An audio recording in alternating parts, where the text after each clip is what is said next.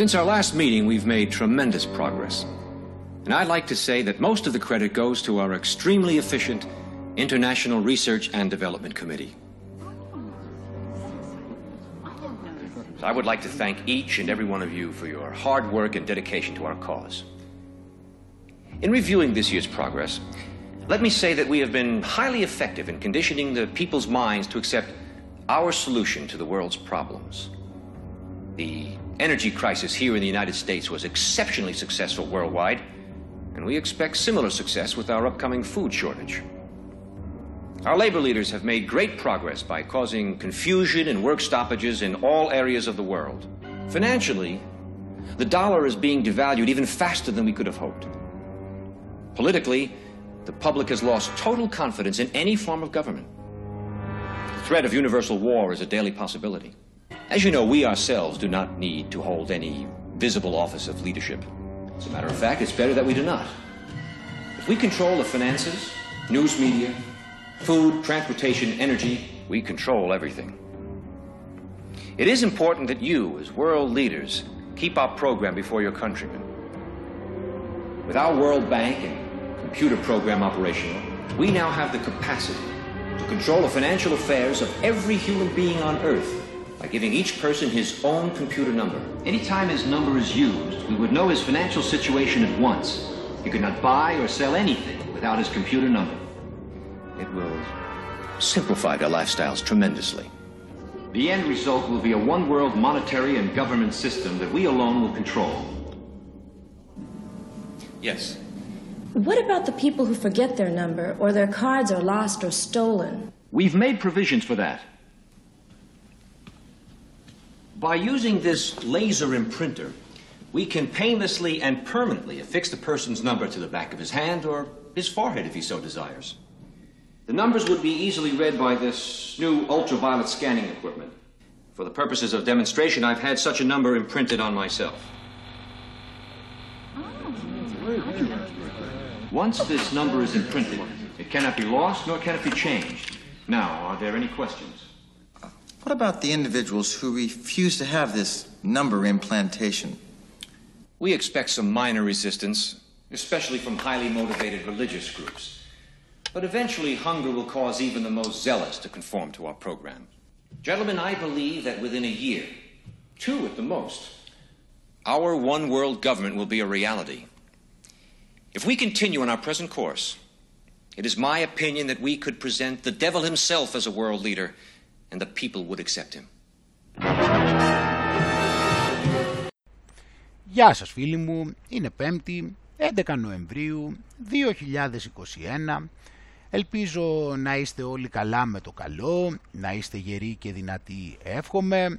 Και όπως αναμέναμε, το σφυροκόπημα συνεχίζεται.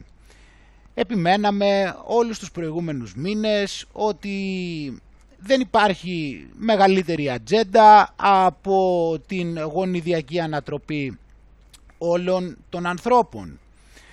Και όλο και περισσότερο εμφανές γίνεται από την ίδια τη στάση τους ότι αυτά τα κίνητρα για τα οποία συμβαίνουν αυτά τα πράγματα δεν έχουν να κάνουν με απληστία.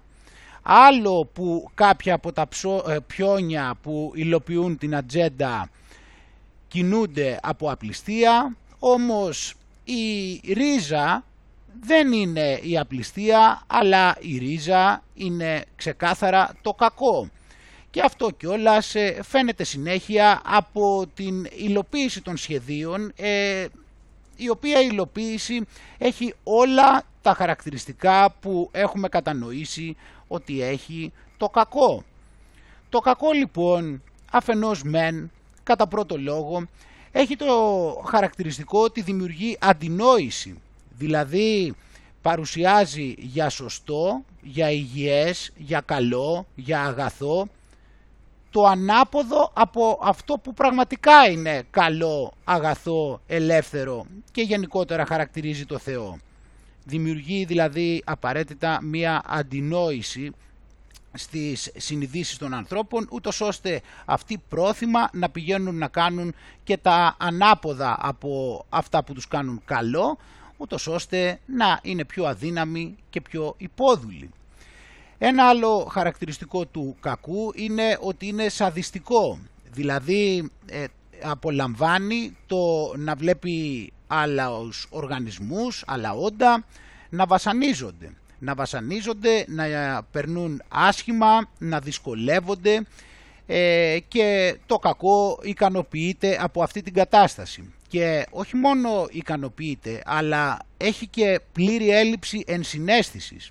Δηλαδή ένα ανθρώπινο όν έχει μέσα του ένα χειρόφρενο, θα έλεγες, που ακόμα και όταν φτάνει σε σημείο να φέρεται άσχημα στον περίγυρό του, σε κάποια άλλα όντα, συχνά πυκνά υπάρχει έτσι αυτή η δικλίδα ασφαλείας, θα έλεγες, ένα χειρόφρενο, το οποίο κάποια στιγμή δείχνει έλεος και λέει ότι πρέπει να σταματήσω να βασανίζω κάποιο άλλο όν αρκετά, και αρχίζει και νιώθει και το ίδιο το άτομο κάποια έτσι,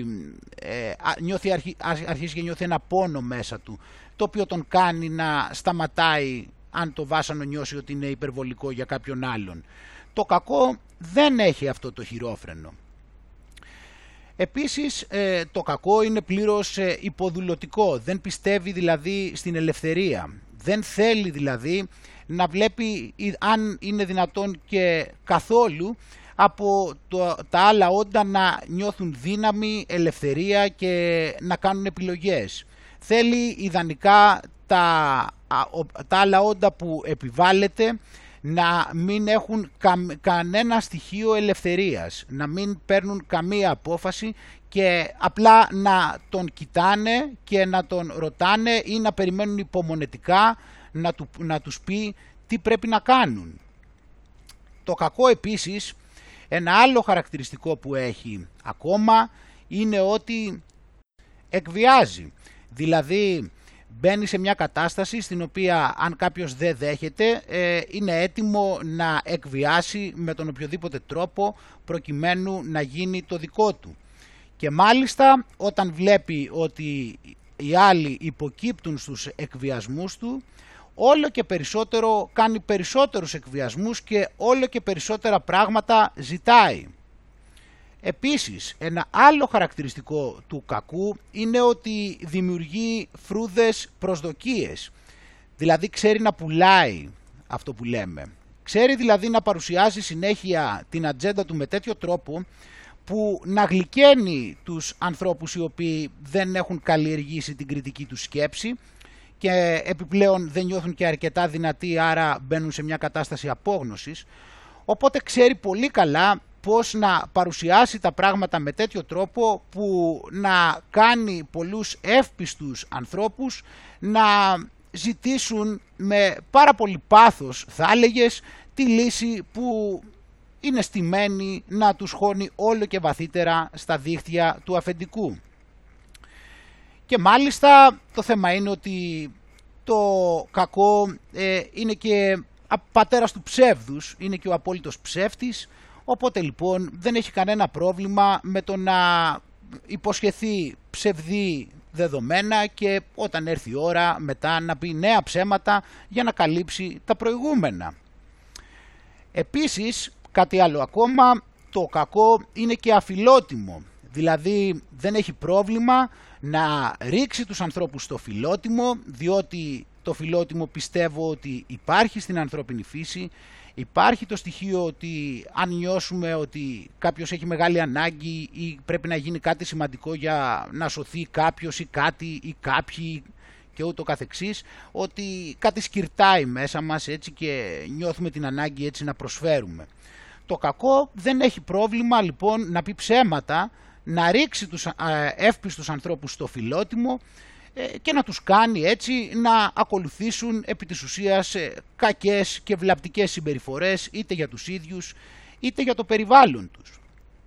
Οπότε λοιπόν, φίλοι μου, δεν πρέπει ξεκάθαρα να συζητάμε καθόλου ότι όλα αυτά έχουν καμία σχέση με κέρδος πολυεθνικών εταιριών, όταν εκείνη τη στιγμή, πέραν από όλα τα χαρακτηριστικά που είδαμε, που μόλις περιγράψαμε, και υπάρχουν και άλλα, πέραν του γεγονότος ότι βλέπουμε όλα αυτά να υλοποιούνται, ταυτόχρονα ξέρουμε ότι ο μαύρος, ο σατανάς, κόβει το χρήμα, δηλαδή δεν το παράγει κάπως με την έννοια ότι έχει κάποια παραγωγική διαδικασία ή ότι έχει κάποιο τρόπο ούτως ώστε να βγάλει κέρδος, διότι το παράγει εκ του μηδενός, είναι αριθμοί στο κομπιούτερ.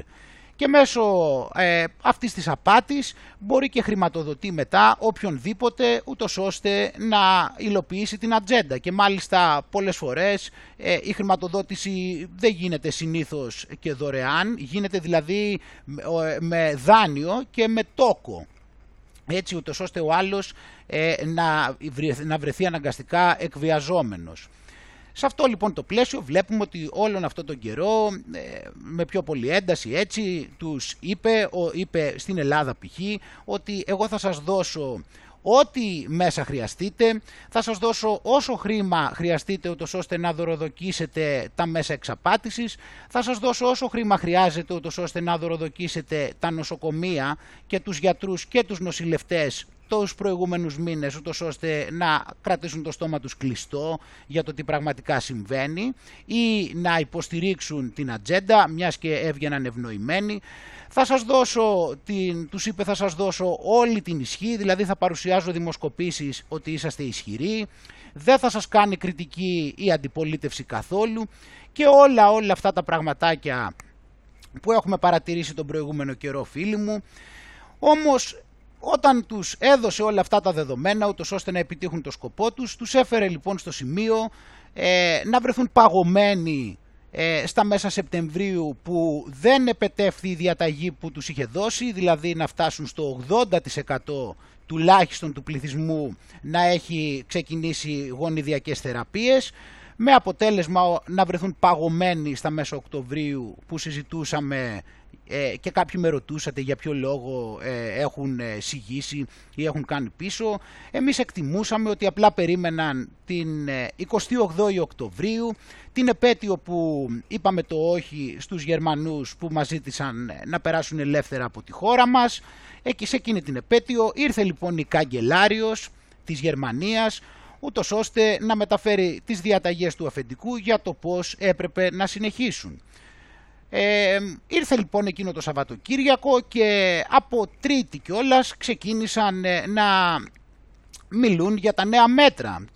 Το νέο να συνεχίζουν λοιπόν αυτό το σφυροκόπημα που περιμέναμε, με το διαχωρισμό όλο και περισσότερο των ανθρώπων, με το να κάνουν τη ζωή τους δύσκολη και ταυτόχρονα να κάνουν και τη ζωή δύσκολη όλων των ανθρώπων. Δηλαδή, όπως θα δούμε και σήμερα, επί της ουσίας βλέπουμε εν παραλίλω σε αυτή την κατάσταση, από τη μία να προσπαθεί να ασκηθεί μια πολύ μεγάλη πίεση σε όσους δεν έχουν ξεκινήσει τις γονιδιακές θεραπείες να αναγκαστούν να τις ξεκινήσουν, κυρίως λόγω του ότι επιβάλλουν όλο και περισσότερα τεστ, δηλαδή κυρίως βασικά στην ουσία όχι τεστ, δεν λέγονται τεστ, στην ουσία επιβάλλει τους ανθρώπους να πληρώνουν κάποια χρήματα και να χώνουν συνέχεια μπατονέτες στη μύτη τους, τάχα μου ότι δήθεν ότι ψάχνουν να βρουν τον έναν ιό του οποίου το γονιδίωμα ακόμα δεν μας έχουν παρουσιάσει και έτσι να δυσκολεύουν τους ανθρώπους όλο και περισσότερο.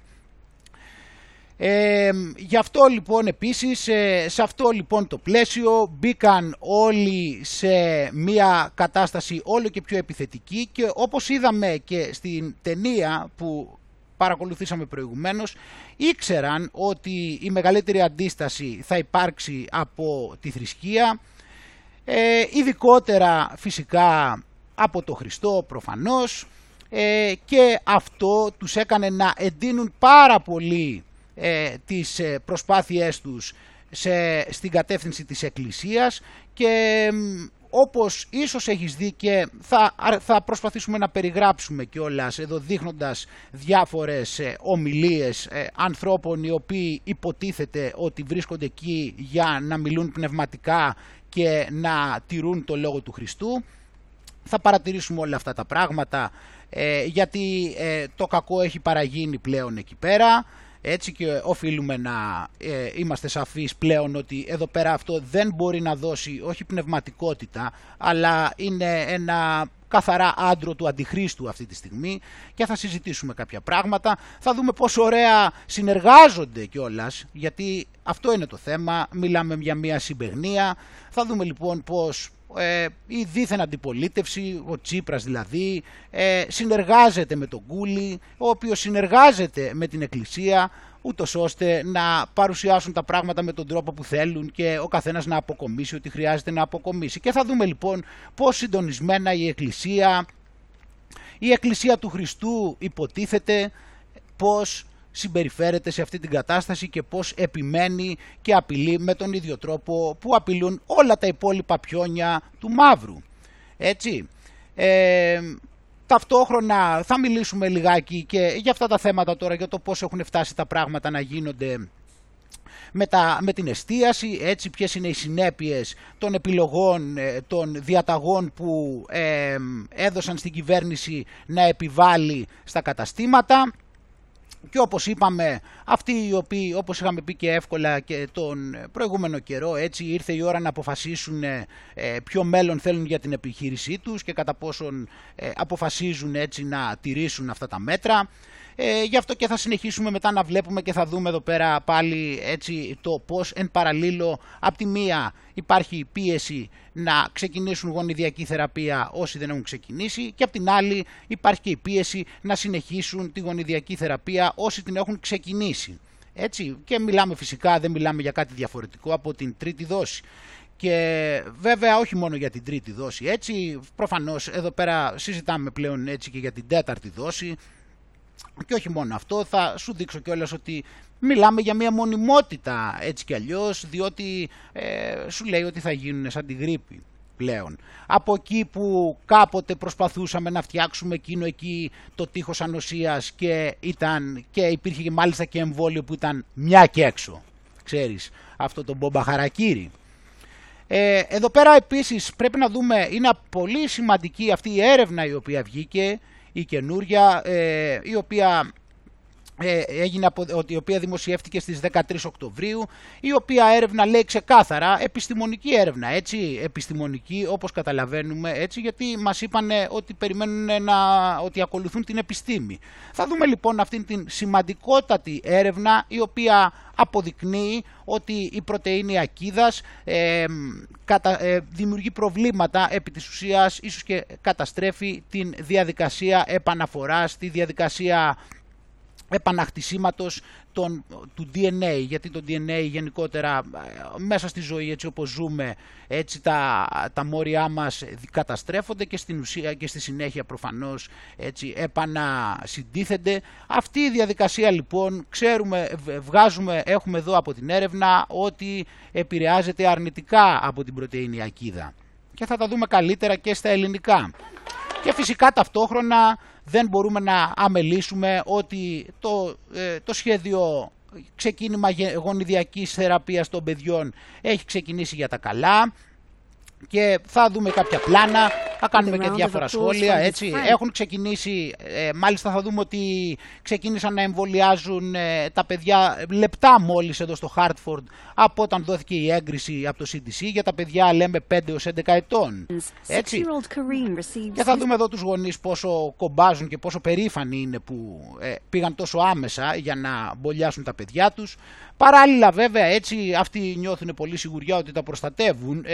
Παράλληλα όμως υπάρχουν πολλά πράγματα τα οποία αποκαλύπτονται, όπως παράδειγμα στην Ιταλία που μάλιστα αυτή είναι η έκθεση από το Ανώτατο Ινστιτούτο Υγείας, μας δείχνει ότι βρήκαν ότι τελικά είχαν κάνει κάποια λάθη και τελικά μέχρι τον Οκτώβριο από τους 132.161 θανάτους κοροϊδοϊού που υπολόγιζαν, τελικά οι θάνατοι λέει ότι υπολογίζουν τελικά ότι ήταν 3.783. Δηλαδή ακριβώς αυτά τα πράγματα που λέγαμε, έτσι, που είχε πει και ο κύριος Τσιόδρας εξ αρχής για τα υποκείμενα νοσήματα και ότι θάνατοι γράφονται ότι έχεις θετικό τεστ, γράφεσαι σαν θάνατος από κοροϊδοϊό, ακόμα και αν έχεις κάνει ένα θετικό τεστ ένα μήνα πριν, που έχουμε δείξει τόσες φορές. Και εδώ πέρα βέβαια θα δούμε μια κατάσταση η οποία λέει πολλά, θα έλεγες, διότι ο Φλόριαν Ντάγκουρι, ο οποίος έχει το ρεκόρ της αναπνοής, δηλαδή έχει κρατήσει την αναπνοή του 10 λεπτά και περίπου 30 δευτερόλεπτα. Αυτός λοιπόν, ακόμα και αυτός ο άνθρωπος, μαθαίνουμε τώρα εδώ πέρα ότι μετά το μπόλιασμα έχει διαγνωστεί με μυοκαρδίτιδα και περικαρδίτιδα. Δηλαδή πόσο διαφορετικό, δηλαδή τι άλλο παραπάνω πρέπει να δει κάποιος για να πιστεί, αλλά προφανώς μπορεί να ήταν και τυχαίο.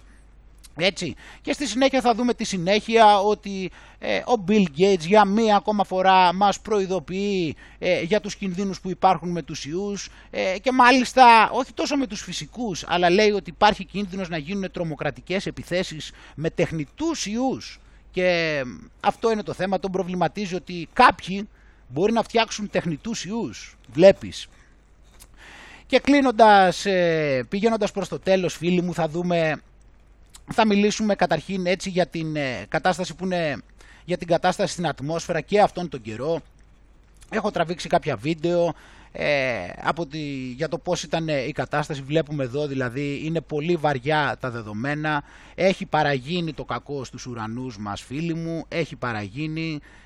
Και είναι υπερβολικά εμφανές πλέον, το οποίο θα το δείξουμε και με διάφορα βιντεάκια. Έτσι επιμένουν πάρα πολύ να δημιουργήσουν ασθένειες, να δημιουργήσουν νοσηρότητα, θα τα δούμε αυτά τα πράγματα, τα οποία δεν είναι και πρωτόγνωρα φυσικά, γιατί θα δούμε για παράδειγμα την επιχείρηση LAC, Large Area Coverage, που είχε γίνει στις Ηνωμένες Πολιτείες τη δεκαετία του 50 και του 60 και θα δούμε για το πώς ο Αμερικανικός στρατός έκανε πειράματα στους Αμερικανούς πολίτες που τότε δεν ήξεραν φυσικά περί τίνος επρόκειτο, όπου τους ψέκαζαν με zinc cadmium sulfide. Έτσι. Και θα δούμε κάποια πράγματα και θα δούμε έτσι και κάποια σχόλια για κάποιους ανθρώπους και τι έπαθαν, για το πόσο καρκινογενή ήταν αυτά που έκαναν, οπότε... δεν είναι και να μας παραξενεύει και πολύ για τους τρόπους τους και για τις προθέσεις τους και θα πάρουμε μια γεύση, έτσι, να κάνουμε μια ανάλυση σε ό,τι αφορά αυτό το Operation LAC, έτσι.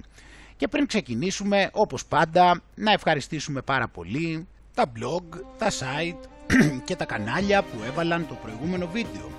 Είναι ο parlapipas.gr, σκεφτόμαστε ελληνικά.blogspot.com, ξυπνήστε.com, greekpavlatouch.blogspot.com, το group στο Facebook Εγάλεο, η μοναδική πόλη που αρχίζει από το α και τελειώνει στο ω, το κανάλι στο YouTube Κατακλυσμός Νόε, λουτράκιοδυσσέας.blogspot.com, cookfamily.blogspot.com, Διόντοτος είναι τώρα, διόντοτος, pavlakei.blogspot.com, το group στο Facebook Αρχάγγελος Μιχάηλο Ταξιάρχης, ο ασκητής.blogspot.com, Hellas Liberation Organization, το group στο Facebook, οι μάσκες πέφτουν.blogspot.com, Global Hellenic Resistance, του Zionists, Masons and Satanists, η σελίδα στο Facebook, ένα παύλα r παύλα u παύλα sur.blogspot.com, εργαζόμενοι dimos.blogspot.com, τρικλοποδιά.gr, Παναγία παύλα ιεροσολυμίτισσα.blogspot.com, Κοζανάρα.gr, Κορφιάτικο.blogspot.com, χαλαράκαφέ.blogspot.com, ετζάγγελος.blogspot.com με J, eastwestchess.blogspot.com.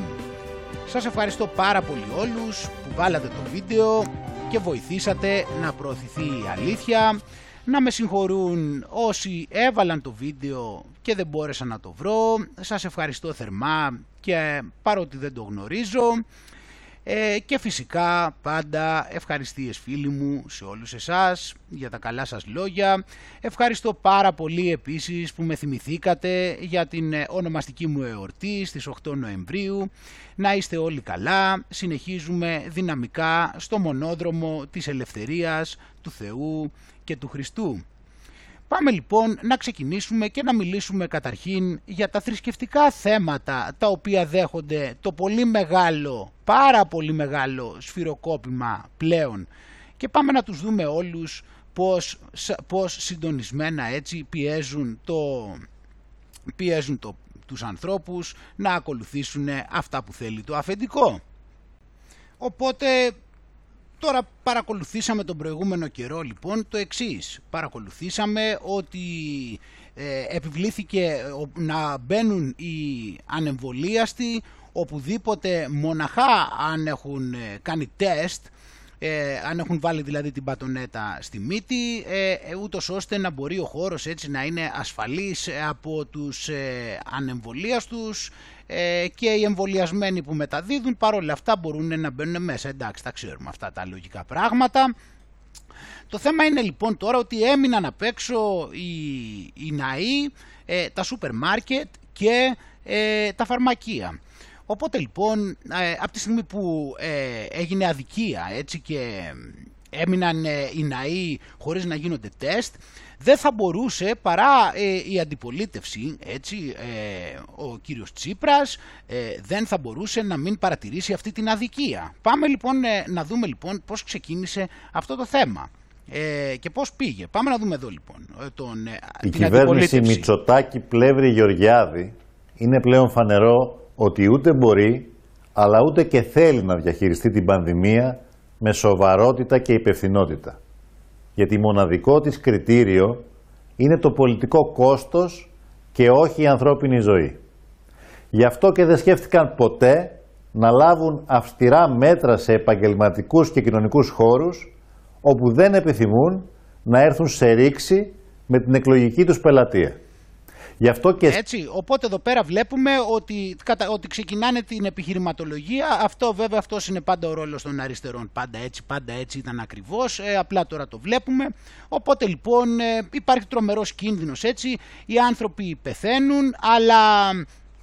η Νέα Δημοκρατία δεν θέλει να δυσαρεστήσει τους ανθρώπους και να έρθει σε ρήξη με το πελατειακό της κοινό. Γιατί μέχρι στιγμής όλα όσα έχει κάνει δείχνανε ότι τα κάνει επειδή ο κόσμος τους αγαπάει, και αυτό τον ικανοποιεί πάρα πολύ τον κόσμο η στάση που έχουν. Δεν είναι ότι τους έχει βάλει το μαστίγιο μαύρος να τα κάνουν όλα αυτά. Είναι ότι αυτοί ό,τι έχουν κάνει είναι στα πλαίσια ότι μας καλοπιάνουν και μας φέρονται πάρα πολύ καλά, και αυτό έχει ως συνέπεια να μην προσέχουν αυτή την τρομερή πανδημία και να μην έχουν βάλει, όπως βλέπεις εδώ πέρα, αρκετά μέτρα. Πρέπει να βάλουν σκληρότερα μάλλον. Έτσι δεν είναι?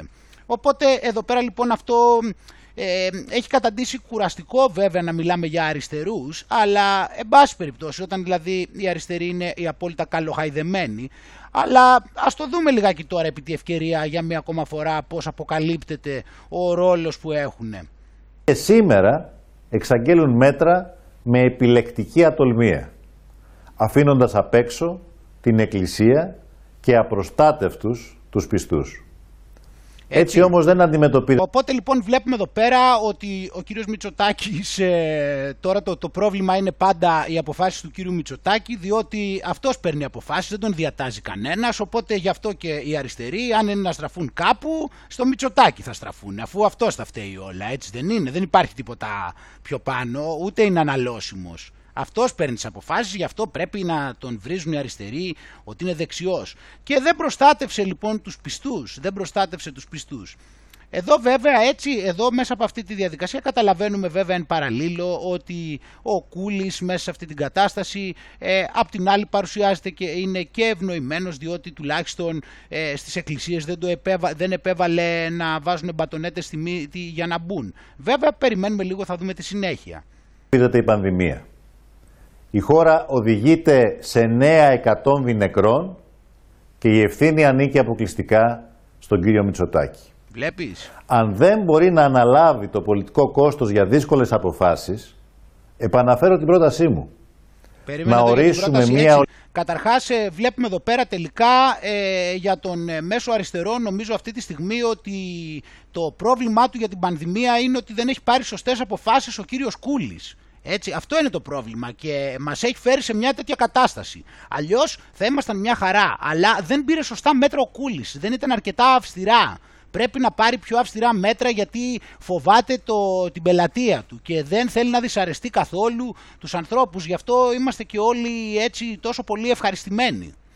Ολιγομελή επιτροπή από υψηλού κύρους επιστήμονες να μας αυτό να το ακούσουμε λίγο από την αρχή. Λοιπόν, ποια είναι η πρόταση λοιπόν εδώ, ποια είναι η πρόταση για να μπορέσουμε να ξεφύγουμε επιτέλους από αυτή την πανδημία, για να δούμε. Αναφέρω την πρότασή μου. Να ορίσουμε μια ολιγομελή επιτροπή από υψηλού κύρους επιστήμονες να μας υποδείξουν τα ενδεδειγμένα μέτρα και να τα αποδεχτούμε όλοι. Έτσι. Σε κάθε περίπτωση, καλό τον κύριο Μητσοτάκη να αποφασίσει άμεσα.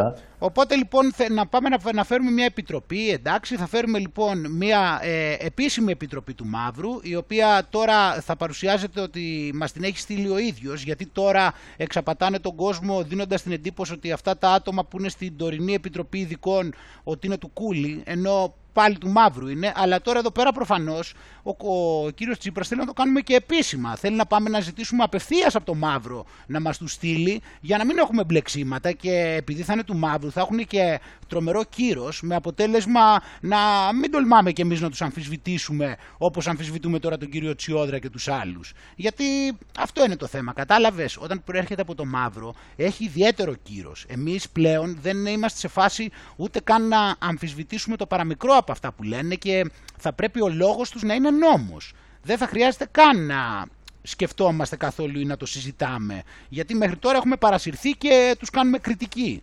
Αλλά ίσως είναι αυτό, επειδή δεν έχουν μεγάλο κύρος και μας έχουν πει ότι προέρχονται από τον Κούλι. Αν θα επιμείνει στο λαϊκισμό ή θα προσχωρήσει στον ορθό λόγο.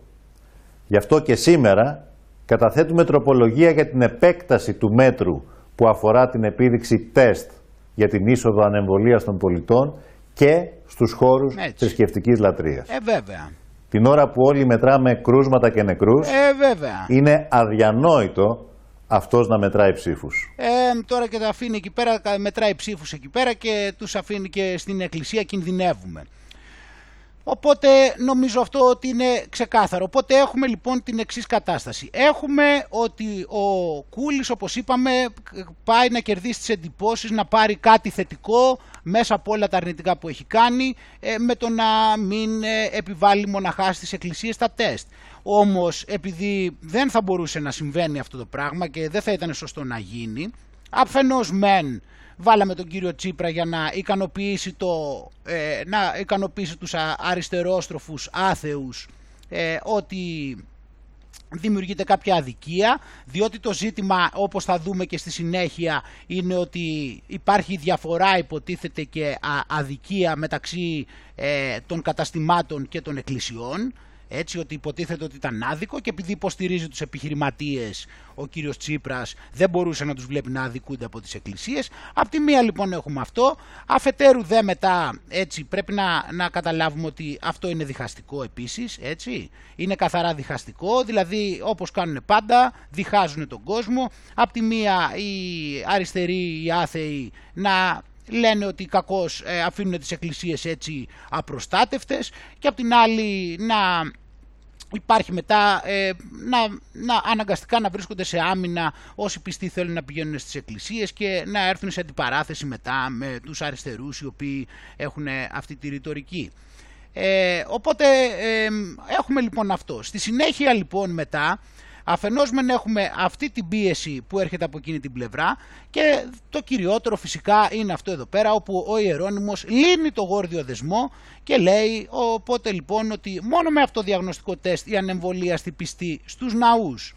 Άρα η Εκκλησία πήρε πάνω της το θέμα των ελέγχων όσων πιστών είναι ανεμβολίαστοι, και μετά από συνεννόηση που είχε λοιπόν, έτσι, και ο κύριος Ιερώνυμος, ο Αρχιεπίσκοπος, αποφάσισε να εκδοθεί εγκύκλειος με την οποία θα καλούνται οι ιερείς και οι πιστοί που είναι ανεμβολίαστοι να υποβάλλονται σε τεστ πριν επισκεφθούν κάποιον ιερό ναό.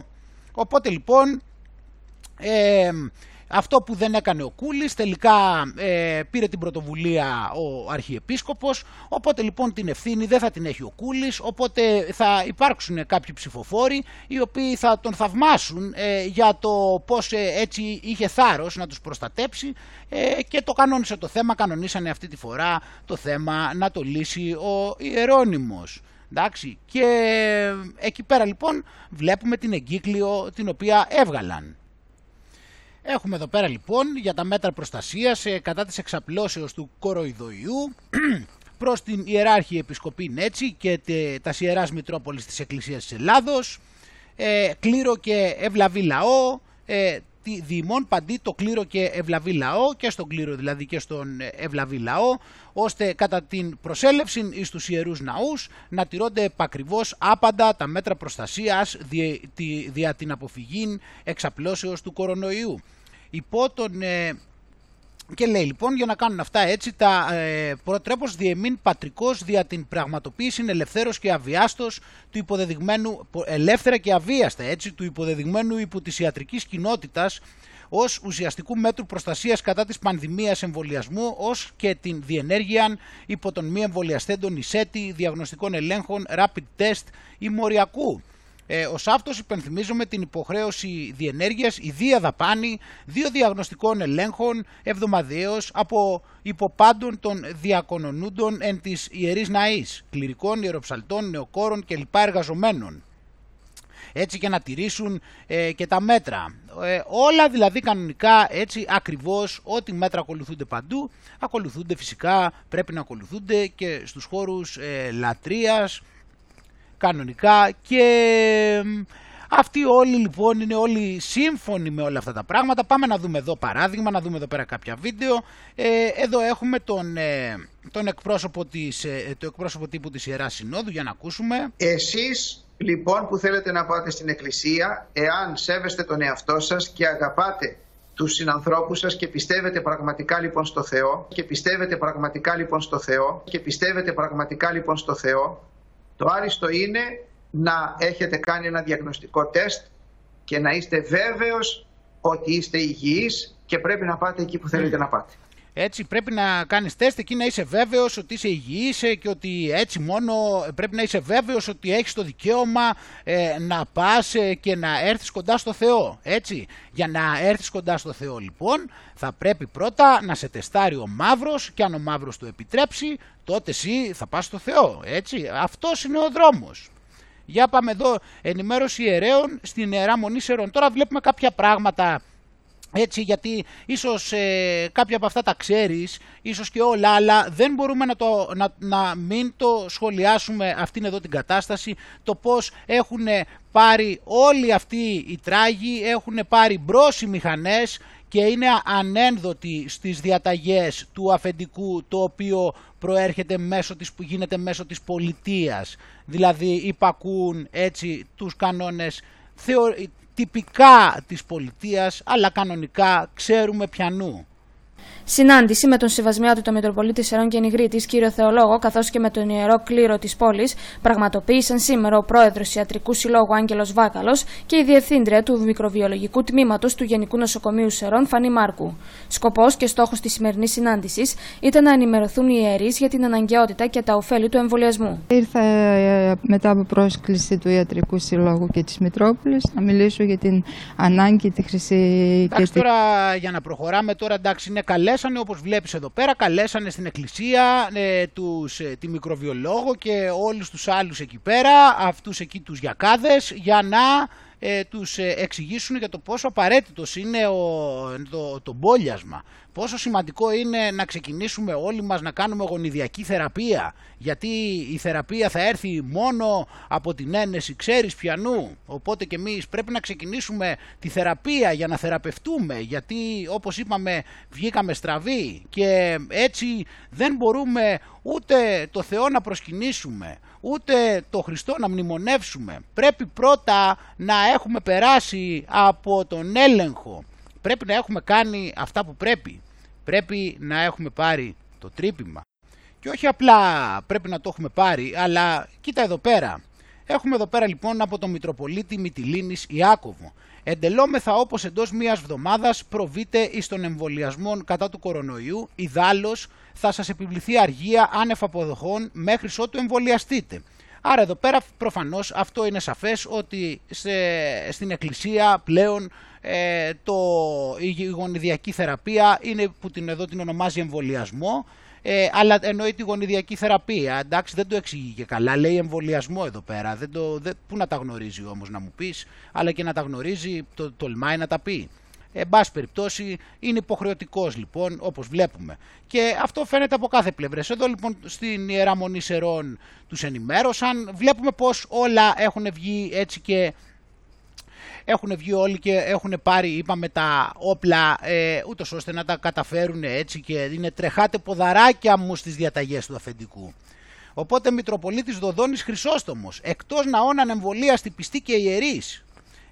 Τα είπαμε για την εγκύκλιο, έτσι τι δείξαμε εκεί πέρα στα γρήγορα που είπαν για το τέτοιο. Πάμε να τον δούμε λοιπόν εδώ πέρα και τον Μητροπολίτη Δοδόνης λίγο εκεί και με το φίλο του τον κύριο Ευαγγελάτο. Καλησπέρα και σε εσάς και σε όσους μας βλέπουν και μας ακούνε. Έλεγα και νωρίτερα ότι... Μακάρι να μας ακούσουνε, γιατί βλέπω ότι επιμένουν να έχουν κλειστά τα αυτιά τους.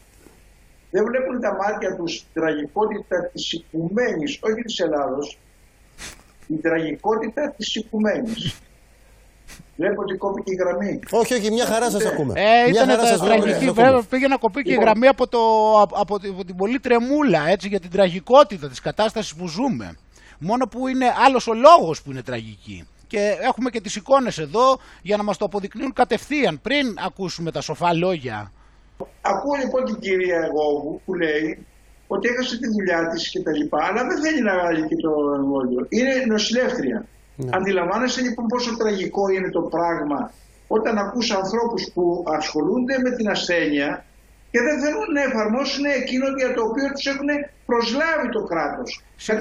Συγγνώμη, το συμπέρασμα από αυτό ποιο είναι? Αφού είναι αυτοί που ασχολούνται με την ασθένεια, για να μην θέλουν να το κάνουν, πιο πιθανό σου φαίνεται σένα να έχουν δίκιο ή άδικο, αφού αυτοί ασχολούνται με την ασθένεια? Άρα άπαξ και αυτοί ασχολούνται με την ασθένεια, υποτίθεται ότι ξέρουν καλύτερα με τον τρόπο που το περιγράφεις. Άρα για να μην θέλουν κάποιο λόγο έχουν, και δεν μπορεί να το καταπιεί αυτό, δεν μπορεί να το αντέξει, ότι είναι δυνατόν αυτοί που ασχολούνται ακριβώς με αυτά, είναι τόσοι πολλοί νοσηλευτές, γιατροί κλπ, που αρνούνται φυσικά να δεχτούν αυτή την επιβολή, γιατί δεν τη χρειάζονται και επειδή κινδυνεύουν, όπως ξέρουμε, και αυτό δεν μπορεί να το χωνέψει.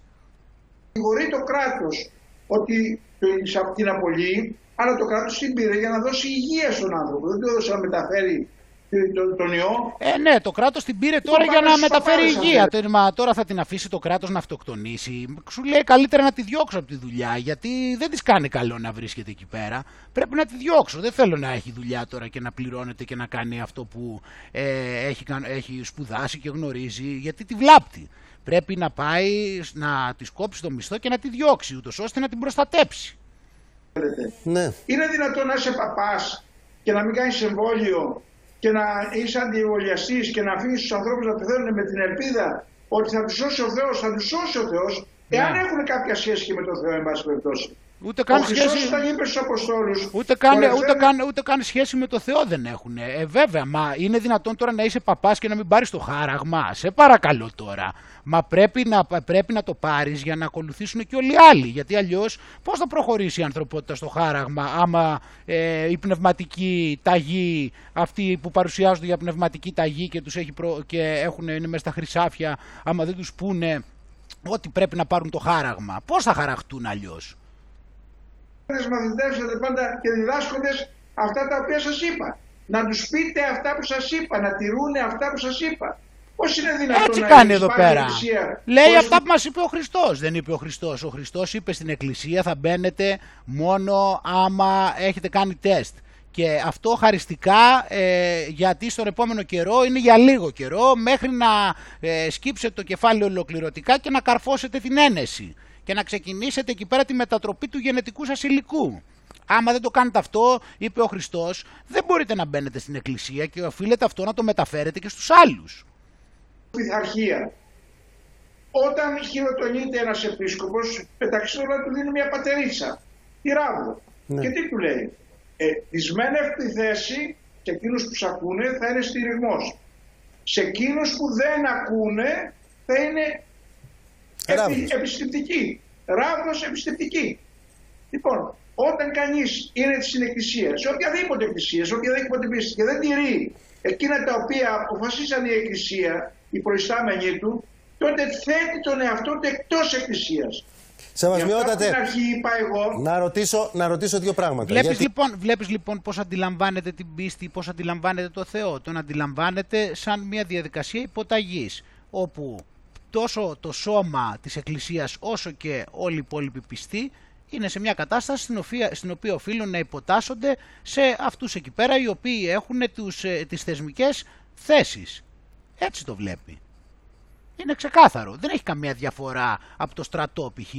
Έτσι. Αυτό δεν είναι. Ότι υπάρχει μια ιεραρχία, υπάρχουν μια ολιγομελής εξουσία, έτσι, που αυτοί δεν μας λένε ότι παίρνουν τις διαταγές από το μαύρο, υποτίθεται ότι τις παίρνουν από μόνοι τους. Οπότε λοιπόν αυτοί μας λένε ότι υπάρχει μια ολιγομελής επιτροπή η οποία παίρνουν αποφάσεις και αυτά επιβάλλεται έτσι να τα ακολουθούν όλοι οι άλλοι, είτε είναι στο σώμα της Εκκλησίας σαν ιερείς εργαζόμενοι κτλ, είτε φυσικά ως πιστοί, αλλιώς μετά οι τέτοιοι θα πάρουν και θα τους χτυπήσει και η ράβδος.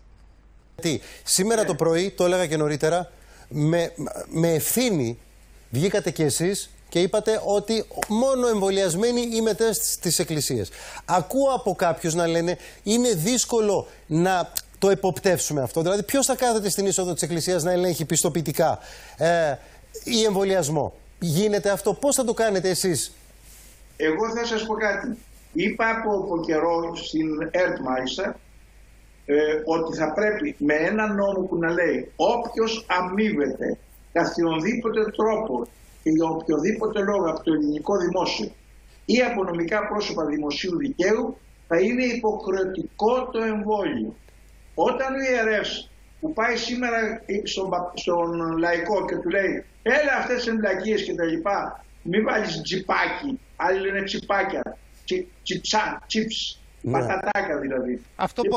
Αυτό το τσίψ είναι που είχε πει ο Βενιζέλος, αλλά μάλλον εκεί δεν πρέπει να το έχει ακούσει. Τέλος πάντων, οπότε εδώ πέρα βλέπουμε έτσι, υποχρεωτικός εμβολιασμός θεωρεί ότι είναι σωστός να γίνει σε εκκλησίες, επειδή δουλεύουν στο δημόσιο, δηλαδή φαντάσου πώς αντιλαμβάνεται τώρα την εκκλησία, έτσι, σαν ένα ψιλικατζίδικο που πουλάει πατατάκια, επί εποχής Στάλιν κιόλας. Τέλος πάντων, προχωράμε παραπέρα, έτσι θέλω να δούμε κάποια πραγματάκια, έτσι για να δούμε, δεν μπορώ να μην τα δείξω αυτά τα πράγματα, ακόμα και αν τα έχεις δει, οφείλουμε να τα παρουσιάσουμε για αυτά που συμβαίνουν, φίλοι μου, αυτή τη στιγμή, αυτά τα τρομερά. Μητροπολίτης Σιδηροκάστρου Μακάριος έστειλε την εκκλησία σε μοναστήρι. Για να δούμε. Μέχρι και την αστυνομία έστειλε στο μοναστήρι της Φέας Πέτρας ο Μητροπολίτης Σιδηροκάστρου Μακάριος, προκειμένου να συνετίσει τις μοναχές ώστε να εφαρμόσουν τα μέτρα κατά της εξάπλωσης του κορονοϊού. Όπως δηλώνει ο ίδιος, η μη χρήση μάσκας στους χώρους του μοναστηριού αλλά και γενικότερα η μη τήρηση των μέτρων τον στεναχώρησε. Ο ίδιος υπογράμμισε πως θα πρέπει. Είδες, τον στενοχώρησε και τι να κάνει κι αυτός εκεί κλαίγοντας μέσα σε λυγμούς. Πήρε τηλέφωνο την αστυνομία εκεί πέρα, έκανε την καρδιά του πέτρα και το πάλεψε και τα κατάφερε. Οι ίδιες οι μοναχές να καταλάβουν πως δεν πρέπει να κάνουν του κεφαλιού τους ούτε να είναι ανεξέλεγκτες. Το πιο σημαντικό για τον Μητροπολίτη Σιδηροκάστρου. Ο Θεός δεν θέλει να είσαι ελεύθερος. Ο Θεός δεν είναι πνοή ελευθερίας. Ο Θεός δεν σου δίνει το δικαίωμα να κάνεις επιλογές, όπως είπαμε.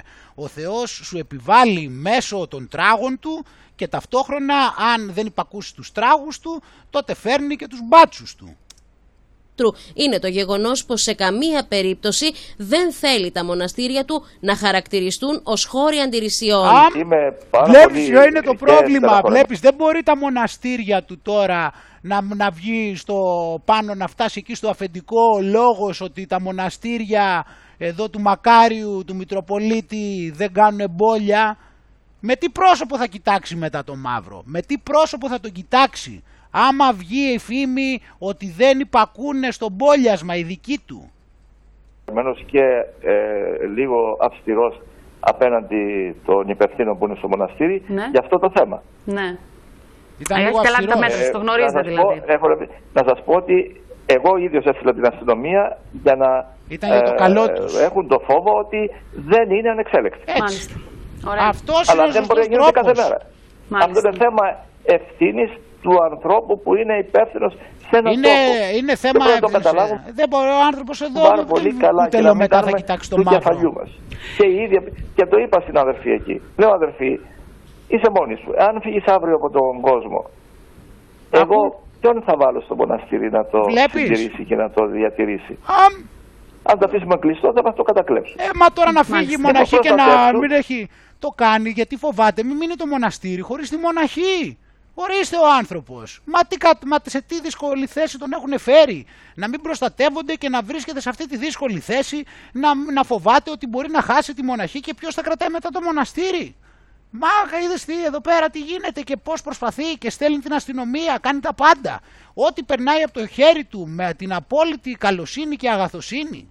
Στενοχωριέται τόσο πολύ που τα κάνει αυτά, αλλά πρέπει. Και προστάτευση για τον κόσμο που έρχεται. Ούτε μπορεί να είναι ένα μοναστήρι κέντρο των αντιρρησιών. Τι γίνονται αυτά τα πράγματα. Μα τώρα να πει μετά. Ή υπάρχει κεφαλή η οποία καθοδηγεί τα πράγματα, καλός ή κακός, έτσι, δικαίως ή αδίκως, ή δεν κάνει ο καθένας του κεφαλιού. Δεν τηρούσε μόνο η γερόντισσα τα μέτρα ή προέτρεπε και τους πιστούς να... Αυτό δεν μπορώ να το ξέρω αν προέτρεπε κάτι. Προχωράμε παραπέρα έτσι, δεν χρειάζεται να πάρει και πολύ χρόνο ο καθένας. Πάμε παραπέρα λιγάκι, να δούμε εδώ πέρα και κάποια στοιχεία εδώ πέρα από για τον Μητροπολίτη Πειραιώς, εντάξει, και να σου δείξω πόσο καλά τα πηγαίνουν ακόμα. Πρόσχε μόνο να έχεις χαρτομάντιλα, γιατί η συνέχεια του βίντεο θα έχει πολλά σάλια. Η νομική ευθύνη θα πρέπει να έχει κάνει τον τεστ, να πάει στην εκκλησία, να κρατήσει πάλι τις αποστάσεις και τη μάσκα του, και να λειτουργήσουμε έτσι. Όμως, θέλω να σας πω... Κυρία Πρόεδρε, να εμβολιαστεί πρέπει. Να εμβολιαστεί. Βλέπεις. Να εμβολιαστεί. Αυτό είναι το μέσο για να αντιμετωπίσει την πανδημία. Συμφωνώ όλοι τα μαζί σας και το λέμε καθημερινά και το λέτε κι εσείς. Αλλά κυρία Πρόεδρε, κοιτάξτε το πρόβλημα ποιο είναι. Υπάρχει μια ροή ψευδών ειδήσεων που δημιουργεί φοβίες. Είναι αλήθεια, είναι αλήθεια ακριβώς έτσι. Δεν ελέγχονται αυτά. Βλέπεις εδώ, καταρχήν έχουμε εδώ πέρα μια πλήρη συμφωνία για αρχή. Συνεχίζουμε, έτσι.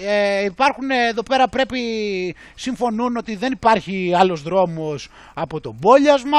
Όμως εδώ βλέπουμε επίσης υπάρχουν οι ψευδείς ειδήσεις. Αυτοί οι οποίοι μας λένε ότι δεν είναι το μοναδικό μας όπλο και το σημαντικότατο, ώστε να μας προστατέψει από αυτή την απίστευτη πανδημία. Για πάμε. Πάμε στον κύριο Καπραβέλο. Είναι ωραία η κουβέντα η οποία γίνεται. Πάμε στον κύριο Καπραβέλο, ο οποίος όλη νύχτα δεν έκλεισε μάτι. Η ΜΕΘ Θεσσαλονίκης κάργα γεμάτη 100%. Ελάτε. Με απόλυτο σεβασμό στο σεβασμιότατο, δεν μπορώ παρά να προσθέσω κι εγώ σοφά λόγια ενός πνευματικού πατέρα που δυστυχώς πνευματικοί πατέρες λείπουν στη σημερινή εποχή. Είναι ένα δυστύχημα κι αυτό. Όμως η φωνή της Εκκλησίας αδυνατίζει από αντίθετες φωνές που βλέπω και που μπορούν πάρει και επηρεάζουν τον κόσμο. Σωστό. Μακάρι αυτή η φωνή να επικρατήσει αυτή η φωνή, η σοφή φωνή που πραγματικά βάζει τα πράγματα στη θέση τους. Κύριε Καπραβέλο, η Εκκλησία είναι σώμα. Έχει κεφαλή τον Χριστό και τους επισκόπους. Δεν είναι ανεξέλεγκτος χώρος. Δυστυχώς... Έχει κεφαλή τους επισκόπους και τον Χριστό. Και ο Χριστός, είπαμε, είναι σαφείς οι οδηγίες του. Δεν πρέπει να μείνει πίσω κανένας αμπόλιαστος. Οι οδηγίες του Χριστού ήταν σαφείς. Δεν μπορούν να κάνουν ό,τι θέλετε. Είπα, δεν δέχονται την Εκκλησία. Είναι εκτός Εκκλησίας. Υπάρχουν... Όχι, και μέσα στην Εκκλησία, σεβασμιότατε. Και μέσα στην Εκκλησία όμως οι φωνές δεν είναι ίδιες. Τον κατατόπους σε... Κοιτάξτε, η Εκκλησία όμως εκφράζεται για τη Ιερά Συνόδου, για τον Επισκόπο. Όταν δεν υπακούει ο παπάς όμως του χωριού, αυτό λέει ο κ. Καπραβέλος. Όταν δεν υπακούει, πρέπει να επιβληθούν τα δέοντα. Όπως επιβολή. Η αργία, κύριε Σεβασμιώτε. Νάτι πάλι, ράβδος, αργία, νάτα. Έτσι ήταν ο Χριστός. Έτσι ακριβώς. Λειτουργούσε ακριβώς με αυτόν τον τρόπο. Κανονικές προβλέψεις. Η ασέβεια στην Εκκλησία, στο σώμα της Εκκλησίας, η ασέβεια στο αφεντικό. Στην κανονική τάξη επιφέρουν συνέπειες. Έτσι. Δηλαδή, επιφέρουν συνέπειες. Ή ποτάσεσαι, ή σκύβεις το κεφάλι, ή φεύγεις. Έτσι ήταν και ο Χριστός. Ακριβώς έτσι. Δηλαδή είναι φανερό. Είναι ακριβώς αυτή τη λογική. Άλλως οδηγούμεθα σε μια κατάσταση αναρχίας, πνευματικής αναρχίας και βέβαια σχισματικής συμπεριφοράς. Αυτοί που κάνουν αυτά έχουν σχισματικές απόψεις, είναι εκτός του σώματος. Έτσι. Πιο σαφής δεν γίνεται. Όμως με κάποιους συγκεκριμένους τρόπους. Ο Πειραιός Σεραφείμ. Πιο σαφής δεν γίνεται, παιδιά. Έτσι είναι. Έτσι είναι, αγαπητοί φίλοι τηλεθεατές. Έτσι είναι, είναι σχισματικές αυτές οι συμπεριφορές, όπως καταλαβαίνουμε. Εντάξει, είναι σχισματικές. Δεν είναι αιρετικό το εμβόλιο. Είναι αιρετικό το να δέχεσαι όλα αυτά τα ψευτομέτρα.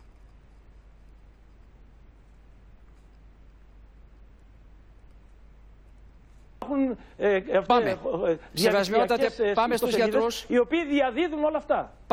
Πάμε και στον κύριο Τζανάκη. Κύριε Τζανάκη, δεν σας κρύβω, κύριε Αυτιά, ναι, ότι ο μεστός και καταλυτικός λόγος του σεβασμιωτάτου... Άκου πάλι, πρόσχετα τα σου είπα, τα χαρτομάντιλα τα έχεις, δεν ξεχάστηκες πριν, ήξερα που σου λέγα, άκου εδώ τώρα, τα συνεχίζουμε. Πειραιός μου έφτιαξε τη μέρα σήμερα. Για πρώτη φορά από τηλεοράσεως βλέπουμε ένα τόσο ξεκάθαρο και καταλυτικό ρόλο, ο οποίος έθεσε πάρα πολλά ζητήματα. Έθεσε τα ζητήματα της επίβλεψης των λατρευτικών χώρων. Σωστό. Εκτός Ορθόδοξης Εκκλησίας. Έβαλε τα πράγματα στη θέση τους όσον αφορά τους λειτουργούς της Εκκλησίας και τους πιστούς. Νομίζω ότι επικοινωνιακά σήμερα η Εκκλησία μας κέρδισε, καθώς κέρδισε και η υπόθεση του εμβολιασμού με τον λόγο του σεβασμιωτάτου Σεραφείμ. Εντάξει, δεν τα πήρε κιόλα πάνω του, έχουν βοηθήσει και άλλοι. Έτσι, έχουν βοηθήσει και άλλοι. Εντάξει, δεν τα πήρε κιόλα μόνος του, έχουν βοηθήσει και άλλοι. Για πάμε και εδώ, να ακούσουμε κι άλλα. Να συνεχίσουμε εδώ πέρα, κατάλαβες, τα χαρτομάτιλα μαζί σου, είπαμε, έτσι. Ακολουθώ το έργο του και την προσφορά του, την τεράστια, στην ιατρική επιστήμη, αλλά και στον κοινό. Άγια κάτσε. Να ολοκληρώσω ο κύριο Τζανάκη. Ελάτε, κύριε Τζανάκη, και πού βλέπετε τα κρούσματα να πηγαίνουν. Τον κύριο καθηγητή, τον κύριο Τζανάκη, τον ευχαριστώ ιδιαίτερως για τους καλούς λόγους. Εγώ παρακολουθώ το έργο του και την προσφορά του, την τεράστια, στην ιατρική επιστήμη, αλλά και στον κοινωνισμό των ανθρώπων. Τον ευχαριστούμε και του ευχόμεθα νέα υγεία και δύναμη να συνεχίσει έτσι ακατάβλητος και δυνατός το μεγάλο αυτό σπουδαίο κοινωνικό του, μάλιστα, και επιστημονικό του έργο. Να τον έχει τώρα ο Θεός τον κύριο Τζανάκη, είναι πολύτιμος για όλους μας. Κύριε Τζανάκη, εξηγήστε. Είναι εκπληκτική η συμφωνία, έτσι, αλλά συμφωνούν με τη λογική, βρε παιδί μου. Εντάξει, είναι λογικοί άνθρωποι όλοι τους, τι να κάνουμε, συμφωνούν και ο ένας βλέπουμε πως έχει τόσο τεράστια εκτίμηση για τον άλλον, γιατί εκτιμά πάρα πολύ το πόσο πολύ το έργο του καθενός, το πόσο πολύ χρήσιμοι είναι όλοι τους και πόσο πολύ σημαντικοί είναι τούτες τις δύσκολες εποχές. Έτσι, για να τα βλέπουμε αυτά τα πράγματα έτσι ωραία. Και μετά... Έχουμε εδώ πέρα επίσης, έχουμε φτάσει στο σημείο αυτή τη στιγμή όπου έχουμε παρέμβαση του εισαγγελέα κατά αντιεμβολιαστών μοναχών. Έτσι, και μιλάμε στο Άγιο Όρος αυτή τη στιγμή. Πάμε να ακούσουμε τον Αρχιμανδρίτη Βαρθολομαίο. Έτσι, για το Άγιο Όρος τώρα, επίθεση και στο Άγιο Όρος.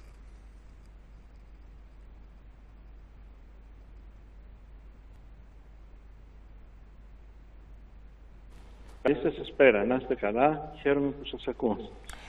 Οι καταγγελίες σας προκάλεσαν την παρέμβαση του εισαγγελέα. Θέλετε λίγο να μεταφέρετε για να ακούσει και το δικό μας κοινό. Έτσι, καταγγελία του Αρχιμανδρίτη Βαρθολομαίου για να παρέμβει ο εισαγγελέας κατά αντιεμβολιαστών μοναχών στο Άγιο Όρος, φίλοι μου.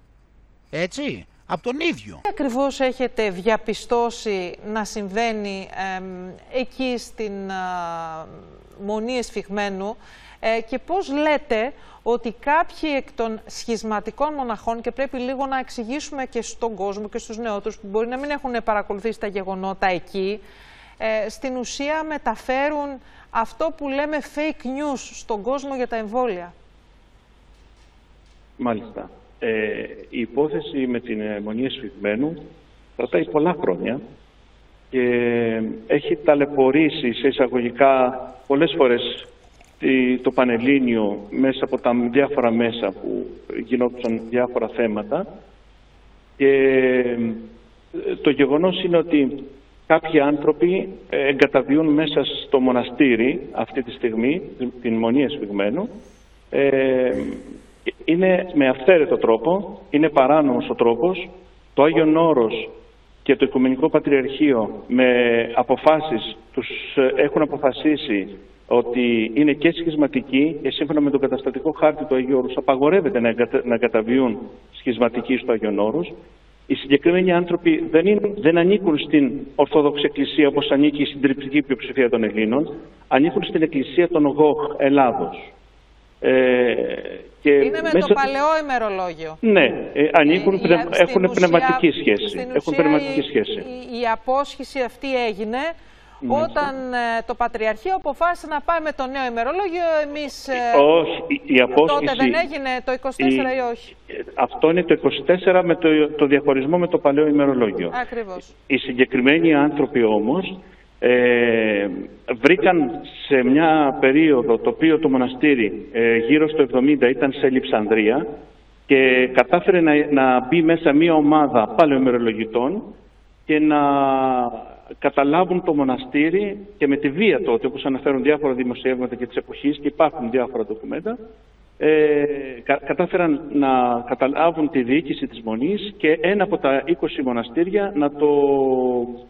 πώς να το πω, να το αποσχίσουν από το υπόλοιπο Άγιον Όρος, πράγμα το οποίο αντίκειται στον καταστατικό χάρτη. Το Άγιον Όρος άρα διοικείται... εκεί λοιπόν, για να εξηγήσουμε, γιατί λίγο έτσι αρχίζει να καταλαβαίνει και ο κόσμος, να εξηγήσουμε λοιπόν ότι εκεί στη Μονή Εσφιγμένου, για όσους δεν θυμούνται τα γεγονότα με τις Μολότοφ, τις αποφάσεις, τις καταδικαστικές για 20ετή κάθερξη κλπ. Στο παρελθόν, οι οποίες τελικά κατέληξαν σε 5ετή κλπ. Για όσους δεν θυμούνται, πρόκειται για ένα μοναστήρι παλαιοημερολογητών, το οποίο βρίσκεται στο Άγιον Όρος και σύμφωνα με τα ελληνικά δικαστήρια είναι υποκατάληψη. Βρίσκονται εκεί παρανόμως. Πάμε όμως στο διατάφτα. Εσείς λέτε ότι από εκεί διακινούνται αντιεμβολιαστικές ιδέες που επηρεάζουν τους πιστούς. Οι ιδέες αυτές δηλαδή κατά του εμβολίου και τα όσα έχουμε ακούσει με τα τσιπάκια και τα διάφορα. Βεβαίως. Η συγκεκριμένη ομάδα... έχουν αυτόν τον τρόπο να κινούνται αφού δεν έχουν νιώσει επάνω τους την δικαιοσύνη, τις αποφάσεις της δικαιοσύνης ή τον νόμο όπως μπορεί να χαρακτηριστικά και κινούνται ελεύθερα στο Πανελλήνιο, μεταφέρουν τις δικές τους ιδέες γιατί είναι φανατικοί, με τον όρο φανατικό το έχω πει επανειλημμένως ποιος είναι ο φανατικός. Ο φανατικός είναι αυτός ο οποίος δεν δέχεται τον διάλογο, δεν δέχεται να ακούσει ούτε να δει κάτι άλλο πέρα από τη δική του την άποψη, την οποία θέλει να την επιβάλλει και με τη βία. Αυτός είναι ο όρος του φανατισμού. Πόσο κόσμο μπορεί να επηρεάζουν όμως οι μοναχοί της συγκεκριμένης μονής? Δηλαδή... Οι συγκεκριμένοι εκμεταλλεύονται το όνομα της Μονής ως εσφυγμένου και τον τίτλο του Αγιορείτου και έχουν φτιάξει οπαδούς. Έχουν μαζέψει οπαδούς. Τι επιρροή δηλαδή μπορεί να έχουν? Τι επιρροή, γιατί για πόσο κόσμο μιλάμε που μπορεί να φανατίζεται από αυτές τις απόψεις και να έτσι ασπάζεται το αντιεμβολιαστικό κίνημα? Κοιτάξτε, σαν οπαδούς, είναι ο σκληρός πυρήνας των ανθρώπων οι οποίοι έχουν τις ίδιες ιδέες και τις ίδιες δοξασίες και πιστεύουν τα μυθεύματα. Αλλά ο επηρεασμός σε μια φάση όπως είναι τώρα η πανδημία και το αντιεμβολιαστικό κίνημα, ο επηρεασμός μεγαλώνει γιατί εκμεταλλεύονται τον φόβο και την ανησυχία, το οποίο είναι εύλογο να υπάρχει σε πολλές... Σκέψου τώρα που έχουμε φτάσει έτσι. Εκμεταλλεύονται το φόβο. Ποιοι εκμεταλλεύονται το φόβο? Αυτοί που σπέρνουν fake news, ενώ τα κανάλια, ενώ όλη αυτή η ατζέντα δεν προκαλεί καθόλου φόβο. Όλα που γίνονται δεν γίνονται για το φόβο. Για ποιο άλλο λόγο έχουν βάλει κάποιον άνθρωπο να κάνει κάτι άλλο αν όχι από φόβο? Δηλαδή ποιος δεν έχει εμβολιαστεί αν όχι από φόβο για οποιοδήποτε λόγο? Ο ένας φοβάται τον ιό. Ο άλλος φοβάται για το αν θα βρει άλλη δουλειά, ο άλλος φοβάται ότι δεν έχει λεφτά, ο άλλος φοβάται ότι θα πούνε κακή κουβέντα οι συγγενείς του άμα χάσει τη δουλειά του. Όλοι το κάνουν αυτό το διαβολικό τρύπημα επειδή κάτι φοβούνται. Και μας λέει εδώ πέρα ότι αυτοί που πάνε να αντισταθούν, που θέλει πολύ μεγάλο θάρρος, σύμφωνα με αυτό το απόλυτο φασισμό που υπάρχει αυτή τη στιγμή, λέει ότι πατάνε και στο φόβο. Δηλαδή είναι η αντινόηση, φίλοι μου, προφανώς, έτσι, εντάξει.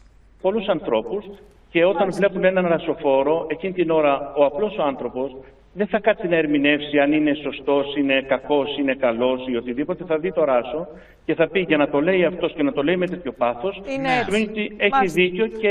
βέβαια, ενώ όταν τα λένε στην τηλεόραση σκέφτονται πάρα πολύ και πηγαίνουν και κοπανάνε την ένεση. Δεν το κάνουν επειδή το λένε όλοι και όλες οι τηλεοράσεις και όλοι αυτοί οι οποίοι δήθεν λέγονται ότι δήθεν είναι ειδικοί και δήθεν ξέρουν γιατί μιλάνε. Αυτοί δεν το κάνουν έτσι, αλλά όπως είπαν πάλι η αντινόηση, φίλοι μου.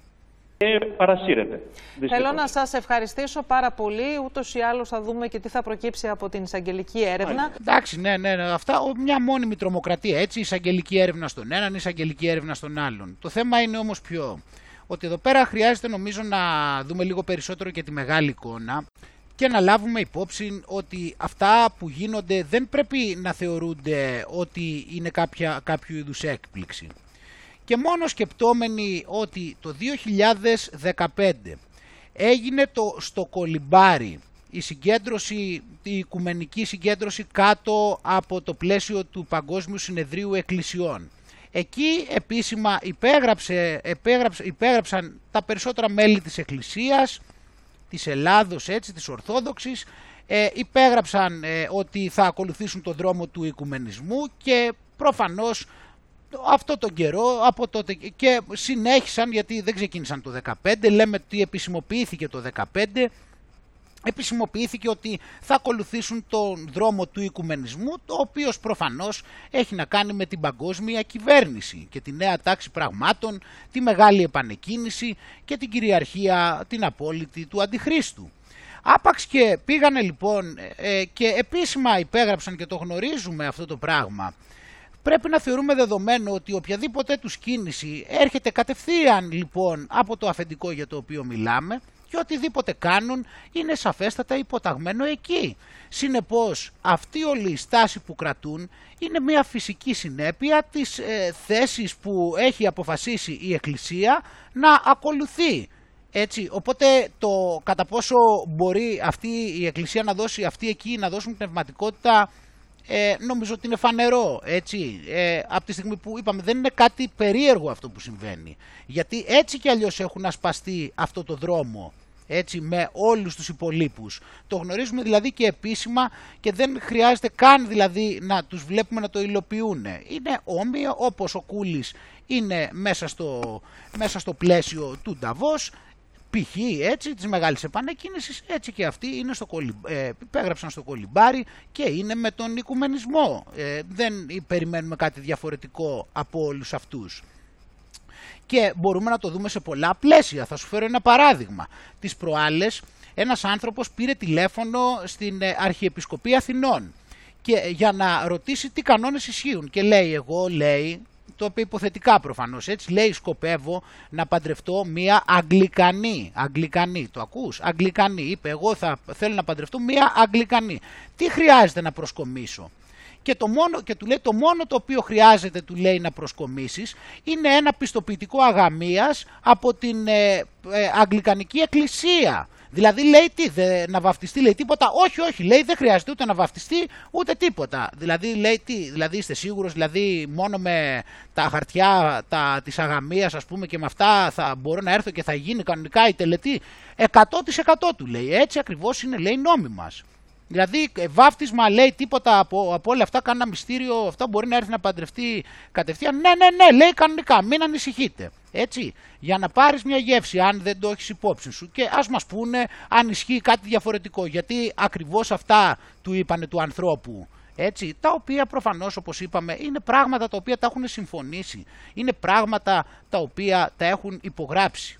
Και φυσικά πού θα βαρούσαν, στην Ελλάδα θα βαρούσαν, στο Χριστιανό θα βαρούσαν, στην Ορθοδοξία θα βαρούσαν, στον Χριστιανισμό. Και εδώ πέρα λοιπόν θα δούμε και ότι όλα αυτά συνδέονται μεταξύ τους, βλέπουμε ότι είναι όλα έτοιμα.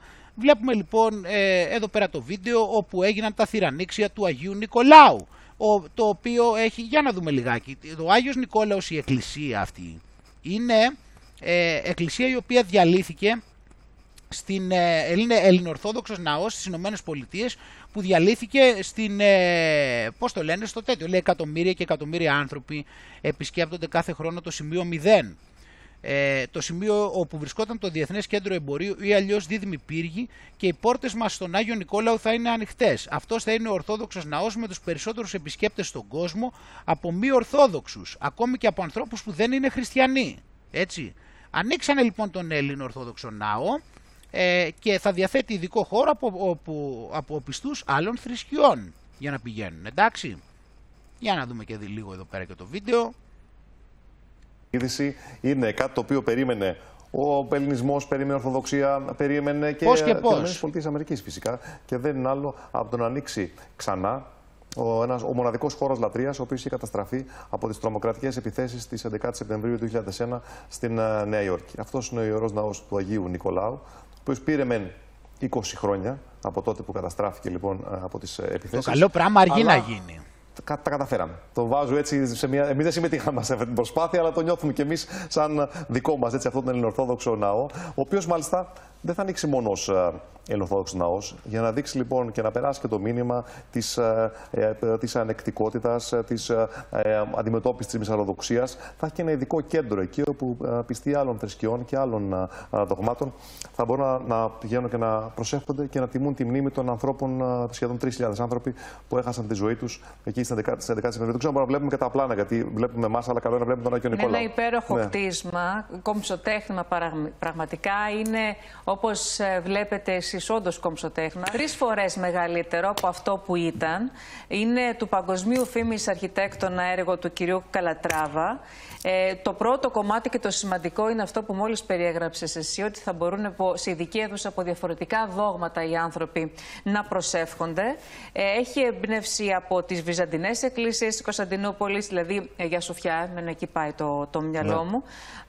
Και πραγματικά συμβολίζει το αυτονόητο ίσως. Το μίσος ξεπεράστηκε. Γι' αυτό και από όλες τις θρησκείες ή από άλλες θρησκείες και δόγματα θα μπορούν να πηγαίνουν εκεί πιστοί. Και πλέον θα πρέπει να δώσουμε για την παγκόσμια ειρήνη, στην αγάπη και στη συμπόνια και τίποτα άλλο. Τα θηρανίξια λοιπόν θα γίνουν από τον Οικουμενικό Πατριάρχη, τον κύριο Βαρθολομείο, ο οποίος έτσι. Είναι ο Βαρθολομέος είναι τελευταίες 10 μέρες, δεν κάνω λάθος. Ολοκληρώνει αυτό το ταξίδι του στις ΗΠΑ με τα θηρανίξια του Ιερού Ναού.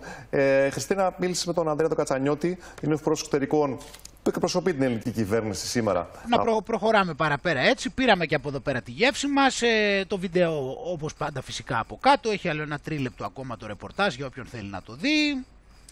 Και πάμε να δούμε πώς είναι λοιπόν. Οπότε πήραμε εδώ πέρα είδαμε εδώ πέρα την εικόνα, έτσι πιστεύω, σε ό,τι αφορά την εκκλησία, που είναι στο φούλι μηχανές. Έτσι, στο φούλι μηχανές για να επιτευχθεί ο μεγάλος σκοπός, και πρέπει να βάλουν για τα καλά όλοι πλάτη.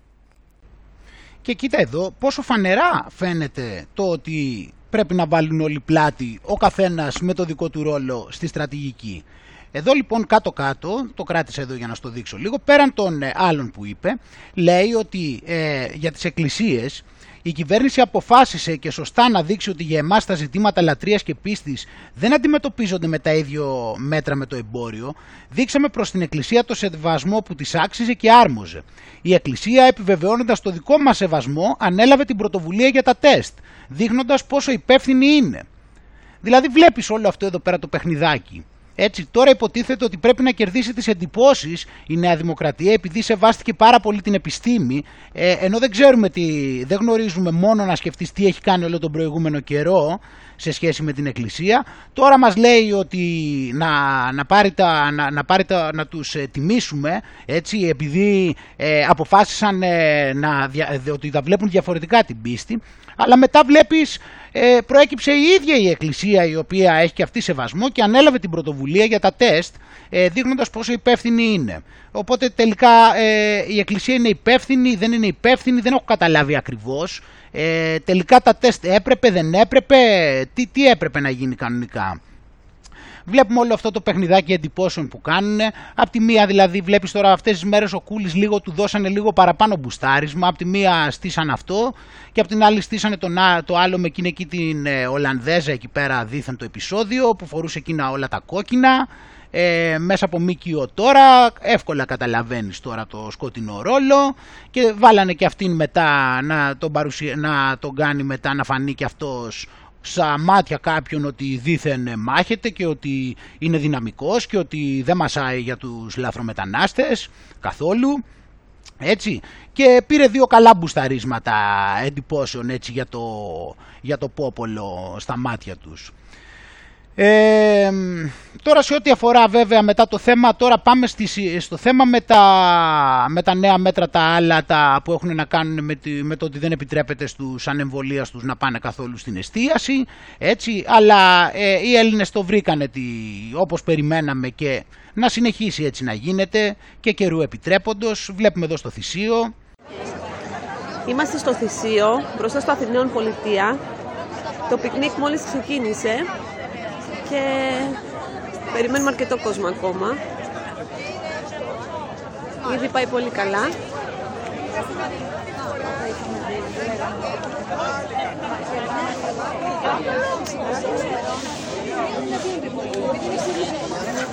Τατιάνα, γεια σας.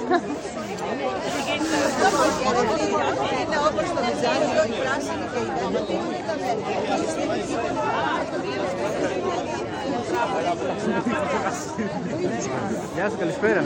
Καλησπέρα. Είστε live, παιδιά.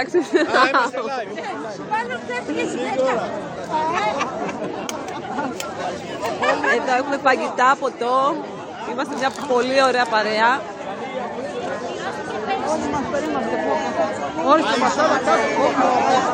Όσοι προλαβαίνετε, ελάτε. Μόλις τώρα ξεκινήσαμε.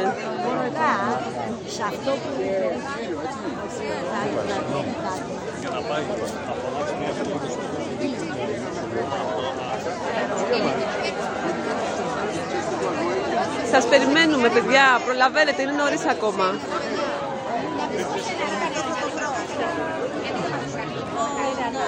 Να κάτσε, και από το Κύπρο, Κόρφου.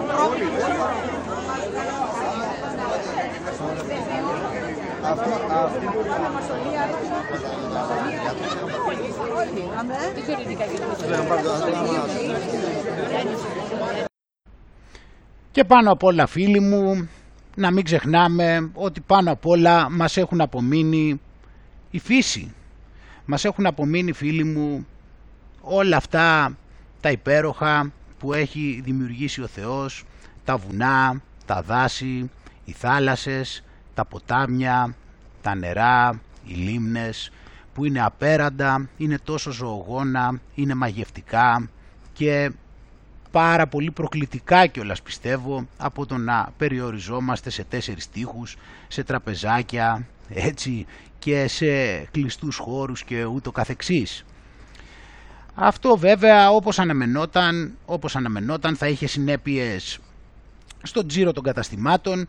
Βλέπουμε εδώ πέρα ότι η αγορά της Θεσσαλονίκης, λέει, πάγωσε, κάτω τα ταβερνάκια 80% και 50% τα καφέ. Κάνουν λόγο για μαύρο Σαββατοκύριακο. Έχουν κόψει την κίνηση και την έξοδο των πελατών αυτά τα περιοριστικά μέτρα. Ωστόσο, στο κέντρο της πόλης της Θεσσαλονίκης, λόγω του καλού καιρού που επικρατούσε το Σαββατοκύριακο που μας πέρασε, αλλά και επειδή τα μαγαζιά ήταν ανοιχτά, υπήρχε μια μικρή κίνηση στα μαγαζιά και τα καφέ. Όπως λέει όμως ο κύριος Επιτροπίδης, ο οποίος είναι Γενικός Γραμματέας του Συλλόγου Εστιατόρων, Ψητοπολών και Καφέ Μπάρ Νομού Θεσσαλονίκης, το προηγούμενο διάστημα πριν την εφαρμογή των νέων μέτρων, το περασμένο Σάββατο, τα καταστήματα δούλευαν κατά 80-90% στους εξωτερικούς χώρους, καθώς οι παρέες ήταν μικτές. Στα 4 άτομα, ακόμα και ένας να ήταν ανεμβολίαστος, η παρέα καθόταν στους εξωτερικούς χώρους. Πλέον όμως, λένε οι μαγαζάτορες, κανείς δεν θα κάνει το rapid test για να πάει να πιει ένα καφέ ή να φάει. Αυτομάτως διαλύεται η παρέα, δεν θα έρθει καθόλου. Αυτό διαπιστώσαμε αυτό το Σαββατοκύριακο και αυτό θα ζήσουμε στη συνέχεια, τονίζει ο κύριος Επιτροπίδης, σημειώνοντας ότι δεν φτάνει να δουλέψουν τα μαγαζιά μόνο με τους εμβολιασμένους. Φυσικά αυτό είναι λογικό, φίλοι μου, είναι και το θέμα που έχει να κάνει και με τις μικτές παρέες, για τις οποίες φαντάζομαι ότι μια σχετικά normal παρέα δεν θα πήγαινε κάπου και να άφηνε πίσω κάποιον ή κάποιους από την παρέα, επειδή δεν έχουν κάνει τον πόλη και δεν θέλουν να κάνουν τεστ και δεν τους επιτρέπει το αφεντικό να μπουν μέσα στο μαγαζί. Το θέμα είναι λοιπόν εδώ πέρα ότι κανονικά θα έπρεπε έτσι να υπάρξει μια πραγματική αντίδραση για όλα αυτά, καθώς πλήττονται οι ίδιοι. Τι γίνεται τώρα όμως, φίλοι μου, τι γίνεται τώρα και πάλι όμως, πράγματα τα οποία είναι απογοητευτικά. Εδώ διαβάζουμε λοιπόν, λέει, πανελλαδικό κλείσιμο καταστημάτων, λέει, την 3η 16 Νοεμβρίου. Ότι δηλαδή τι θα κάνουνε, ότι θα αντιδράσουνε. Θα αντιδράσουνε τα καταστήματα. Και για να δούμε εδώ, τι ανακοίνωσε η Ένωση Εστιατόρων και Συναφών Αττικής για μείωση τζίρου 30 με 50% πανελλαδικά το Σαββατοκύριακο όταν ξεκίνησαν να εφαρμόζονται τα μέτρα. Και αφού λοιπόν στην ανακοίνωση λέει η εστίαση αναζητεί μέτρα στήριξής της για την αποφυγή λουκέτων και απώλειας θέσεων εργασίας. Και λέει λοιπόν, κοίτα τι ζητάνε, μη επιστροφή των επιστρεπτέων προκαταβολών. Πρώτα απ' όλα μιλάνε, δεν ξέρουν σε ποιον μιλάνε. Από τη στιγμή που τους το ονόμασε αυτός που το κόβει από το 0 και τους το δίνει επιστρεπτέα προκαταβολή, για ποιο λόγο να την κάνει μη επιστρεπτέα? Για να τους την ονομάσει έτσι? Γιατί νομίζουν ότι την ονόμασε έτσι? Μετά λέει συνέχιση της επιδότησης ενοικίου, επαναφορά του μέτρου αναστολή των συμβάσεων εργασίας, απαλλαγή από την καταβολή δημοτικών τελών, μείωση του ΦΠΑ στο 6%, συνέχιση της επιδότησης των δόσεων δανείων και νέες χρηματοδοτήσεις ανάλογες των 2020 και των αρχών του 2021. Οπότε φίλοι μου, εδώ πέρα βλέπουμε με πολύ σαφήνεια ότι εδώ πέρα προφανώς πρέπει να υπάρχει κάτι, υπάρχει πίσω ο δάκτυλος, ο εργατοσυνδικαλιστο, ξέρεις, αυτοί λοιπόν, οι οποίοι τι κάνουνε, βλέπεις καμία κουβέντα για μέτρα που έχουν να κάνουν με υποχρεωτικά μπόλια, με το ότι μπαίνουν, για το αν μπαίνουν ανεμβολίαστοι και για ελέγχους για πάσα εκεί πέρα και για αποστάσεις και μάσκες και όλα αυτά της ατζέντας, κουβέντα. Και τι ζητάει? Λεφτά. Ζητάνε λεφτά, ζητάνε επιδόματα, ζητάνε μείωση των εξόδων. Δηλαδή, τι κάνουνε, παίζουν ξεκάθαρα το παιχνίδι του μαύρου. Όχι τυχαία φυσικά, γιατί όπως είπαμε αυτοί εδώ πέρα είναι από τα συνδικάτα που τα ετοιμάζουν όλα αυτά. Αυτά εκεί που παρουσιάζονται εκεί τα αριστερόστροφα. Βλέπεις εδώ τι ζητάνε, να πληρώνουν κάπου λιγότερα, να τους δίνουν επιδότηση, να μην επιστρέψουν τις επιστρεπτές, να κανονίσουν εκεί για τις συμβάσεις και όλα αυτά. Όλα αυτά εδώ πέρα, δηλαδή βλέπεις εδώ πέρα το μέγεθος της απάτης.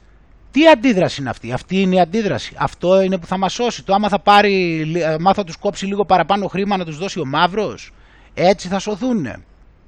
Ξέρουμε πολύ καλά ότι δεν είναι αυτός ο τρόπος για να πάνε. Ξέρουμε πάρα πολύ καλά ότι δεν είναι αυτός ο τρόπος, και όχι μόνο δεν είναι ο τρόπος, αυτός είναι ο τρόπος για να διαλυθούν περισσότερο, για να δυναμώσουν περισσότερο και να καταστραφεί η οικονομία πιο εύκολα, να υποτιμηθεί το νόμισμα ακόμα περισσότερο, όπως κάνουν και ειδικά στις Ηνωμένες Πολιτείες, για να πάμε έτσι μετά στο κράχ και για να διαλυθούν όλα και να πάμε φυσικά μετά εύκολα στη μεγάλη επανεκκίνηση. Και αυτό εδώ πέρα συντηρεί ακριβώς αυτή την κατάσταση μαζί με όλα τα υπόλοιπα μέτρα. Δεν μπορώ να καταλάβω δηλαδή πώς αυτό μπορεί να νοείται αυτή τη στιγμή σαν κάποιο είδους αντίδραση. Πραγματικά δηλαδή είναι αστείο. Και μετά βέβαια από όλα αυτά έχουμε και εισήγηση βόμβα για νέα μέτρα με rapid test και στα σούπερ μάρκετ. Αλλά τι θέλω να σου διαβάσω εδώ πέρα? Ότι εδώ οι εκπρόσωποι των εμπόρων έθεσαν θέμα αθέμητου ανταγωνισμού σε σχέση με τη λειτουργία των σούπερ μάρκετ. Οπότε λοιπόν λέει, έχουμε ξαναπεί ότι υπάρχει... απάντησε ο Γιάννης Οικονόμου. Το θέμα είναι όμως ότι εδώ πέρα οι εκπρόσωποι των εμπόρων έθεσαν θέμα αθέμητου ανταγωνισμού σε σχέση με τη λειτουργία των σούπερ μάρκετ. Άρα τι γίνεται πάλι, τι ζητάνε πάλι? Ζητάνε να μπουν rapid test και στα σούπερ μάρκετ. Δηλαδή πώς δείξαμε πριν, το βλέπεις πώς το παίζουν το παιχνίδι. Δηλαδή πόσο πιο φανερό. Το βλέπεις πώς πηγαίνουν και πιέζουν οι ίδιοι και πολλές φορές για να μην παίρνει την ευθύνη ο Κούλης. Όπα, κάτσε, γιατί εδώ κολλήσαμε λίγο. Να το φτιάξω. Ναι, λοιπόν, οπότε το βλέπεις πως το κάνουνε. Απ' τη μία βάζει τον Τσίπρα να πιέζει για την εκκλησία για τα τεστ, επειδή υπήρξε αδικία γιατί κάνανε τεστ οι άλλοι. Τώρα βάζει αυτούς εδώ, βάζει το... πώς το λένε, βάζει τους εκπροσώπους των εμπόρων να ζητάνε, να νιώθουν πάλι και αυτοί οι αδικημένοι. Άρα πάλι πρέπει να μπει λοιπόν rapid test όχι μόνο και στις εκκλησίες αλλά και στα σούπερ μάρκετ. Άρα μετά τι έχουμε αφήσει? Είπαμε μετά έχουμε αφήσει τα φαρμακεία. Ναι, αλλά στα φαρμακεία μπορεί να θες να πας για να κάνεις εμβόλιο. Άρα εκεί εντάξει, δεν χρειάζεται να κάνεις τεστ για να πας να κάνεις εμβόλιο. Οπότε τα φαρμακεία μπορεί να τα αφήσουν. Και τι άλλο έχει μείνει? Νομίζω τα συνεργεία. Καταλαβαίνουμε λοιπόν πώς πηγαίνει το πράγμα. Δηλαδή αυτοί ποιος είναι ο ρόλος τους. Υπάρχει το θέμα λοιπόν ότι με τον Πρωθυπουργό συναντήθηκαν οι εκπρόσωποι του επιχειρηματικού κόσμου και από την πλευρά τους οι παραγωγικοί φορείς του λιανεμπορίου και της εστίασης ζήτησαν μέτρα σε δύο άξονες. Τα περιοριστικά μέτρα να είναι οριζόντια σε όλους τους τομείς της οικονομίας, π.χ. σούπερ μάρκετ και της κοινωνίας, εκκλησία. Και δεύτερον, να στηριχτούν κλάδοι και ειδικά η εστίαση με τη μετάθεση στο μέλλον της πληρωμής οικονομικών υποχρεώσεων και τη μετατροπή της επιστρεπτές προκαταβολής σε μη επιστρεπτέα. Άρα, και έχει εδώ πέρα αυτούς που ανέλησαν τα αιτήματα. Άρα βλέπεις εδώ πέρα πώς παίζεται το παιχνίδι, πόσο σαφές είναι αυτό που λέμε. Κοίτα τι ζητήσανε. Ζητήσανε όχι να κοπούν τα μέτρα, τα μέτρα να υπάρχουν αυτά όλα, να υπάρχουν και στους άλλους. Και μετά εδώ να παιχτεί κανένα παιχνίδι έτσι να πάρουν κανένα ψευτοεπίδομα από το ψευτοχρήμα του μαύρου. Είναι όλα τόσο φανερά, φίλοι μου, είναι τόσο φανερό το σαμποτάζ που γίνεται σε οποιαδήποτε είδους αντίδραση. Και με τους υγειονομικούς μαθαίνω τα ίδια ανακατώματα. Έχουν μπλεχτεί μέσα πάλι έτσι αριστερόστροφοι και τα έχουν κάνει άνω κάτω. Όμως βλέπεις έτσι σε αυτή τη μεγάλη τους προσπάθεια, στην οποία όπως βλέπουμε είναι σύμφωνοι και όλοι αυτοί από την Κεντρική Ένωση Επιμελητηρίων Ελλάδων, π.χ. το Επαγγελματικό Επιμελητήριο Αθηνών, οι οποίοι είναι σύμφωνοι, καλά για μας και εσείς δεν το συζητάμε, και με τα υπόλοιπα μέτρα αυτά με τα τεστ ότι είναι σύμφωνοι. Όμως υπήρχε το πρόβλημα, από ό,τι μαθαίνουμε, ότι υπάρχουν πολλοί οι οποίοι προσπαθούν να κλέψουν και προσπαθούν να γίνουν μεγάλος κίνδυνος, να αποτελέσουν πολύ μεγάλο κίνδυνο για την υπόλοιπη ανθρωπότητα και με το να μεταδώσουν τον ιό, βρισκόμενοι χωρίς να έχουν κάνει μπόλη σε κάποιο χώρο που η επιστήμη ξέρει ότι είναι κακό να βρίσκονται, γι' αυτό και πρέπει να επιδείξουν το πιστοποιητικό τους. Οπότε υπάρχουν πολλοί οι οποίοι κλέβουν και προσπαθούν να χρησιμοποιήσουν πιστοποιητικά άλλων και διάφορα τέτοια πράγματα, και αυτό είναι κάτι πάρα πολύ επικίνδυνο, όπως είπαμε, διότι η επιστήμη ξέρει πόσο επικίνδυνο είναι το να βρίσκεται ανάμεσα σε εμβολιασμένους ένας ο οποίος δεν έχει ξεκινήσει γενετική θεραπεία ακόμα. Και γι' αυτό λοιπόν, για να μην γίνονται αυτά προφανώς έτσι, στην Κύπρο ξεκινάνε λοιπόν την εφαρμογή, ούτως ώστε στη συνέχεια να το φέρουν και στην Ελλάδα, γιατί όλα γίνονται εκεί πιλωτικά και μετά κατευθείαν έρχονται στην Ελλάδα. Υποχρεωτικά λοιπόν με την εφαρμογή COV-SCAN Cyprus, η έλεγχη κατοχής Safe Pass.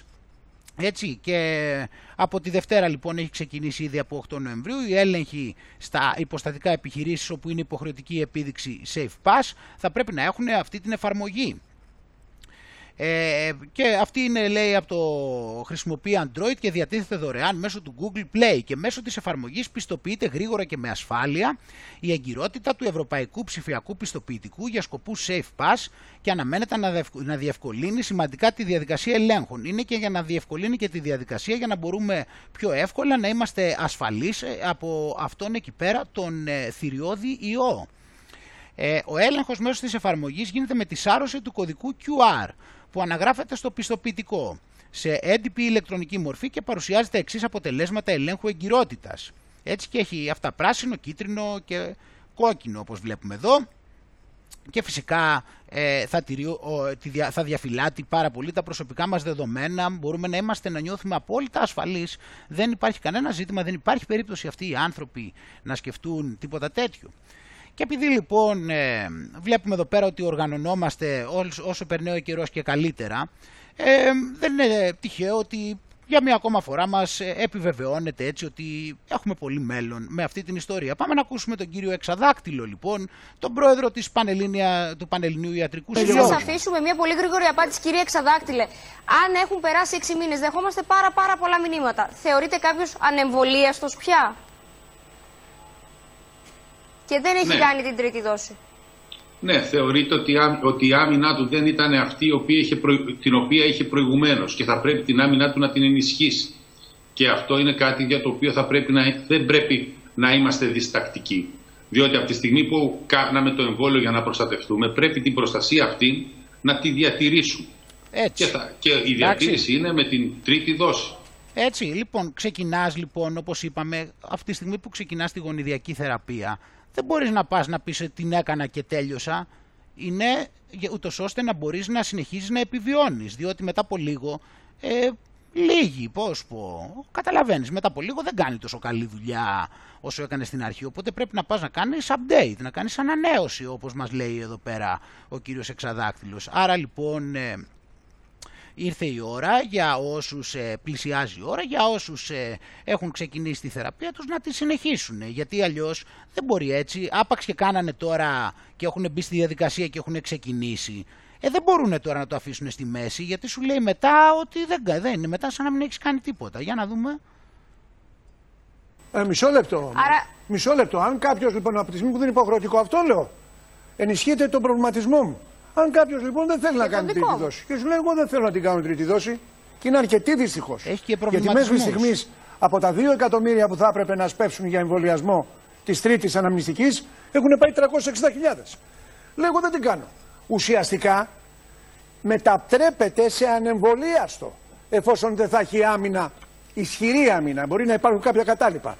Αυτό δεν είναι πρόβλημα, δεν σας προβληματίζει ως Επιτροπή, κύριε Ξαδάκτυλε? Γιατί να, αυτό συγγνώμη, γιατί να μας γιατί δηλαδή όμως τώρα θα έπρεπε να τους προβληματίζει? Γιατί δηλαδή, τι πειράζει δηλαδή, άμα πηγαίνεις κάθε μερικούς μήνες και κάνεις μια ενεσούλα, σιγά, γιατί τι, ποιο είναι το κακό? Ξέρεις καταρχάς ότι είναι απόλυτα ελεγμένη και ασφαλής. Ξέρεις ότι είναι πολύ πιο πολλές, ότι κινδυνεύεις υπερβολικά. Είναι μεγάλες οι πιθανότητες να πεθάνεις από τον ιό. Τα στοιχεία δείχνουν ότι είναι τρομερή η θνησιμότητα από τον ιό. Υπάρχουν οι ακατόμβες, συγγνώμη, των τέτοιων. Οπότε ποιο είναι το πρόβλημα άμα πηγαίνεις κάθε 3-4 μήνες να κάνεις έτσι ένα τσιμπηματάκι? Τι είναι δηλαδή, τόσο σημαντικό είναι? Δηλαδή δεν το καταλαβαίνω ποιος είναι ο προβληματισμός. Όπως επίσης μας προβληματίζει και το γεγονός ότι ενδεχομένως θα έπρεπε να υπάρχει κάποιος τρόπος μέτρησης της άμυνας συγκεκριμένος, έτσι ώστε οι άνθρωποι να ξέρουν ότι γιατί δεν έχουν όλοι την ίδια ανταπόκριση στην ίδια χρονική στιγμή. Δεν έχει σημασία τώρα. Θα πηγαίνουμε όλοι κάθε 3 μήνες και τώρα άμα είναι λίγο νωρίτερα, τι πειράζει τώρα? Αυτό είναι το πρόβλημα. Θα είμαστε σίγουροι όπως και να έχει. Να μας πούνε το μίνιμουμ. Με 3 μήνες φτάνει να αντέξει η δόση μέχρι 3 μήνες να πάμε στην επόμενη ή θέλει πιο λίγο? Εδώ λοιπόν θα ακούσουμε την κυρία Λινού, η οποία δεν πολύ εμφανιζόταν τον προηγούμενο καιρό. Είχε μείνει λίγο στην απέξω, λίγο την προστατεύανε για να επανέλθει να φέρει αυτά τα νέα μαντάτα.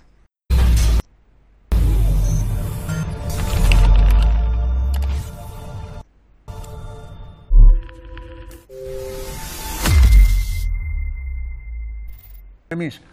Εγώ νομίζω το βασικό είναι να ξαναρχίσουμε να τηρούμε μέτρα, μάσκα, αποστάσεις και να μην διαχωρίζουμε τον πληθυσμό σε εμβολιασμένους ή μη. Γιατί η καινούργια πληροφορία, καλά το κάναμε στην αρχή, αλλά τώρα φαίνεται, όλα τα δεδομένα δείχνουν ότι και οι εμβολιασμένοι μεταδίδουν. Απλώς μεταδίδουν για λιγότερες μέρες. Μάσκα και σε εξωτερικούς χώρους. Αυτό που λέτε, όχι, κάτσε εδώ πέρα, τώρα σου λέει εδώ πέρα ότι αυτοί οι εμβολιασμένοι νομίζουν ότι απελευθερώθηκαν. Δεν πρέπει κάποιος να τους ενημερώσει επιτέλους? Ορίστε, και έρχεται λοιπόν η κυρία Λινού, γιατί εμείς εδώ πέρα δεν ξέρουμε, αλλά μιλάει μια ειδικός η οποία ξέρει και δεν το, λέει πράγματα τα οποία μας ενημερώνει αυτή τη στιγμή για πράγματα που εμείς οι αμαθείς, οι μημαθείς μάλλον, που κάνουμε ότι τα ξέρουμε όλα, δεν τα ξέραμε. Για να δούμε εδώ. Όχι, δεν είναι αυτό. Αυτό που είπε είναι σημαντικό. Ότι δυστυχώς νοσούν και οι εμβολιασμένοι. Ναι. Γι' αυτό και λέει μάσκα καλό, κύριε Αλίνου. Αλλά νοσούν και οι εμβολιασμένοι, βρε, άστο καλό, ρε, πώς γίνεται αυτό? Οπότε λοιπόν εδώ βλέπουμε λοιπόν ότι θα πρέπει να ενημερωθούν οι εμβολιασμένοι ότι δεν είναι ελεύθεροι, έτσι, διότι όπως είδαμε εδώ πέρα είναι ανελεύθεροι σαν τους αρνητές. Είπε δεν θα πρέπει να γίνεται διαχωρισμός. Είναι στην ίδια φάση με τους αρνητές, είπε. Και γι' αυτό λοιπόν τα μέτρα θα πρέπει να είναι καθολικά, δεν θα πρέπει να είναι μόνο για τους αρνητές. Είναι ένα στοιχείο το οποίο αμφισβητήθηκε στην αρχή, ότι ξέρεις κάτι, έχεις ανοσία. Δεν το ξέραμε. Μα πού να το, εντάξει τώρα, πού να το ξέρουνε, δεν το ξέρανε και οι άνθρωποι, έτσι είναι και αυτοί, είναι μέσα στις έρευνες εκεί, εντάξει. Εμείς τώρα, εμείς που το λέγαμε χωρίς να το ξέρουμε, ξέρεις. Οπότε λοιπόν, βέβαια εδώ πέρα πρέπει να καταλάβουμε επιτέλους ότι δεν μας είπε κανένας ότι θα ξεμπερδέψουμε τελικά, έτσι από ό,τι φαίνεται. Για πάμε να δούμε εδώ, πέρα τις δηλώσεις και να δούμε εδώ τον οικονόμου που είναι εκπρόσωπος της... Είδατε σε κάποια στιγμή αυτής της πανδημίας κάποιος να βγει και να πει ότι τελειώσαμε. Όμως είναι και το τελευταίο μίλι προς την ελευθερία. Είδατε σε κάποια στιγμή αυτής της πανδημίας... Όπως είπαμε, δεν σου είπε κανείς ποτέ ότι είσαι ελεύθερος με το εμβόλιο, όπως βλέπεις εδώ που σου λέει ο κύριος Οικονόμου, η κυρία Λινού. Τώρα, γι' αυτό και βγήκε να το ξεκαθαρίσει, για να μην νομίζει κανένας ότι απελευθερώθηκε. Γιατί από ό,τι φαίνεται, πολλοί που εμβολιάστηκαν πιστεύουν ότι απελευθερώθηκαν. Οπότε γι' αυτό λοιπόν πρέπει εδώ να ενημερωθούν. Οπότε και εμείς εδώ παρουσιάζουμε το πώς ενημέρωσαν αφενός μεν οι ειδικοί, προηγουμένως μέσω της κυρίας Λινού, αφετέρου δε οι κυβερνήτες, μέσω του κυρίου Οικονόμου. Κάποιος να βγει και να πει ότι τελειώσαμε. Σήμερα είμαι περισσότερο παραποτέ πεπισμένος ότι έχει αρχίσει να γράφεται ο επίλογος αυτής της πρωτοφανούς περιπέτειας. Είδατε σε κάποια στιγμή αυτής της πανδημίας κάποιος να βγει και να πει ότι τελειώσαμε. Όμως είναι και το τελευταίο μίλι προς την ελευθερία. Όλα αυτά που σας περιέγραψα πριν στοιχειοθετούν λευκή πετσέτα. Προσωπικά κουράστηκα. Δεν θέλεις για να εμβολιαστείς. Μη σώσεις. Όλα αυτά που σας περιέγραψα πριν στοιχειοθετούν λευκή πετσέτα. Τέρμα. Πάμε παρακάτω. Η ζωή συνεχίζεται. Όποιος εμβολιαστεί. Τέρμα. Εγώ δεν πάω να ασχοληθώ άλλο. Κουράστηκα. Δεν υπάρχει το κράτος να κάνει κάτι παραπάνω στο θέμα. Τα έχει κάνει όλα. Όλα αυτά που σας περιέγραψα πριν στοιχειοθετούν λευκή πετσέτα. Από εδώ και πόσο ο καθένας είναι ατομική ευθύνη. Σου λέει θέλω να εμβολιαστώ, δεν θέλω. Το κράτος δεν θα ξανακλείσει, η αγορά δεν θα ξανακλείσει, δεν θα κλείσει ακόμα στα σπίτια. Κάνατε ρε του ανθρώπου, ρε παλιοαρνητές, ρε. Σε τι κατάσταση τον φέρατε τον άνθρωπο. Μια μοχθή, δηλαδή τον προσπάθησε τόσο πολύ να μας βοηθήσει και τον φέραμε σε τέτοιο εκνευρισμό. Βρε τους παλιοαρνητές, δεν είναι αυτό το πράγμα. Τελεία και παύλα. Όλα αυτά που σας περιέγραψα πριν στοιχειοθετούν λευκή πετσέτα.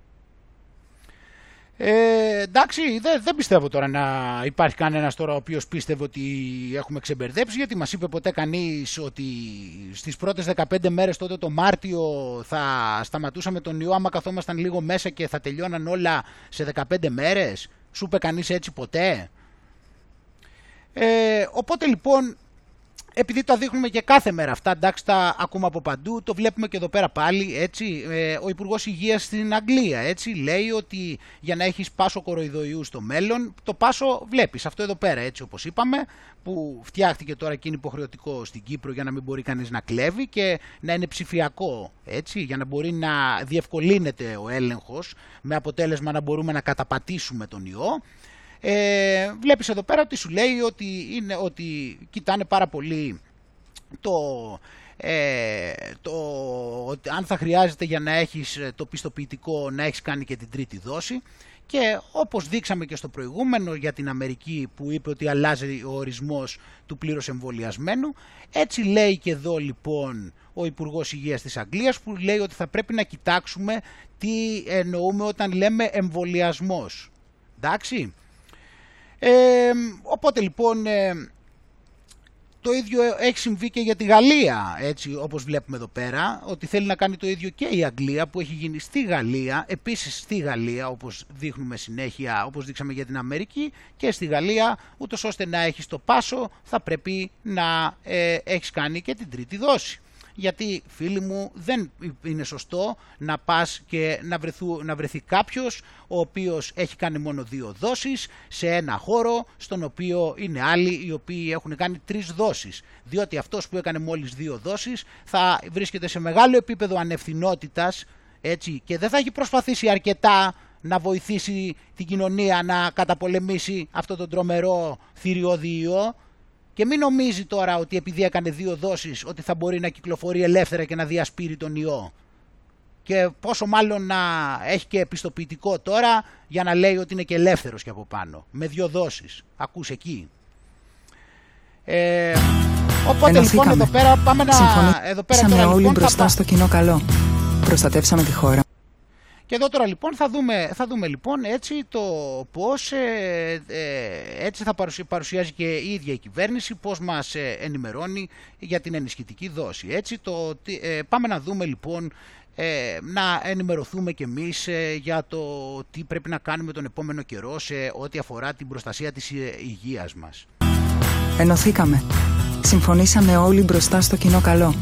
Προστατεύσαμε τη χώρα μας και μαζί προστατεύσαμε τον εαυτό μας και τους δικούς μας ανθρώπους. Ενωθήκαμε και εμβολιαστήκαμε σε μια μεγάλη πλειοψηφία. Σήμερα συνεχίζουμε με μια ενισχυτική δόση που θα μας θωρακίσει ακόμη περισσότερο. Ειδικά το χειμώνα που είναι μπροστά μας. Μια δόση που είναι ήδη διαθέσιμη για όλους τους συμπολίτες μας που έχουν περάσει τα 50 τους χρόνια, όπως και για όσους ανεξαρτήτως ηλικίας έχουν κάποιο υποκείμενο νόσημα της Α ή της Β ομάδας. Η διαδικασία είναι απλή. Αν έχουν περάσει 6 μήνες από την τελευταία δόση του εμβολίου, κλείστε το δικό σας ραντεβού. Εύκολα και γρήγορα στο εμβόλιο.gov.gr, στα φαρμακεία ή στα ΚΕΠ.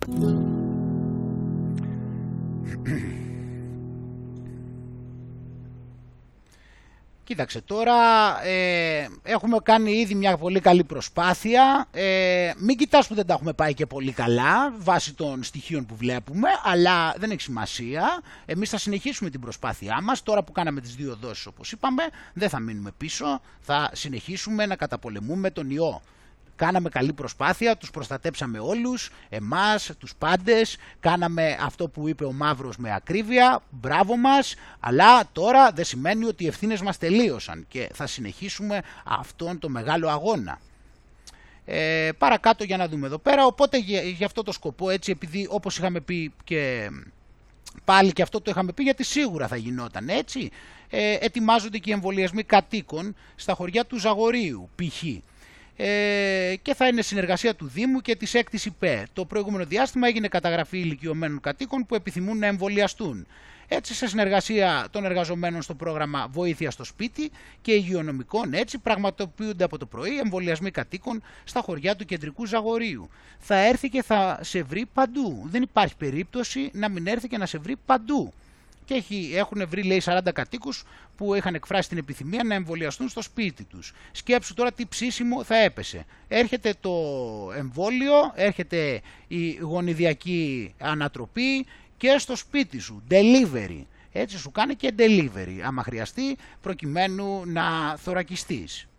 Όμως μάλλον δεν πάνε πολύ καλά ακόμα τα δεδομένα σε σχέση με την τρίτη δόση, εδώ από ό,τι βλέπουμε στην Ευρώπη, διότι τα κρούσματα, όπως τα λένε, κοροϊδοϊού σπάνε ρεκόρ, λέει, σε όλη την Ευρώπη όσο πλησιάζει ο χειμώνας. Οπότε, φίλοι μου, αυτό επειδή πρέπει να προχωρήσουμε τώρα σιγά σιγά να πηγαίνουμε και για την τρίτη δόση, εδώ πέρα ο χειμώνας αναμένεται δυσκολότατος.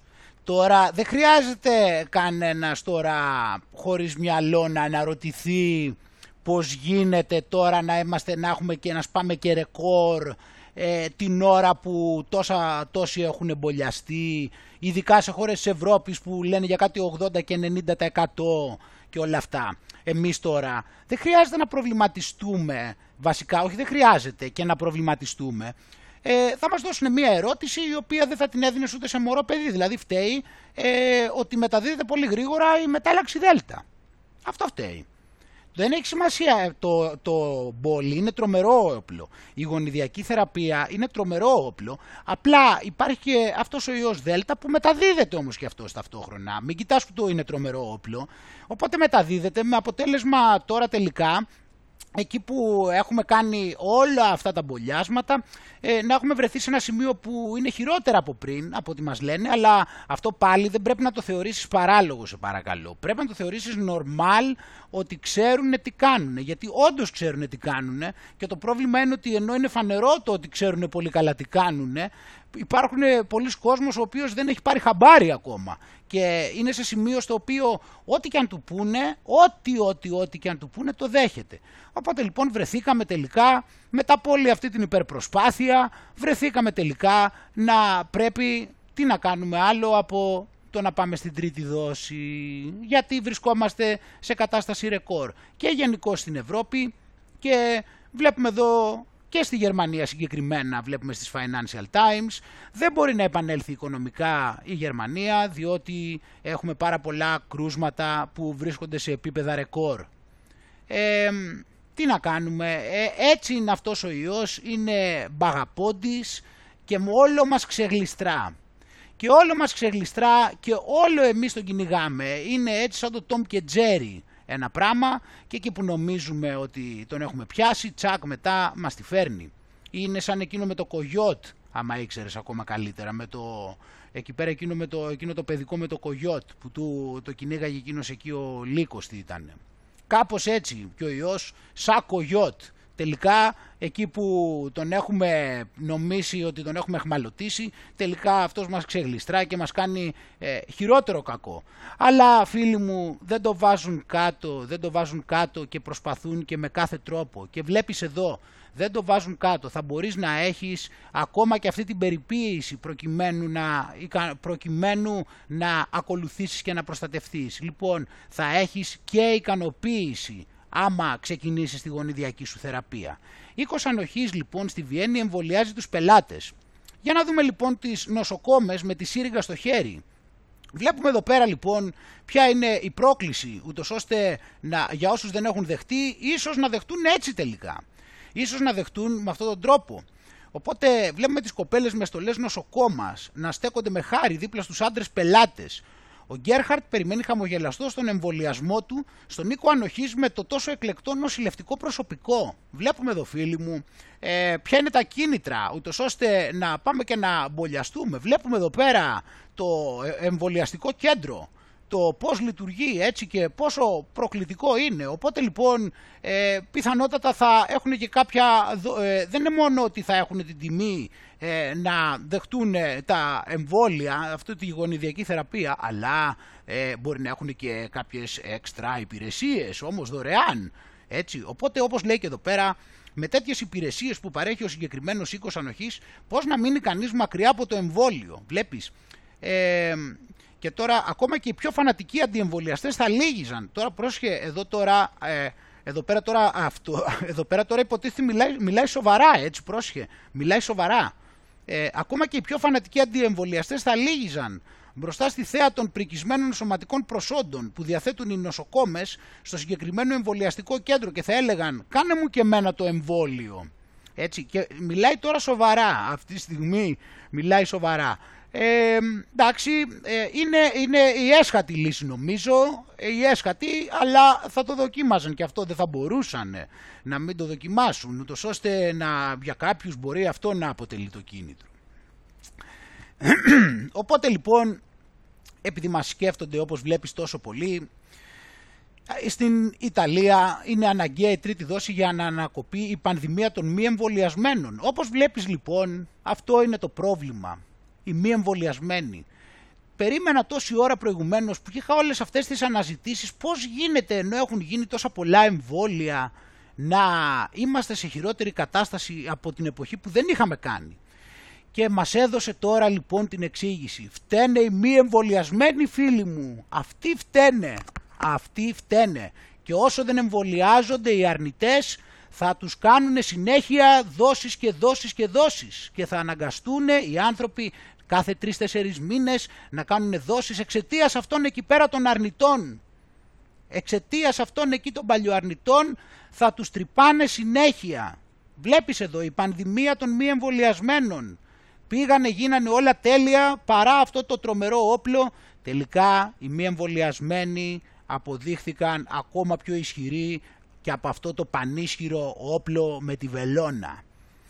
Ο Ιταλός Ειδικός Επίτροπος λοιπόν για τη χορήγηση των εμβολιασμών κατά του κορονοϊού, στρατηγός Φραντζέσκο Φιλουόλο, αναφέρθηκε στην αύξηση των κρουσμάτων που καταγράφεται σε πολλές ευρωπαϊκές χώρες. Είναι η λεγόμενη πανδημία των μη εμβολιασμένων που δείχνουν ότι πρέπει να ενισχυθεί ο ρυθμός χορήγησης της τρίτης δόσης. Έτσι, παράλληλα πρέπει να συνεχίσουμε να χορηγούμε και τις πρώτες δόσεις στους πολίτες που δεν έχουν εμβολιαστεί.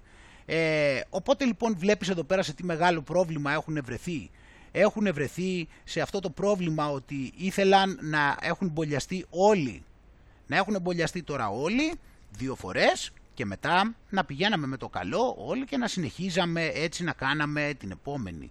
Τώρα έχουν βρεθεί σε μια κατάσταση που από τους μεν υπάκους πλήρως τους λένε να ξαναπεράσουν να πάρουν το επόμενο τρύπημα και την επόμενη δοσολογία και από τους δε τους λένε να ξεκινήσουν. Εμείς όμως έχουμε μείνει πίσω αυτή τη στιγμή, γιατί σκέψου λιγάκι, δηλαδή όταν ο άλλος έχει κάνει δύο και απειλείται που πρέπει να κάνει τρίτη, εμείς τι να κάνουμε δύο, να μας πούνε τι. Άρα βλέπουμε εδώ πέρα ότι έχουμε πολύ δρόμο μπροστά μας ακόμα μέχρι να καταφέρουμε να ανταποκριθούμε εμείς που έχουμε μείνει πίσω.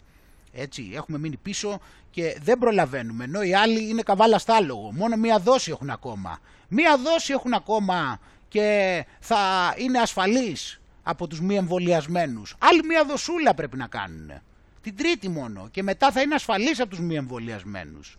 Μπορεί και όχι όμως, μπορεί και όχι, γιατί για αρχή, γιατί έτσι ξεκινάει, όσοι έχουν νοσολογικά προβλήματα ίσως χρειάζονται και τέταρτη τελικά. Αλλά αυτό τώρα ξέρεις, επειδή τώρα έχουμε ξεκινήσει για την τέταρτη αρχίζει λοιπόν το ζέσταμα, έτσι, αρχίζουμε τώρα και το βάτραχο με τη βατραχόσουπα, βάλαμε τώρα για να φτιάξουμε τη βατραχόσουπα την τέταρτη, ξαναβάλαμε τώρα στην αρχή το βάτραχο και τώρα ξεκινάμε να ανάβουμε τη φωτίτσα. Και γι' αυτό λοιπόν τώρα η τέταρτη είναι μόνο για τους ανοσοκατασταλμένους. Άρα είναι η ώρα που η φωτίτσα ακόμα έχει αρχίσει λίγο-λίγο και ίσα-ίσα παίρνει. Ακόμα ο βάτραχος δεν έχει αρχίσει να νιώθει καλά-καλά ούτε λίγη ζεστασιά στο νερό μέχρι να βρεθεί να γίνει βατραχόσουπα. Οπότε λοιπόν βέβαια εδώ θα πρέπει να ενημερωνόμαστε και για αυτά τα κρατάμε, τα οποία δεν κάνουν πολύ μεγάλη εντύπωση βέβαια ακόμα, δεν βγαίνουν και πολύ στην επιφάνεια, και είναι το μασάζ το οποίο από ό,τι φαίνεται γίνεται εν παραλίλω με τους αριθμούς των δόσεων που πρέπει να γίνουν. Οπότε βλέπουμε εδώ λοιπόν ότι εδώ διαβάζουμε ότι στην Αγγλία λένε ότι οι ενισχυτικές δόσεις θα πρέπει να γίνουν κάθε χρόνο, μαζί πακέτο κιόλας με τις γρίπης. Έτσι. Οπότε νομίζω πλέον ότι θα πρέπει να σταματήσει επιτέλους αυτή η συζήτηση με τρίτες, τέταρτες, πέμπτες και ούτω καθεξής. Έτσι. Βλέπουμε εδώ πέρα ότι αυτό το πράγμα θα είναι κάτι μόνιμο και θα πρέπει επί μονίμου βάσεως να προστατευόμαστε και να θωρακιζόμαστε. Είναι μια θεραπεία εφόρου ζωής. Είναι μια γονιδιακή θεραπεία εφόρου ζωής, φίλοι μου. Όπως βλέπουμε εδώ πέρα, η οποία θα πρέπει να πηγαίνει και πακέτο φυσικά και με τη γρίπη, γιατί όταν ήταν να γίνει η πώληση του μπολιού, η γρίπη εξαφανίστηκε. Τώρα που επωλήθη καλύτερα, να πετάξουμε, να ξαναφέρουμε και το τέτοιο, μην πάει χαμένο και της γρίπης, έτσι δεν είναι, και θα δούμε και για άλλα μετά στη συνέχεια. Τώρα βέβαια, άμα αυτά ξέρω εγώ, υπάρχει περίπτωση γίνει κάτι και δεν πάνε καλά τα πράγματα, εντάξει, δεν θα πρέπει και να χαλάσουμε τις καρδιές μας. Για να ακούσουμε εδώ πέρα λοιπόν την υπεύθυνη εμβολιασμού. Ως προς την ερώτησή σας, γιατί αυτό το έχουμε συναντήσει ήδη, ορισμένοι άνθρωποι, ορισμένοι συμπολίτες μας να έχουν κάνει 2 δόσεις εμβολίου και να νοσήσουν μετά, και επαναλαμβάνουμε ότι η φυσική νόσηση θεωρείται σαν πρώτη δόση εμβολίου. Επομένως, εάν ο συμπολίτης μας, ή το παράδειγμα που αναφέρετε, είπατε ότι είχε κάνει εμβόλια και νόσησε, αυτό θεωρείται σαν αποτυχία των εμβολίων που προηγήθηκαν. Εντάξει, επομένως, τώρα δεν πρέπει να το... Μετά την νόση... Κοίτα, άκουσε, τώρα κοίτα, μπορεί να είναι, μπορεί άμα νοσήσει και πεθάνει, που αυτά είναι όπως είπαμε απειροελάχιστα περιστατικά, εμείς δεν έχουμε δει τίποτα. Άμα γίνει αυτό είναι αποτυχία του εμβολίου, όμως πρόσεξε, το αν είναι αποτυχία δεν σημαίνει τίποτα, γιατί εμείς τους τα συγχωρούμε, γιατί αρκεί η προσπάθεια. Για να δούμε λοιπόν σε περίπτωση αποτυχίας τι πρέπει να κάνουμε. Θα πρέπει και αυτός να κάνει τουλάχιστον 1 δόση εμβολίου. Δεν είναι το ίδιο με πρώτη τη φυσική λίμωξη και εν συνεχεία τον εμβολιασμό. Έτσι, άκουσες εδώ πέρα, οπότε άμα γίνει τίποτα και νοσήσει... Και τέτοιος σημαίνει ότι δεν είχε κάνει αρκετά απώλεια. Ο συμπολίτης μας, ή το παράδειγμα που αναφέρετε, είπατε ότι είχε κάνει εμβόλια και νόσησε, αυτό θεωρείται σαν αποτυχία των εμβολίων που προηγήθηκαν. Επομένως, δεν πειράζει, μετά την νόσηση, θα κάνουμε ένα μπάλωμα μετά, άμα πάει δηλαδή και μείνει καμιά τρύπα και δεν είμαστε πλήρως ασφαλισμένοι και θωρακισμένοι, άμα μείνει καμιά τρύπα, θα έρθει μετά η τρίτη να κάνει το μπάλωμα εκεί, έτσι θα τον μπαλώσει, έτσι σε περίπτωση που γίνει κανένα λαθάκι και μείνει καμιά τρύπα από το τείχος ανοσίας, θα έρθει τώρα εκεί και η τρίτη δόση, έτσι, και θα σου βάλει και ένα στιβαρό μπάλωμα. Έτσι, δεν πειράζει, δεν είναι φυσιολογικά αυτά. Πρέπει και αυτός να κάνει τουλάχιστον μία δόση εμβολίου. Εντάξει, οπότε λοιπόν βλέπεις εδώ πέρα ότι δεν είναι απαραίτητο, άμα είναι θέμα ότι κάποιος νόσησε, ήταν απλά ότι δεν είχε κάνει αρκετή γονιδιακή θεραπεία, έπρεπε να κάνει περισσότερη. Και εδώ πέρα μάλιστα το βλέπουμε και ξεκάθαρα, δηλαδή όχι απλά για νόσηση, αλλά εδώ μιλάμε για θάνατο. Dr. Susan Hopkins λοιπόν, και λέει ότι οι εμβολιασμένοι ασθενείς πεθαίνουν από τον κοροϊδοϊό επειδή μειώνεται η ανοσία. Βλέπεις. Οπότε λοιπόν εδώ πέρα βλέπεις ότι οι εμβολιασμένοι βρίσκονται σε μεγάλο κίνδυνο και πρέπει να σπεύσουν. Γιατί βλέπεις ότι εδώ πέρα μπορείς, λέει, να τις, από τη Δευτέρα που μας πέρασε τώρα, οι ενισχυτικές μπορούν να κλειστούν και ένα μήνα νωρίτερα. Αυτό που σου είπα πριν, για να είμαστε σίγουροι. Οπότε δεν θα θέλει 6 μήνες, θα θέλει 5. Εντάξει, γιατί βλέπεις εδώ ότι κινδυνεύεις, έτσι. Γιατί βλέπεις ότι μετά τους 5 μήνες, σου λέει εδώ τώρα, λέει 5. Κινδυνεύεις μετά να πεθάνεις. Βλέπεις, πεθαίνουνε. Πεθαίνουνε οι εμβολιασμένοι άνθρωποι επειδή τους χτυπάει ο ιός. Δεν είναι αρκετά ασφαλείς. Πρέπει να σπεύσουν να κάνουν την επόμενη. Γιατί αυτό το τρομερό όπλο είναι ένα τρομερό όπλο, από το οποίο όμως πεθαίνουν, επειδή μετά από λίγο αυτό το τρομερό όπλο τελειώνουν οι σφαίρες μάλλον. Πρέπει να ξαναοπλήσεις. Κάπως έτσι είναι, τώρα το σκέφτηκα. Πρέπει λοιπόν, όπως έχεις λοιπόν την καραμπίνα σου έτσι και ρίχνεις, δεν μπορεί να έχεις ατελείωτα βόλια. Κάποια στιγμή πρέπει να πας να πάρεις από την τελαμόνα τα υπόλοιπα. Έτσι λοιπόν, πας κάθε 4 μήνες, 5 μήνες, πας να ξαναοπλήσεις και να αντιμετωπίσεις τον ιό. Έτσι, πηγαίνεις εκεί στο μαύρο και σου δίνει εκεί πέρα ο μαύρος τη θεραπεία που χρειάζονται τα γονίδια σου, ούτως ώστε να συνεχίσουν να ανταπεξέρχονται. Έτσι, όταν αντιμετωπίζουν έτσι αυτόν τον απίστευτο ατελείωτο ιό. Γι' αυτό και εδώ πέρα βλέπεις, έχουμε τέτοια περιστατικά. Δηλαδή 27χρονη πέθανε από κορονοϊό στη Θεσσαλονίκη λίγο πριν κάνει τη δεύτερη δόση του εμβολίου. Βλέπεις λοιπόν τι παθαίνουν, γι' αυτό πρέπει να βιαστούν, γιατί βλέπεις με μόνο μία δεν έφτασε. Μην νομίζω ότι. Τώρα για το εμβόλιο ότι είναι ασφαλές, δεν νομίζω ότι τίθεται θέμα. Οπότε επειδή εμείς θεωρούμε δεδομένο ότι το εμβόλιο είναι ασφαλές, το μόνο που μπορούμε να συμπεράνουμε στη συνέχεια είναι ότι ο θάνατος προφανώς προήλθε από την απώλεια των επόμενων 2 δόσεων ενδεχομένως. Άρα πέθανε επειδή δεν είχε κάνει άλλες 2, θα μπορούσες να πεις, η 27χρονη κοπέλα.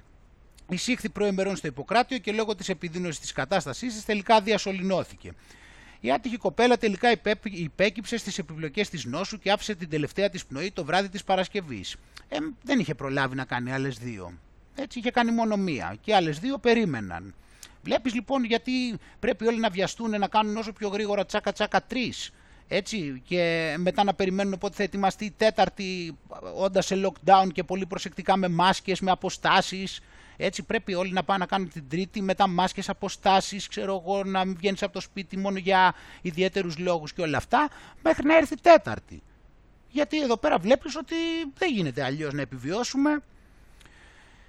Όμως φίλοι μου, αυτά τα πράγματα εδώ πέρα, μεγάλη αύξηση στις κηδείες στη Θεσσαλονίκη. Αυτό είναι κάτι το οποίο φαίνεται ότι όλο και το ακούω περισσότερο, ότι υπάρχει πανελλαδικά, και όχι από τώρα αλλά από το Μάιο, και φυσικά αυτό δεν έχει καμία διαφορά από τα στοιχεία που έχουμε δείξει τον προηγούμενο καιρό, από τις αυξήσεις 10-20% των θανάτων σε σχέση με πέρυσι στην Ελλάδα, σε εποχές που προφανώς ούτε καν τα στοιχεία τους, τα ψευτοθύματα κοροϊδοϊού, ούτε καν μπορούσαν αυτά τα στοιχεία να εξηγήσουν εκείνη την αύξηση. Και τώρα λοιπόν έτσι τα μπαλώνουν με κάθε τρόπο. Αυτά που συμβαίνουν από αυτά τα θανατηφόρα μπόλια θα τα παρουσιάζουν τώρα μέσα σε αυτή την αναμπουμπούλα, ότι φταίνε τα κρούσματα, ότι φταίει ο ιός, ότι φταίουν οι ανεμβολίες, ότι φταίει ο χειμώνας και όλα αυτά. Δεν μπορούν να κρυφτούν οι κηδείες, είναι κάτι ειδικά που δεν κρύβεται, δεν μπορεί να κρυφτεί ο θάνατος, και ξεκινάνε έτσι τώρα να το λένε, αλλά με το μασάζ το ανάλογο, ότι για αυτό φταίνε τα κρούσματα τα οποία προφανώς και αυτοί θέλουν να μας λένε, το οποίο δεν θα μπορεί να παραμένει κρυμμένο, ότι είναι ανεμβολίαστοι. Ενώ ξέρουμε εμείς όλο και βλέπουμε ότι όλο και περισσότερο σε όλες τις χώρες, θα το δούμε και στην Ιρλανδία μετά, πώς ανοίγουν στόματα στο Βέλγιο, ότι είναι όλο και περισσότεροι οι εμβολιασμένοι. Και φυσικά εγώ προσωπικά αυτό που καταλαβαίνω είναι έτσι κι αλλιώς ότι ο άλλος που έχει εμβολιαστεί και έχει την ακίδα, έτσι κι αλλιώς δηλαδή αυτοί το πιο πιθανό είναι να βγαίνουν θετικοί. Δηλαδή αυτά τα τεστ έτσι κι αλλιώς αυτά ψάχνουν. Δηλαδή τώρα σε ό,τι αφορά δηλαδή το άλλο τώρα να είναι ο άλλος θετικός, προφανώς άμα πάει και εμβολιαστεί και πηγαίνει το σώμα του και παράγει αυτή την τοξική ακίδα, αυτή η τοξική ακίδα τι είναι, έχει τα στοιχεία τα οποία αυτοί παρουσιάζουν ότι μοιάζουν προφανώς με το γονιδίωμα του κοροϊδοϊού που δεν έχουμε. Άρα αυτό κάνουν ότι ψάχνουν, επειδή είναι αυτό που υποτίθεται ψάχνουν, υποτίθεται ότι έχουμε, και προφανώς τα τεστ μετά αυτών θα βγαίνουν όλα θετικά. Αλλά τα τεστ είναι το λιγότερο. Το θέμα είναι ότι είναι συμπτωματικοί και το θέμα είναι ότι έχουμε θανάτους. Τα τεστ ό,τι και να κάνανε δεν είναι και θέμα. Οπότε αυτές οι αυξήσεις είναι αναμενόμενο να υπάρχουν. Τα είδαμε και με και το βίντεο αυτό που κυκλοφορεί με εκείνον από το γραφείο Κηδιών στην Αγγλία. Είδαμε τα στοιχεία, όπως είπαμε, της μεγάλης αύξησης των θανάτων, τα οποία έχει εξηγηθεί από πιο πριν, επειδή ξέραμε ότι θα αρχίσουν να τα λένε αυτά, ότι η αύξηση έχει αρχίσει από πολύ πιο πριν από όταν αρχίσουν να μας λένε για πολλά κρούσματα και πολλούς δίθεν θανάτους με θετικά ψευτοτέστ. Με όλα αυτά όμως, φίλοι μου, εδώ πέρα βλέπουμε ότι αυτό το επεισόδιο με το Βασιλακόπουλο δεν ήταν καθόλου τυχαίο, δηλαδή, έτσι. Δεν ήταν καθόλου τυχαίο, ενώ τουλάχιστον έτσι όπως παρουσιάστηκε. Τώρα το πώς συνέβη ακριβώς δεν μπορώ να το ξέρω, αλλά το πώς παρουσιάστηκε ήταν πάρα πολύ χρήσιμο, διότι βλέπουμε ότι παντού οι δίθεν επιστήμονες του κοροϊδοϊού χρειάζονται προστασία. Βλέπεις, είναι μια κατάσταση η οποία συμβαίνει παντού, γιατί ξέρουν ότι ο κόσμος έχει αγανακτήσει. Έτσι, και λέει ότι δέχονται bullying, έτσι, οι ερευνητές, επειδή μιλούν και προσπαθούν να μας ενημερώνουν, και πρέπει τα Ινστιτούτα να κάνουν κάτι, λέει, για να τους προστατέψουν. Έτσι, σε αυτό το πλαίσιο δηλαδή ήταν όλη αυτή η ιστορία, έτσι όπως το παρουσίασαν με τον Βασιλακόπουλο, είναι κάτι αντίστοιχο το οποίο συμβαίνει γενικώς παγκοσμίως. Δηλαδή ξέρουν πολύ καλά ότι αυτοί θα απειλούνται, έτσι, και επειδή αυτοί θα απειλούνται από τον κόσμο από αυτά που κάνουν, θα έπρεπε να κάνουν την προπαγάνδα για το ότι αυτοί απειλούνται και φυσικά μετά στη συνέχεια, άμα χρειαστεί, να τους προστατέψουν κιόλας. Αλλά βέβαια πιθανότατα αυτοί δεν ξέρουν ή δεν θέλουν να σκέφτονται ότι αυτό, όποια προστασία και αν τους παρέχεται, έχει ημερομηνία λήξης, σαν την ανοσία του εμβολίου. Και όταν λήξει μετά και έρθει η ώρα που θέλει να τους πετάξει, τότε θα προτιμούσαν να είχαν κολλήσει κοροϊδοϊό, είμαι σίγουρος. Για να δούμε τώρα παραπέρα.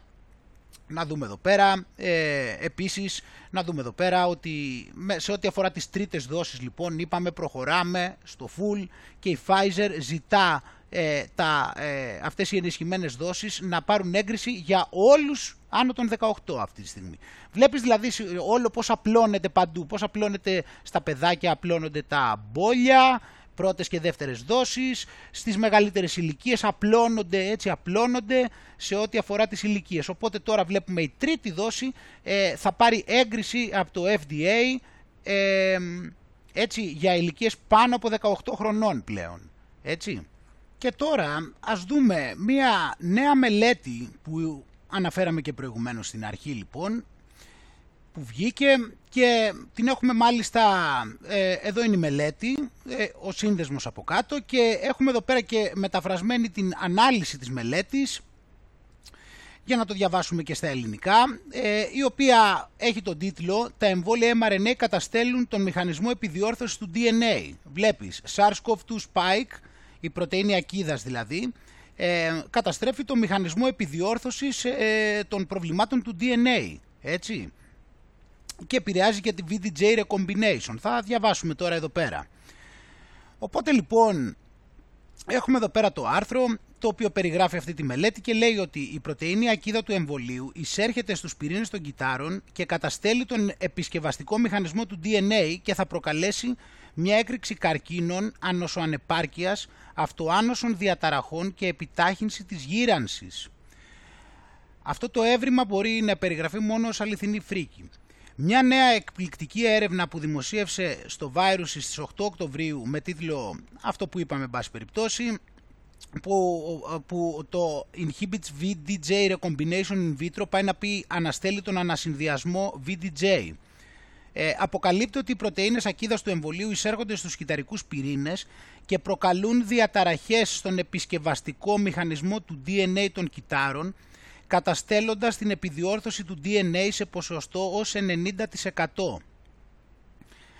Η ερευνητική εργασία έγινε από τους Hui Jiang και Yafang Mei του Τμήματος Μοριακών Βιοεπιστημών του Ινστιτούτου Wenner-Gren του Πανεπιστημίου της Στοκχόλμης και του Τμήματος Κλινικής Μικροβιολογίας και Ιολογίας του Πανεπιστημίου του Ουμέα της Σουηδίας αντιστοίχως. Στο συμπέρασμα της εργασίας τους, οι συγγραφείς σημειώνουν ότι βρήκαμε ότι η πρωτεΐνη ακίδας ανέστηλε σημαντικά τον σχηματισμό εστιών BRCA1 και 53BP1. Αυτά τα δεδομένα από κοινού δείχνουν ότι η πρωτεΐνη ακίδας πλήρους μήκους αναστέλει την επιδιόρθωση των βλαβών του DNA, παρεμποδίζοντας την παραγωγή των πρωτεϊνών κατασκευής του DNA. Ο μηχανισμός επιδιόρθωσης του DNA, που είναι γνωστός ως μη ομόλογη τελική σύνδεση, είναι ένα είδος ενδοκυταρικού συστήματος απόκρισης έκτακτης ανάγκης που επιδιορθώνει τις θράψεις του δίκλωνου DNA. Χωρίς το μηχανισμό λοιπόν αυτόν, όλη η προηγούμενη πολυκυταρική ζωή θα έπαβε να υπάρχει. Κανένας άνθρωπος, ζώο ή φυτό δεν μπορεί να επιβιώσει αν η ακεραιότητα του γενετικού του κώδικα δεν προστατεύεται και δεν επισκευάζεται συνεχώς μέσω πολλαπλών μηχανισμών. Βλάβη στο DNA μπορεί να προκληθεί από έκθεση σε ακτινοβολία, χημικές ουσίες που βρίσκονται σε τρόφιμα και προϊόντα προσωπικής φροντίδας ή και από έκθεση σε εξετάσεις μαστογραφίας. Θράψεις του DNA μπορεί να προκαλέσει επίσης και υπερβολική έκθεση στο ηλιακό φως. Μικρές μεταλλάξεις του DNA συμβαίνουν αυθόρμητα σε όλους τους ζωντανούς οργανισμούς. Σε ένα φυσιολογικό λοιπόν υγιές άτομο, ο μηχανισμός ο NHEJ, η μη ομόλογη τελική σύνδεση, επιδιορθώνει το DNA και αποτρέπει την εμφάνιση παθογόνων μεταλλάξεων. Όμως, με την παρουσία της πρωτεΐνης ακίδας του εμβολίου, η αποτελεσματικότητα του μηχανισμού αυτού αναστέλλεται έως και 90%, πράγμα που σημαίνει ότι δεν μπορεί να κάνει τη δουλειά του λόγω της κατεσταλμένης ικανότητας να στρατολογεί τις ειδικές επισκευαστικές πρωτεΐνες. Ως αποτέλεσμα, τα ακόλουθα λάθη εισάγονται στα χρωμοσώματα μέσα στους πυρήνες των ανθρωπίνων κυτάρων, όλα λόγω της παρουσίας της πρωτεΐνης ακίδας από τα εμβόλια. Μεταλλάξεις λοιπόν ή λάθη στη γενετική αλληλουχία, διαγραφές ολόκληρων τμήματων του γενετικού κώδικα, εισαγωγές λανθασμένων τμήματων, ανάμειξη και αντιστοίχηση μεταθέσεις γενετικού κώδικα. Άρα εδώ καταλαβαίνουμε, φίλοι μου, ότι εκτός από το άμεσο τις λειτουργίες που μας λέει ότι κάνει, δηλαδή ότι δίνει οδηγίες στο κύτταρο να παράγει την πρωτεΐνη ακίδα, τον πόλη, εδώ πέρα βλέπουμε ότι έχει και έμεσες συνέπειες, διότι καταστέλει τον μηχανισμό επιδιόρθωσης του DNA και οι συνέπειες είναι να υπάρχουν και έτσι μεταλλάξεις ή λάθη στη γενετική αλληλουχία και άλλα ζητήματα που είπαμε στο γενετικό κώδικα. Και αυτά λοιπόν τα σφάλματα, όταν εκφράζονται μέσω της κυταρικής διαίρεσης και αντιγραφής, έχουν ως αποτέλεσμα, άκου τώρα, μια έκρηξη καρκίνου και καρκινικών όγκων σε όλο το σώμα, απώλεια παραγωγής των B και T, Β και Τ κυτάρων του ανοσοποιητικού συστήματος, δηλαδή επαγόμενη ανοσοανεπάρκεια, αυτοάνωσες διαταραχές, επιτάχυνση της γύρανσης και μειωμένο μήκος τελομερών, απώλεια λειτουργίας πολύπλοκων οργανικών συστημάτων όπως το κυκλοφορικό, το νευρολογικό, το ενδοκρινικό, το μυοσκελετικό κλπ. Κυταρική βλάβη που μοιάζει με δηλητηρίαση από ακτινοβολία, καθώς τα κύτταρα καταστρέφονται εκ των ένδων. Πολλά από αυτά τα αποτελέσματα είναι θανατηφόρα, αλλά επιβαρύνουν τα θύματα των εμβολίων σε εισαγωγικά με φρικτές εξουθενωτικές βλάβες και δυσλειτουργίες οργάνων που θα απαιτήσουν ιατρική παρέμβαση εφόρου ζωής, φίλοι μου. Έτσι. Οπότε λοιπόν, εδώ μπορούμε να διαβάσουμε αρκετά ακόμα, φυσικά ο σύνδεσμος από κάτω. Πήραμε μια γενική ιδέα από αυτή τη μελέτη, η οποία πρέπει να ληφθεί φυσικά πολύ σοβαρά υπόψη. Μιλάμε για μελέτη, μας λένε όπως είπαμε ότι θέλουν επιστήμη, να ορίστε, έτσι, διότι στη μελέτη εδώ, αν διαβάσεις και στο τέλος, εδώ καταλήγει ότι τα συμπεράσματά μας φανερώνουν έναν ενδεχόμενο μοριακό μηχανισμό, στον οποίο η πρωτεΐνη ακίδας μπορεί να επιδράσει αρνητικά πάνω στην εξελισσόμενη ανοσολογικότητα του οργανισμού και να υπογραμμίσει τα ενδεχόμενα συμπτώματα από το κανονικού μεγέθους εμβόλια τα οποία είναι βασισμένα σε πρωτεΐνες ακίδας. Έτσι φίλοι μου, και αφού βλέπουμε όλα αυτά τα πράγματα, δηλαδή τα βλέπουμε και στην κανονική ζωή, τα βλέπουμε και σε έρευνες, τα βλέπουμε να τα λένε γιατροί, συνεχίζουν και από την ατζέντα έχουν βάλει πολύ για τα καλά στο μάτι τα παιδιά. Και όπως είπαμε εγκρίθηκαν για τα παιδιά από 5 χρονών έως 11 και μάλιστα εδώ διαβάζουμε ότι δεν έχασαν καθόλου χρόνο και λέει ότι το Hartford Healthcare στις Ηνωμένες Πολιτείες ξεκίνησε τους εμβολιασμούς μόλις μερικά λεπτά από όταν δόθηκε η έγκριση από το CDC. Έτσι. Και βλέπουμε εδώ πέρα και ένα χαρακτηριστικό βίντεο. With a round of applause from his friends, 6-year-old Kareem received his first COVID-19 vaccine.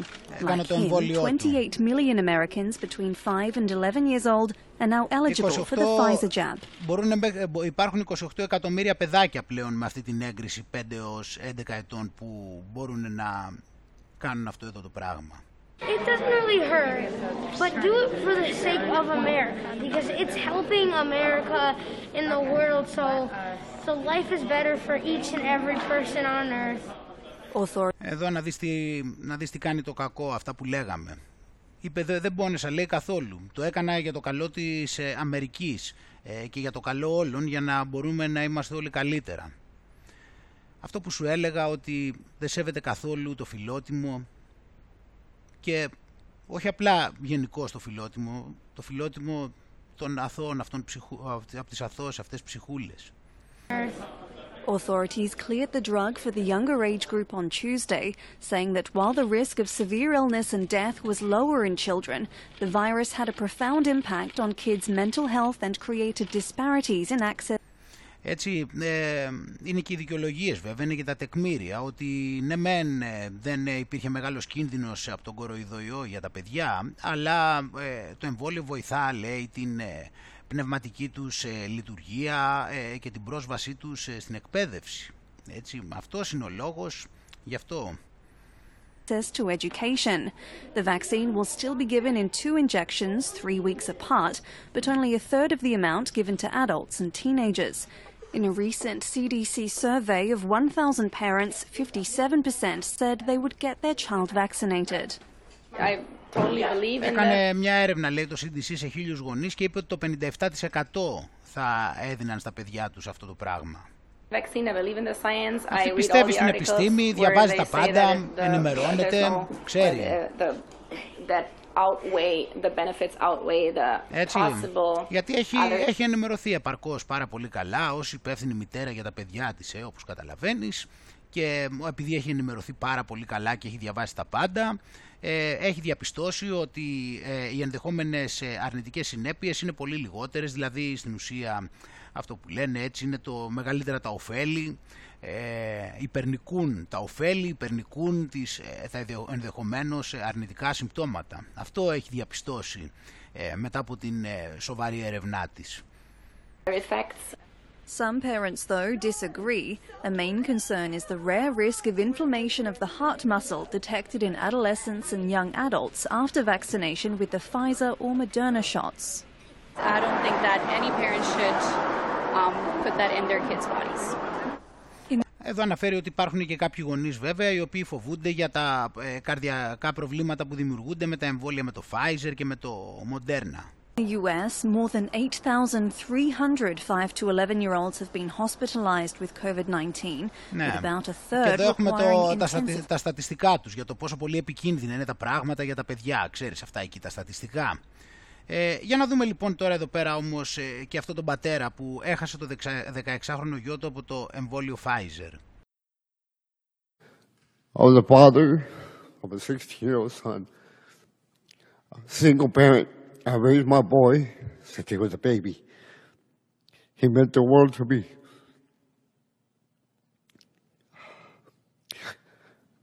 I got the vaccine to protect my son.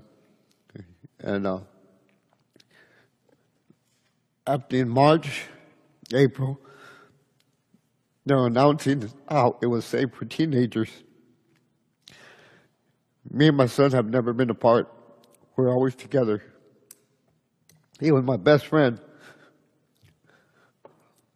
I always told him it was me and you against the world. He joined ROTC in high school. He was always full of smiles. Anybody that knew my son would see he was happy. I wasn't rich, but I gave him everything he wanted. We didn't lack for anything.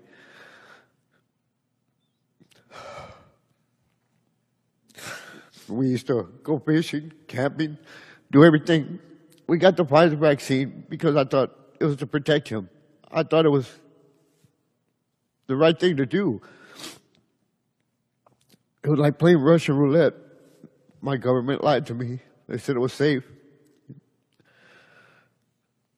Next week is his birthday. You know where I'm going to celebrate his birthday at?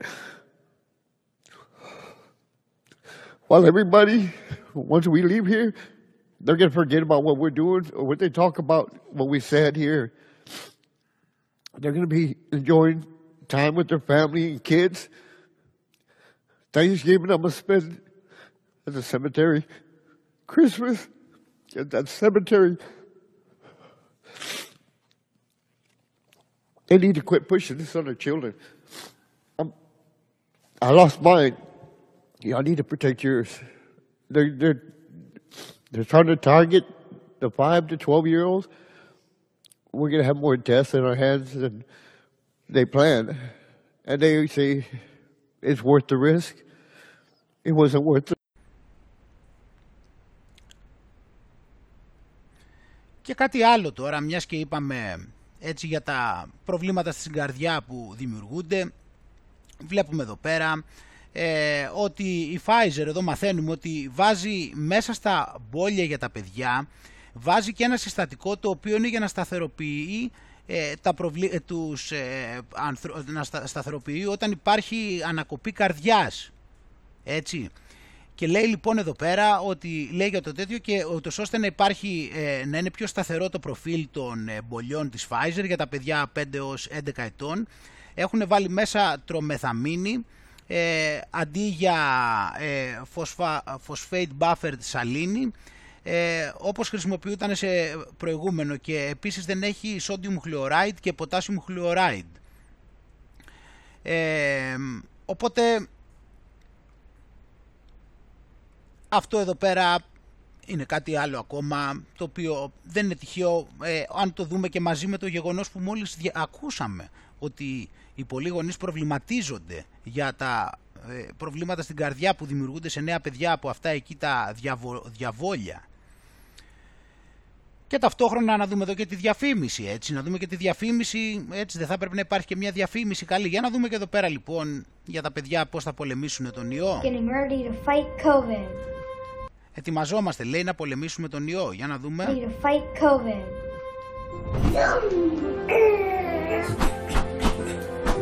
All of us want to be superheroes. Θέλουμε να γίνουμε όλα υπερήρωες. Βλέπεις, για να βοηθήσουμε τους άλλους. Αυτό που είπε το παιδάκι πριν, θέλουμε να θα γίνουν υπερήρωες με το να βοηθούν τους άλλους. Έτσι. This year, thousands of kids like us around the world joined the COVID-19 vaccine trial. Kid power. And when they did, they became all superheroes. Οπότε υπήρχαν οι υπερήρωες που ήταν πολλά παιδιά από τον κόσμο που πειραματίστηκαν πάνω τους για αυτές τις ενέσεις. To all the kids who volunteered, we'd like to say. Τώρα λέει για τα παιδάκια τα οποία εθελοντικά συμμετείχαν στα πειράματα. Thank you. Thank you for sharing your superpowers of courage, trying new things. Ναι, για τα παιδιά το ότι είχαν τις δυνάμεις, ότι είχαν θάρρος, ότι είχαν τι είπε εδώ πέρα, να δοκιμάζει νέα πράγματα. The ability to save people. Η ικανότητα να σώσεις τους ανθρώπους, να βοηθάς τους ανθρώπους, να βοηθάς και όχι μόνο τον εαυτό σου και τα άλλα παιδιά. Όλη η προπαγάνδα. Να μην φοβάσαι. Να είσαι δυνατός, να είσαι πολύ θαραλέος. Θάρρος. Να βοηθάς τους άλλους. Να καταπολεμήσει τον κοροϊδοϊό. Εδώ, όλη η προπαγάνδα εδώ κανονικά, φίλοι μου, να, η μαύρη, η αδίστακτη, η τόσο ύπουλη προπαγάνδα. Να βοηθήσει ολόκληρο τον κόσμο. Ότι ευχαριστούμε τα παιδιά που πήγανε στα πειράματα. Είστε υπέροχοι, ευχαριστούμε. Και πάμε να δούμε κι άλλο ένα βιντεάκι από την Κίνα.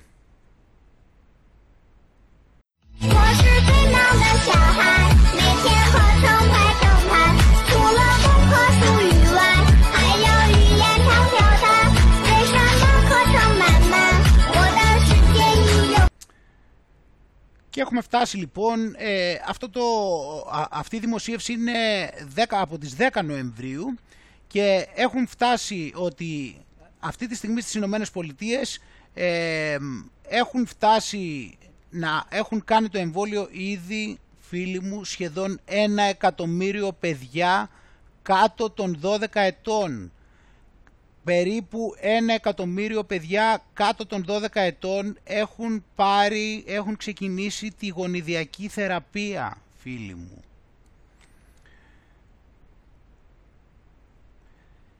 Και εδώ λοιπόν θα δούμε ένα βιντεάκι από τον πρόεδρο της Bayer Pharmaceuticals, ο οποίος παραδέχεται ότι τα εμβόλια mRNA είναι κυταρική και γονιδιακή θεραπεία και ότι το κοινό δεν θα είχε συμφωνήσει να τις πάρει αν δεν υπήρχε η πανδημία. Έτσι. Και θα δούμε εδώ πέρα το λόγο του με τους υποτίτλους από τον ασκητή. I now have the great pleasure to announce Stefan Oelrich. He is member of the board of management at Bayer, and he's also president for the pharmaceutical section of Bayer. Stefan, please come up. You don't have to wait. And I know him from quite a few interactions, and I know that he's a very globally thinking and research and development and innovation-minded person, and therefore I'm very interested to hear what Stefan has to tell us now. The floor is yours. But innovations in the field of biotech also radically upend our view on many other diseases, especially NCDs.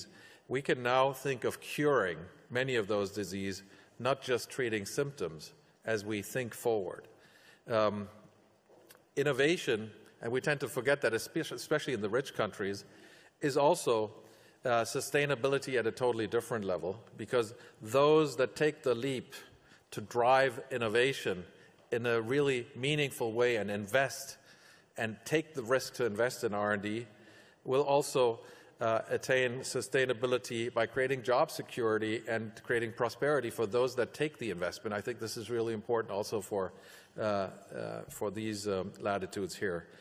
And for us, therefore, we're really taking that leap, us as a company, Bayer, in cell and gene therapy, which to me is one of these examples where really we're going to make a difference, hopefully, moving forward.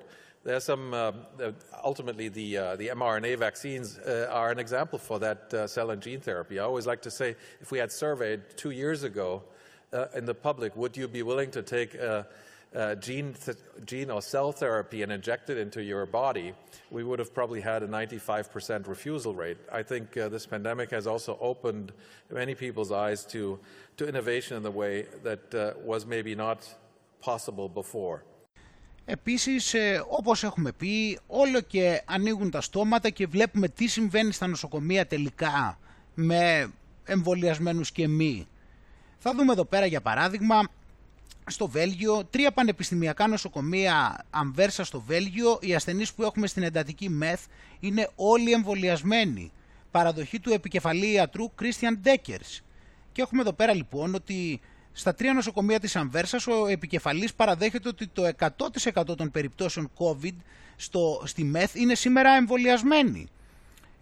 λέει ο γιατρός, όποιος πιστεύει ότι η μονάδα εντατικής θεραπείας είναι γεμάτη από ανεμβολίας τους, αυτό δεν είναι αλήθεια. Αυτή τη στιγμή βλέπουμε ότι η πλειοψηφία των μολυσμένων ασθενών είναι πολύ διαφορετική από ό,τι μερικές εβδομάδες πριν, όπου η πλειοψηφία ήταν σε αυτή τη μονάδα όντως ανεμβολίαστη, αλλά αυτή δεν είναι πια η παρούσα πραγματικότητα. Δεν μπορούν πλέον να υποστηρίζουν ότι για το σημερινό κύμα κορονοϊού εμφανίζονται οι ανεμβολίαστοι. Καλά, ναι, βέβαια, ναι. Έτσι, οπότε έχουμε εδώ πέρα ότι αυτές τις αναφορές ότι είναι αμβέρσα εμβολιασμένοι μόνο στο νοσοκομείο με κορονοϊό. Το εμβόλιο αποτυγχάνει. Βλέπουμε εδώ τις αναφορές.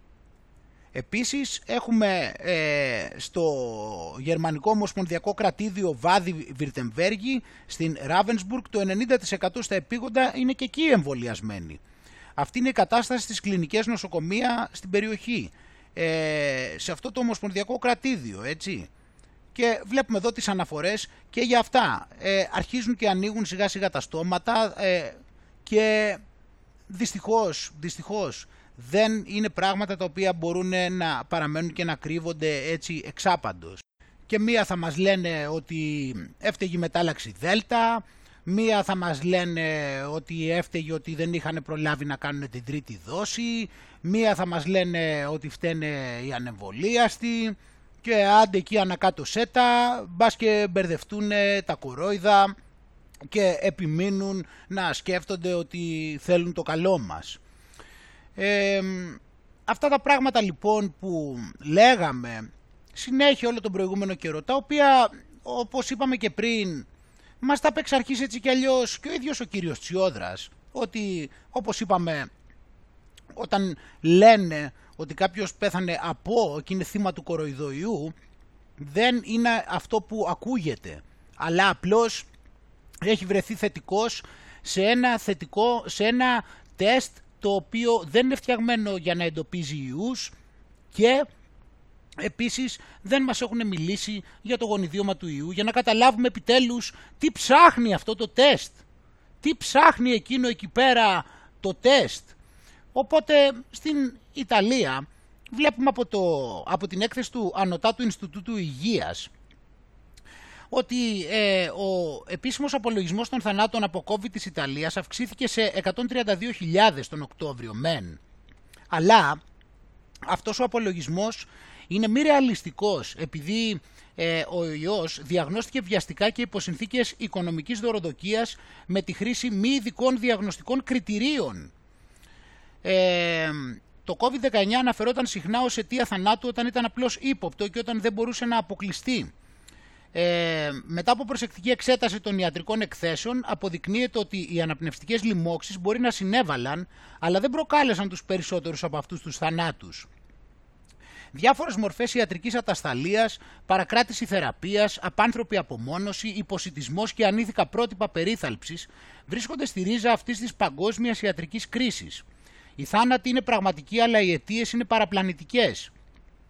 Οπότε λοιπόν, όπως λέει και στον τίτλο, η νέα ιατρική ανάλυση μειώνει τον αριθμό των θανάτων από τον COVID στην Ιταλία κατά 97,1%. Οπότε λοιπόν αυτή η ακριβή εικόνα λέει ότι οι άνθρωποι που πέθαναν, 3.783 περιπτώσεις μπορούσαν να συσχετιστούν άμεσα με διάγνωση COVID-19. Επειδή το τεστ PCR το οποίο σχεδιάστηκε για την ανίχνευση του COVID ήταν εξ αρχής καλυμπραρισμένο με δόλο, ακόμα και αυτές οι 3.783 περιπτώσεις του COVID είναι ύποπτες. Και σκέψου, έχουν καταγράψει λοιπόν ως τον Οκτώβριο 3.783 θανάτους σε μια χώρα η οποία έχει, πόσο έχει, 60-70 εκατομμύρια πληθυσμό, δηλαδή είναι 6-7 φορές πόσο από την Ελλάδα, δεν θυμάμαι τώρα ακριβώς, αλλά αρκετές φορές εν πάση περιπτώσει. Δηλαδή αντίστοιχα στην Ελλάδα φαντάσου να σου λέγανε, ξέρω εγώ, πόσο σου πω, 500. Που τόσοι είναι το πολύ, και αν και είπαμε, γιατί και πάλι και με το τεστ, όπως λέει εδώ πέρα, και αυτές οι περιπτώσεις είναι ύποπτες. Δηλαδή και εμείς εδώ αντίστοιχα θα ήμασταν σε 500 ύποπτες, σκέψου, σε αυτή την τρομερή πανδημία. Τα συμπτώματα λοιπόν θα μπορούσαν να είναι αποτέλεσμα οποιοδήποτε αριθμού λοιμόξεων που σκοτώνουν ανθρώπους κάθε χρόνο. Είτε πρόκειται για γρίπη, φυματίωση, πνευμονία ή αμέτρητες άλλες λοιμόξεις του κατώτερου και ανώτερου αναπνευστικού συστήματος. Αυτά και αυτά, φίλοι μου, και έχει εδώ πέρα διάφορα άμα θέλει κάποιος να διαβάσει, και επίσης μιλάει και για τις ανήθικες και απάνθρωπες πρακτικές που έχουν εφαρμοστεί στα ιατρικά συστήματα παγκοσμίως. Αλλά αυτή η έκθεση, όπως είπαμε, είναι από το Ανώτατο Ινστιτούτο Υγείας της Ιταλίας και από ό,τι βλέπουμε εδώ πέρα, μάλλον όχι για επιδημία δεν κάνει αυτό, αλλά κάνει για, δεν ξέρω γιατί, πιο σημαντικό είναι, μου φαίνεται, να ασχολούμαστε με τα τσιμπήματα κουνουπιών. Οπότε λοιπόν, αυτό, βέβαια, για αυτή την τρομερή αρρώστια, έτσι, για αυτή την τρομερή ασθένεια που στην Ιταλία έχει σκοτώσει 3.783 μάλλον, και αν, έτσι, και αν, εδώ και 1,5 χρόνο και, έπρεπε λοιπόν όλοι να κάνουν αυτό το μπόλι με το ζόρι, έπρεπε όλοι να αλλάξει και η ζωή μας, και τελικά να φτάσουμε και στο σημείο για να, με σκοπό να, με την ελπίδα να φτάσουμε σε μια κανονικότητα, έπρεπε να κάνουμε όλοι αυτό το μπόλι. Το οποίο μπόλι έχει φτάσει σε ένα σημείο στο οποίο εδώ μιλάμε ότι ο άνθρωπος, αυτός εδώ πέρα ο αθλητής, να το πεις έτσι, δίτης, ο οποίος έκανε το εμβόλιο της Pfizer, και αυτός ο άνθρωπος, φαντάσου ότι έχει το ρεκόρ άπνοιας, έχει κάνει 10 λεπτά και 31 δευτερόλεπτα στατική άπνοια, δηλαδή να μην παίρνει ανάσα, έχει κρατήσει την αναπνοή του 10 λεπτά και 31 δευτερόλεπτα. Αυτός ο άνθρωπος λοιπόν είπε στο λογαριασμό του ότι έχει πάθει μυοκαρδίτιδα και περικαρδίτιδα. Και λέει, μετά τη δεύτερη δόση μου διαπίστωσα, γράφει στην αρχή, θέλω να περιγράψω την προβληματική μου εμπειρία μετά τον εμβολιασμό μου, και ίσως να ακούσω και άλλες παρόμοιες ιστορίες ή αναφορές. Μετά τη δεύτερη δόση μου παρατήρησα ότι ο παλμός μου ήταν πολύ ανώτερος από το συνηθισμένο, και το να κρατήσω την αναπνοή μου είχε μειωθεί σημαντικά. Όταν κοιμάμαι είμαι στους 65 με 70 παλμούς το λεπτό, αντί για 37 με 45. Κατά τη διάρκεια της μέρας είμαι πάντα σε πάνω από 100 παλμούς. Σκέψου, όλη μέρα πάνω από 100 παλμούς. Αυτό είναι, δηλαδή, μιλάμε, δεν μπορείς να ζήσεις έτσι. Αντί για 65. Ακόμα και όταν κάθομαι ή χαλαρώνω. Φτάνω πολλές φορές σε 177 παλμούς όταν κάνω δείπνο με φίλους. 10 μέρες μετά τη δεύτερη δόση μου είδα ένα καρδιολόγο που μου είπε ότι αυτό είναι κοινό σύμπτωμα του εμβολίου της Pfizer, και πρέπει απλά, λέει, να μην ανησυχείς και να χαλαρώσεις, να ξεκουραστείς. 40 μέρες μετά τη δεύτερο εμβολιασμό μου δεν έχω καμία πρόοδο, και μετά πήγα σε έναν άλλο καρδιολόγο, ο οποίος διέγνωσε μυοκαρδίτιδα, περικαρδίτιδα και το άλλο εδώ, αυτό δεν το ξέρω, το trivial mitral regurgitation.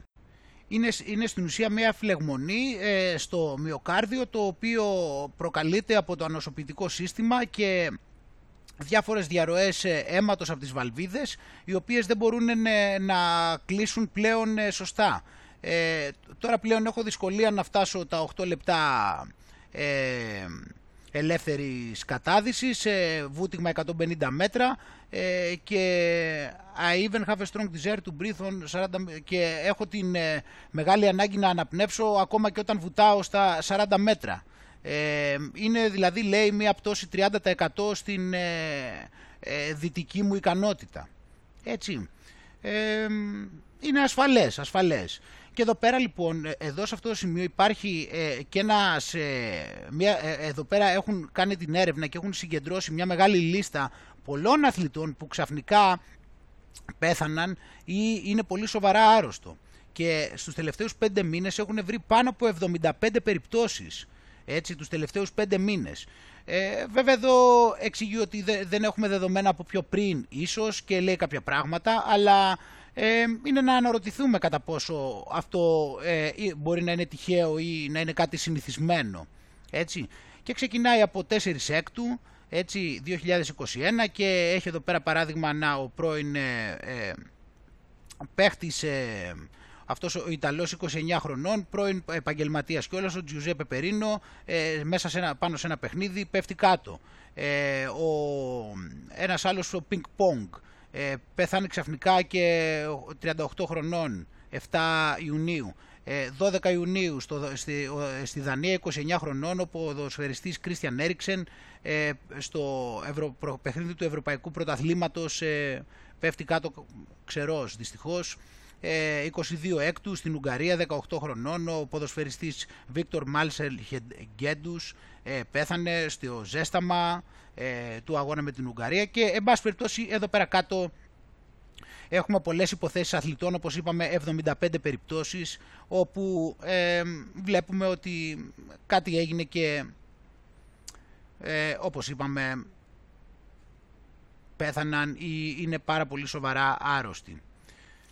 Όμως δεν πτωούμαστε, το κακό όπως είπαμε δεν πτωείται, συνεχίζει, ό,τι και αν αποκαλυφθεί δεν μπορούν να κάνουν αλλιώς. Έχουμε εδώ λοιπόν ειδικοί, σε εισαγωγικά, ζητούν μαζικό υποχρεωτικό εμβολιασμό. Ή θα δεχθούν όλοι τα mRNA συσκευάσματα ή θα τους κλειδώσουμε σπίτι τους. Γιατί τους βλέπουμε έτσι πάρα πολύ επιθετικούς. Για να δούμε εδώ πέρα, ο διευθυντής ΜΕΘ π.χ. της ΒΜΕΘ στο νοσοκομείο Παπα-Νικολάου είπε να μην μπορούν να μπουν πουθενά. Εσύ ιδιωτικού δημοσίου και καθολικός υποχρεωτικός εμβολιασμός από το Μπουλμπασάκο. Πάμε να δούμε εδώ πέρα το ρεπορτάζ. Τον υποχρεωτικό μαζικό εμβολιασμό κατά του κορονοϊού ζήτησαν σήμερα το πρωί αρκετοί ειδικοί μιλώντας σε τηλεοπτικές εκπομπές. Μάλιστα έδωσαν ως εναλλακτική λύση το να κλειδώνονται στα σπίτια τους οι ανεμβολίαστοι, όπως είπε ο διευθυντής στη ΒΜΕΘ στο νοσοκομείο Παπα-Νικολάου Νίκος Καπραβέλος, να μην μπορούν να μπουν πουθενά. Πάσα από τον Νίκο Καπραβέλο πήραν και άλλοι ειδικοί, οι οποίοι ζήτησαν να εμβολιαστούν υποχρεωτικά όλοι κατά του COVID-19. Συγκεκριμένα αυτή η πρόταση έγινε από τον διευθυντή της πνευμονολογικής κλινικής του νοσοκομείου Ευαγγελισμός Γιώργο Μπουλμπασάκο, ενώ από την πλευρά του ο Αδαμάντιος Κλωρός, διευθυντής πνευμονολογικού τμήματος ΕΣΥ στο νοσοκομείο Παπα-Νικολάου, πρότεινε να εμβολιαστούν υποχρεωτικά όλοι άνω των 65 ετών. Έτσι δεν το βάζουμε κάτω, γιατί αυτός ο ιός δεν μπορεί να τον αφήσουμε τώρα να ξεφύγει, πόσο μάλλον τώρα που έχουμε κάνει και τόσο μεγάλο αγώνα. Και θα είναι σε κάθε επίπεδο, φίλοι μου, ο φασισμός, έτσι, οι δυσκολίες, όλα, όπως βλέπουμε στην Αυστραλία, οι παραβάτες των κανόνων για τον COVID θα υφίστανται κατάσχεση των τραπεζικών λογαριασμών και των ακινήτων τους. Οπότε τώρα πλέον κινδυνεύουν, όπως είπαμε, να χάσουν και τα χρήματα ή την περιουσία τους. Τουλάχιστον από το Σεπτέμβριο το Υπουργείο Υγείας του Queensland έχει χρησιμοποιήσει τις υπηρεσίες του Κρατικού Μητρώου Επιβολής Κυρώσεων για να εισπράξει συνολικά 3.046 απλήρωτα πρόστιμα συνολικού ύψους περίπου 5,2 εκατομμυρίων δολαρίων, στα οποία περιλαμβάνονται 2.755 ξεχωριστά άτομα και επιχειρήσεις που έλαβαν κλήσεις επειδή δεν ακολούθησαν τις αδικαιολόγητες εντολές της δικτατορίας της δημόσιας υγείας κατά τη διάρκεια των αποκλεισμών. Οπότε τα ακραία μέτρα αναμένεται να εφαρμοστούν και σε άλλες περιοχές της χώρας, γεγονός που θα μπορούσε να αποφέρει συνολικά κοντά στα 100 εκατομμύρια δολάρια. Βέβαια, είναι για να πάει καλά και η οικονομία, έτσι, εντάξει. Τα οποία πρέπει να έχουν τα πρόστιμα που πρέπει να εισπραχθούν, οπότε λοιπόν πέφτουν τα πρόστιμα, σου λέει, φωτιά, και μπορεί να περιλαμβάνουν και κατάσχεση τραπεζικών λογαριασμών ή μισθών, εγγραφή χρεώσεων επί ακινήτων ή αναστολή της άδειας οδήγησης. Έτσι πρέπει να γίνει, φίλοι μου, γιατί από τη στιγμή που τώρα δεν χρειάζεται θα πρέπει να πληρώνεις πρόστιμα επειδή βλάπτεις την κοινωνία και θα πρέπει να σε διώχνουν και από τη δουλειά και μετά να πληρώνεις και πρόστιμα. Έτσι, πρέπει να γίνονται όλα ταυτόχρονα. Όμως αυτοί που ξέρουν εκεί πέρα ξέρουν και το παίζουν αλλιώς. Για να δούμε εδώ πέρα λοιπόν, αυτοί που είναι μέσα στα πράγματα όμως ξέρουν τι κάνουν, έτσι. Αυτό είναι το θέμα. Για να δούμε εδώ για το CDC λοιπόν. What percent of CDC employees are vaccinated? We're actively encouraging vaccination in all of our employees and doing a lot of education and outreach in order to get our agency fully vaccinated. And the percent? I don't have that for you today. I'm told that 75% of CDC employees at headquarters are still working remotely. Is that correct? We are following regulations through HHS and the federal government. No, that's not my question. I apologize to be rude, but I'm asking a very straightforward question. I've been told that north of 75% of employees at CDC headquarters are working remotely. Is that correct? Senator, I don't actually know the number off the top of my head. Okay, when you look down the hallway, are there empty desks? are over 50% of the desk empty.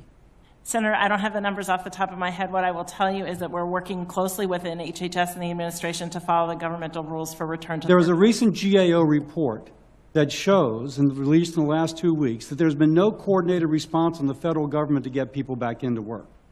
Now, if there's any agency that, since we're teachers in Fulton County are back at work, that the caseload of COVID in Fulton County is about 88. At its peak, it was 606. If what I've been told by someone who, frankly, kind of knows, that people in laboratories are not showing up. I have no clue how people, how laboratory workers who presumably are vaccinated wearing PPE would consider themselves eligible to stay at home. I say this because I just want to echo. We've got to lead by example in the federal government.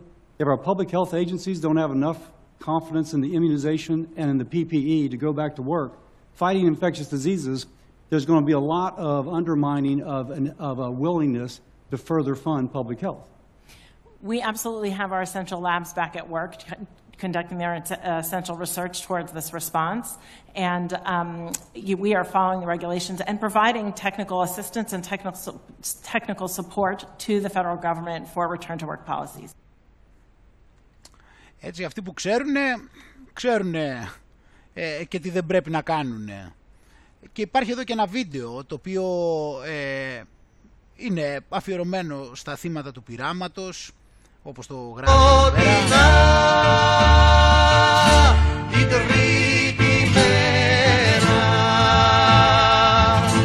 Μπήκαν στη πόλη οι οχθροί, σπαθιά κράτουσαν οι οχθροί. Και εμείς τα πήραμε για φύλλα. Έτσι εδώ ένα μικρό αποσπασματάκι, είναι ένα γεμάτο βίντεο, 20 λεπτά, έτσι το οποίο δείχνει πολλά τυχαία προφανώς περιστατικά, έτσι, δεν συμβαίνει τίποτα, κάθε άλλο. Μάλιστα μας είπαν ότι μέχρι τώρα έχει γίνει ο εμβολιασμός σε πολύ μεγάλο αριθμό ατόμων παγκοσμίως και η ζωή κυλάει μια χαρά, κανένα πρόβλημα. Οπότε δεν χρειάζεται να ασχολούμαστε με το αν το εμβόλιο πήρε έγκριση γρήγορα, γιατί τώρα πλέον σου λέει ότι έχει δοκιμαστεί και έχει πάει μια χαρά. Οπότε δεν χρειάζεται να ακούτε αυτούς εκείνους εκεί πέρα τους αντιεμβολιαστές, οι οποίοι σας λένε ότι δεν γίνανε αρκετές έρευνες. Γιατί τώρα έγιναν οι έρευνες πάνω στους ανθρώπους και μάλιστα είναι και πάρα πολύ επιτυχημένες. Αυτό είναι το σημαντικότερο. Το πόσο πολύ επιτυχημένες είναι αυτές οι δοκιμές της γονιδιακής θεραπείας.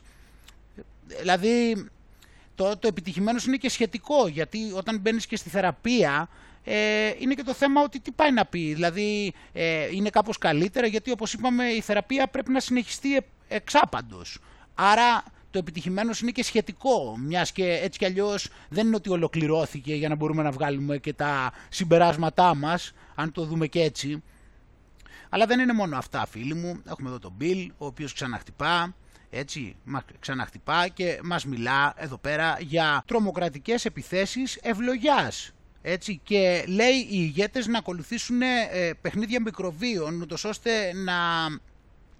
να προετοιμαστούν. Και μάλιστα λέει ότι ζητάει από τον Παγκόσμιο Οργανισμό να δημιουργηθεί, μάλλον από τον Παγκόσμιο Οργανισμό Υγείας, ένα task force, έτσι, μια ομάδα κρούσης για πανδημίες. Από τον Παγκόσμιο Οργανισμό Υγείας και να μαζευτούν κάποια δις. Έτσι, επειδή πρέπει να προετοιμαστούμε για τις ενδεχόμενες πανδημίες και για πιθανές τρομοκρατικές επιθέσεις ευλογιάς. Έτσι, οπότε πρέπει να δώσουμε, να επενδυθούν κάποια δις στην έρευνα και στην ανάπτυξη. Οπότε αναμένουμε ότι υπάρχουν σοβαρά προβλήματα εδώ πέρα που αναμένονται σε αυτόν τον κόσμο μας και πρέπει να προετοιμαστούμε. Παρότι λοιπόν η έρευνα λέει είναι πολύ ακριβή, πρέπει να μπορεί να οδηγήσει και σε άλλα πράγματα, όπως το να διώξουμε την γρίπη και το κοινό κρυολόγημα. Εντάξει, καλά, για τον κοροϊδοϊό φυσικά δεν πρόκειται, δεν γίνεται να τα καταφέρουμε, γιατί όπως είπαμε είναι δυνατός παίχτης. Οπότε λοιπόν για αυτή την περίπτωση θέλει να μας προετοιμάσει ο Bill και χρειάζεται, όπως είπαμε, να κάνουν αυτά τα germ games, όπως τα είπε, τα παιχνίδια μικροβίων, ούτως ώστε να προετοιμαστούν για βιοτρομοκρατία, όπως επιθέσεις ευλογιάς σε αεροδρόμια.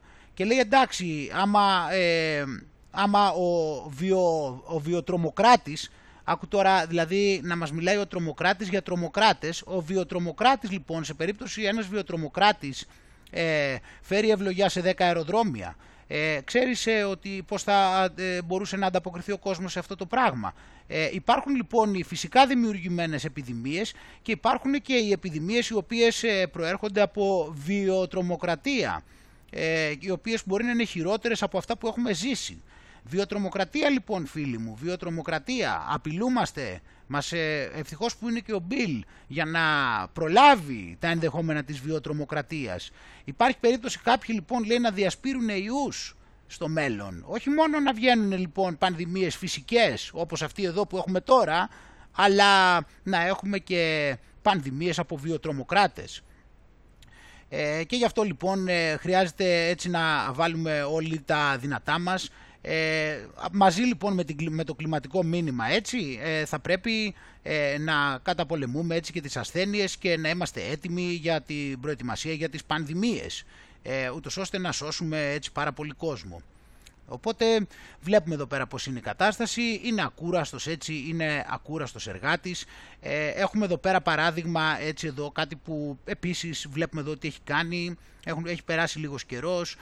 Βλέπουμε ότι έχει άφησε εδώ πέρα στη φύση 150.000 γενετικά τροποποιημένα μοσκίτος, τέτοια κουνούπια ο Μπιλ.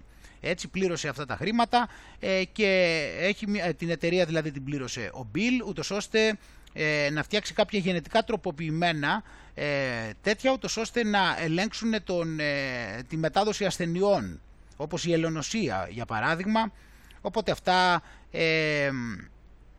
τα αφήσαν εκεί πέρα και λειτουργούν ως εξής.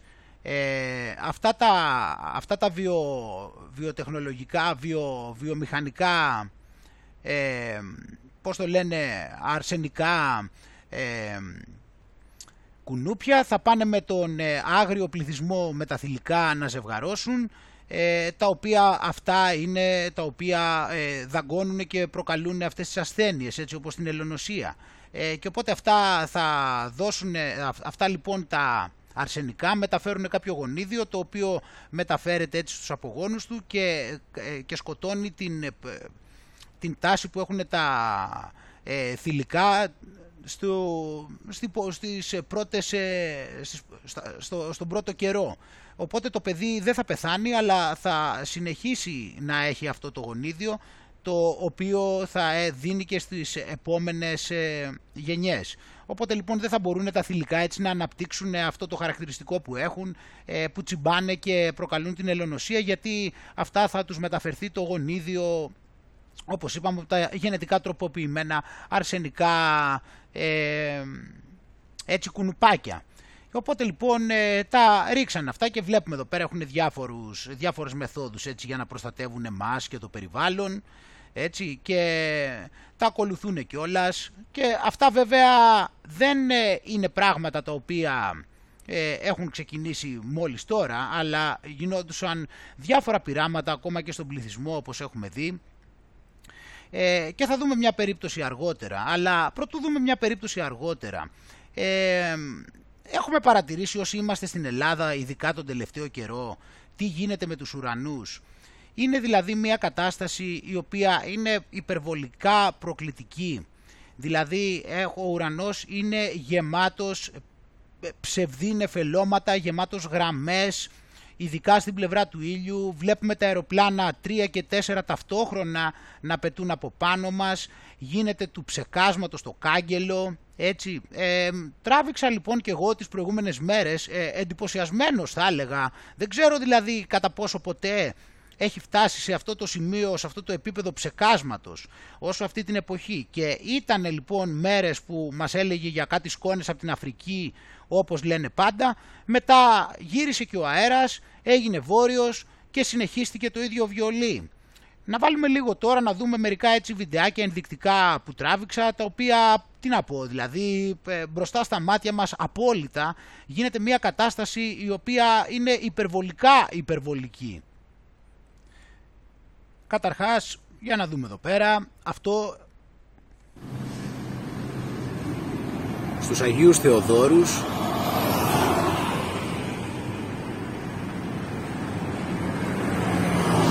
έτσι τα βλέπουμε δηλαδή να πηγαίνουν και εν παραλίλω, αν και κάποια στιγμή μετά έκαναν χιαστή, κάπως άλλαξαν λίγο, δεν πήγαιναν και εντελώς παράλληλα. Παντού, απίστευτο. Παντού, όλα αυτά, όλα. Όλα αυτά εδώ πέρα τώρα υποτίθεται ότι αυτά εδώ πέρα είναι σύννεφα κανονικά, έτσι, είναι σύννεφα κανονικά.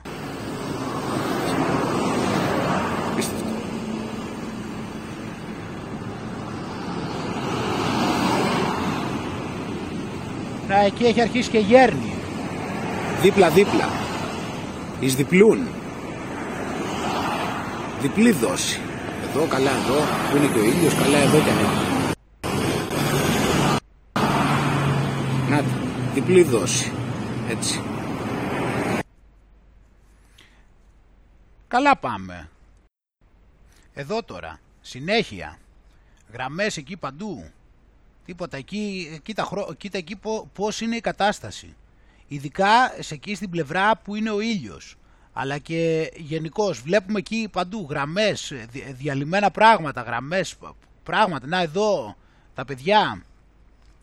Είναι συννεφιές. Είναι συννεφιές, όταν δεν σε βλέπω έχω ακεφιές.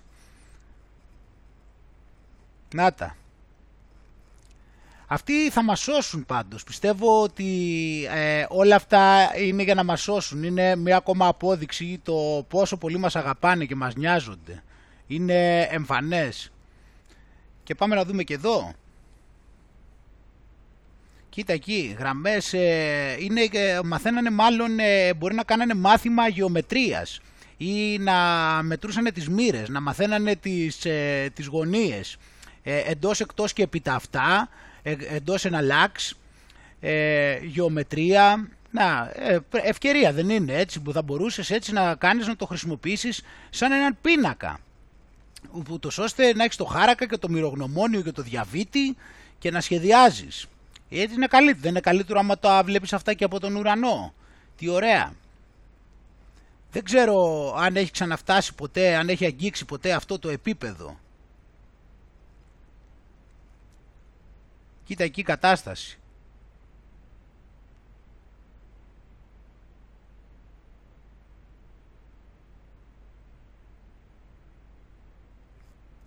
Θέλουν το καλό μας, φίλοι μου. Αυτά τα πράγματα αυξάνουν ταυτόχρονα και την υγρασία πάρα πολύ, μεταξύ άλλων και του οτιδήποτε περιέχουν.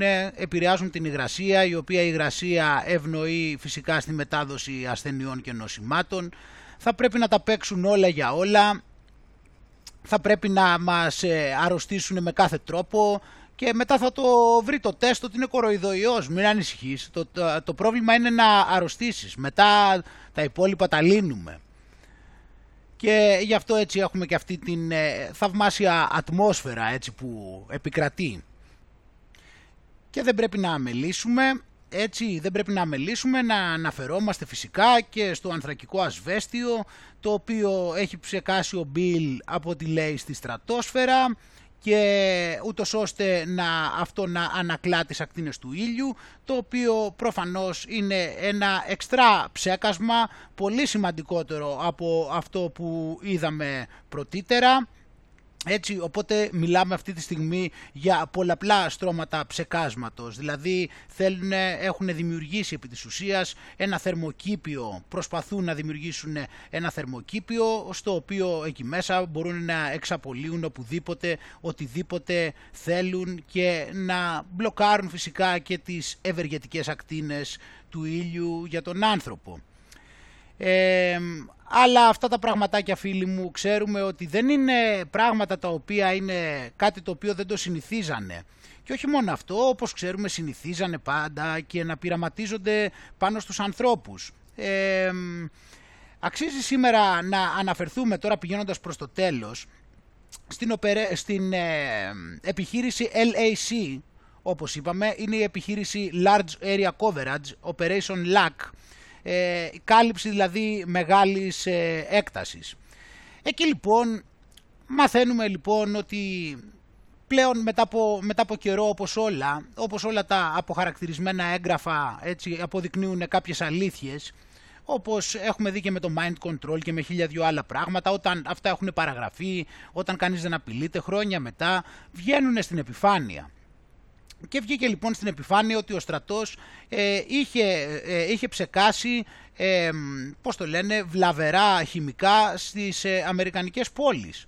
Κατά τη διάρκεια λοιπόν της δεκαετίας 1950 και 1960, ο αμερικανικός στρατός λοιπόν ψέκαζε από τη μία άκρη ως την άλλη, από τη μία ακτή ως την άλλη, με μία πολύ λεπτή σκόνη, η οποία μάλιστα ήταν και φωσφορούχα, το οποίο ήταν ένα τοξικό χημικό. Και τώρα μάλιστα ένας επιστήμονας λέει ότι όχι μόνο είχε το χημικό αυτό το οποίο ήταν τοξικό, αλλά ταυτόχρονα είχε και ραδιενεργό υλικό. Εδώ λέει λοιπόν ότι υπήρχε στην επιχείρηση κάλυψη μεγάλης επιφάνειας, έγινε μια σειρά από τεστ από το στρατό, ούτως ώστε να ελέγξουν το πόσο επικίνδυνος ήταν να γίνουν βιολογικές επιθέσεις, οπότε προσομοίωσε μικρόβια τα οποία μεταδίδονται μέσω του αέρα. Και αυτά λοιπόν στα πειράματα, μεγάλα μέρη των ΗΠΑ, μέρη του Μεξικό και του Καναδά, ψεκάστηκαν από ένα συνθετικό χημικό το οποίο λεγόταν zinc cadmium sulfide, οπότε αυτό πρέπει να είναι κάτι θιούχο κάδμιο του ψευδαργύρου, κάπως έτσι θα μπορούσαμε να το πούμε, θιούχο κάδμιο του ψευδαργύρου. Οπότε συχνά αυτό χρησιμοποιείται, όπως βλέπουμε εδώ πέρα, έτσι είναι, λέει ότι είναι αυτό εδώ, και χρησιμοποιείται συνήθως για χρωμάτισμα. Και μετά από αυτό λοιπόν βρέθηκε λοιπόν νέα έρευνα που έκανε τότε η κοινωνιολόγος, αυτό είναι το 2012 το άρθρο, η κοινωνιολόγος η Λίζα Μαρτίνο Τέιλορ έλεγε ότι όχι μόνο αυτό, αλλά είχαν βάλει ταυτόχρονα και ραδιενεργά σωματίδια μέσα στο θιούχο κάδμιο του ψευδαργύρου. Έτσι το έβαλε αυτά ο στρατός. Οπότε λοιπόν μελετάει εδώ όλο αυτό, διότι αυτοί αρνήθηκαν ότι είχαν βάλει ραδιενεργά στοιχεία μέσα και απλά είχαν ρίξει αυτό το τοξικό χημικό. Και μάλιστα εδώ πέρα λέει ότι περιγράφει για το θιούχο κάδμιο του ψευδαργύρου, ότι ήταν χρησιμοποιήθηκε επειδή μοιάζει με ένα νέφος από μικρόβια και μπορεί να εντοπιστεί με υπεριώδης φως, ούτως ώστε να μπορεί έτσι να το παρακολουθήσει ο στρατός. Οπότε γι' αυτό και το χρησιμοποίησε. Οπότε χρησιμοποιούσε μηχανικούς φυσιτήρες, έτσι, μέσα από φτωχές περιοχές, και αυτό το έλεγαν ότι γινόταν ούτως ώστε να ελέγξουν, ότι αυτά δημιουργούσαν κάλυψη, έτσι, smoke screens, τα οποία θα μπορούσαν να προστατεύσουν τους ανθρώπους από την παρατήρηση από τους Ρώσους. Έτσι τους λέγανε. Τους λέγανε λοιπόν ότι πηγαίνανε και ψεκάζανε αυτά εκεί τα χημικά και κάνανε κάποια τεστ ούτως ώστε να καλύψουν το μέρος και να μην μπορούν να τους παρακολουθούν από πάνω οι Ρώσοι. Δηλαδή, όπως καταλαβαίνεις, έτσι, αυτό με τους Ρώσους, καταλαβαίνεις τι ήταν αυτό με τους Ρώσους. Πώς είναι τώρα ο κοροϊδοϊός, το ίδιο πράγμα εκείνη την εποχή ήταν οι Ρώσοι. Οπότε ό,τι θέλανε να κάνουν, λέγανε ότι το κάνουμε επειδή απειλούμαστε από τους Ρώσους, οι οποίοι ομοίως είχαν το ίδιο αφεντικό, φυσικά, φίλοι μου, έτσι, πλέον είναι πέραν του προφανούς. Οπότε αυτοί κάνανε αυτά τα πράγματα και οι Αμερικάνοι λοιπόν όταν θέλουν να κάνουν κάτι, τις περισσότερες φορές εκείνη την εποχή απειλούνταν από τους Ρώσους. Εντάξει, είχαν και τους εξωγήινους, είχαν διάφορα, αλλά σε γενικές γραμμές υπήρχαν κάποιες δεκαετίες, έτσι, που ήταν η πιο καλή αφορμή. Ακριβώς το ίδιο πράγμα με τον κοροϊδοϊό. Οπότε λοιπόν εδώ πέρα περιγράφει για το πώς, τι ποσότητες δόθηκαν στους ανθρώπους, αλλά φυσικά καταλαβαίνουμε εμείς ότι ποτέ δεν θα μάθουμε την πραγματική ποσότητα η οποία ψεκάστηκε στους ανθρώπους. Και ήταν λοιπόν έτσι ένα πείραμα το οποίο αυτοί λέει ότι ισχυρίζονται ότι το κάνανε για να ελέγξουν το πώς μπορούν να γίνουν βιολογικοί πόλεμοι εναντίον τους. Στον κόσμο κάτω είπανε ότι ήταν κάλυψη για να μην τους βλέπουν οι Ρώσοι. Έτσι. Και αυτά λοιπόν θα δούμε και εδώ, αυτό εδώ πέρα το ρεπορτάζ. Σε ό,τι αφορά αυτό, εδώ πέρα λέει για την περιοχή του Saint Louis και μιλάει συγκεκριμένα για την Doris Spates, για αυτή την αναφορά όταν ήταν ένα μωρό, όταν ο πατέρας της πέθανε άξαφνα το 1955 και έχει δει και 4 από τα αδέρφια της να πεθαίνουν από καρκίνο και αυτή επιβίωσε του καρκίνου της μήτρας, έτσι, η οποία κοπελίτσα αυτή λέμε τώρα ότι ήταν σε εκείνη την περιοχή. Όταν έμαθε λοιπόν ότι ο στρατός έκανε μυστικά χημικά πειράματα στις φτωχές περιοχές του Σεντ Λούις κατά τη διάρκεια του ψυχρού πολέμου, αναρωτιέται, λέει, άμα πρέπει να κατηγορήσει την ίδια την κυβέρνηση. Στα μέσα του 1950 και αρχές της επόμενης και μετά μια δεκαετία πάλι χρησιμοποιούσαν λοιπόν, όπως είπαμε, αυτά τα μηχανικούς φυσιτήρες και έριχναν έτσι στις περιοχές πάνω, έριχναν έτσι, ψέκαζαν αυτό το χημικό και αυτοί στους δημάρχους έτσι εκείνης της εποχής, στους τοπικούς άρχοντες, στους θεσμούς εκείνη την εποχή είχαν πει ότι ήταν αυτό, όπως είπαμε, τους κάλυπτε από την παρατήρηση από πάνω από τους σε περίπτωση που επιτιθόντουσαν οι Ρώσοι. Τελικά όμως, όπως είπαμε, αποκαλύφθηκε το 1994 ότι αυτά ήταν βιολογικά όπλα, ήταν πρόγραμμα του... Ήτανε τεστ για το πρόγραμμα βιολογικών όπλων και το Σεντ Λούις, λέει, επιλέχθηκε επειδή έμοιαζε με κάποιες ρωσικές πόλεις που θα μπορούσε οι Ηνωμένες Πολιτείες να επιτεθούν. Οπότε λοιπόν ήταν αυτή η φωσφορούχα σκόνη, ήταν το θιούχο κάδμιο του ψευδαργύρου ή όπως έτσι αλλιώς λέγεται. Και μάλιστα εδώ, όπως είπαμε, λέει αυτά τα πράγματα τα οποία νέα έρευνα δείχνει ότι αυτά είχαν μέσα και ραδιενεργά στοιχεία, όπως είπαμε και πάλι.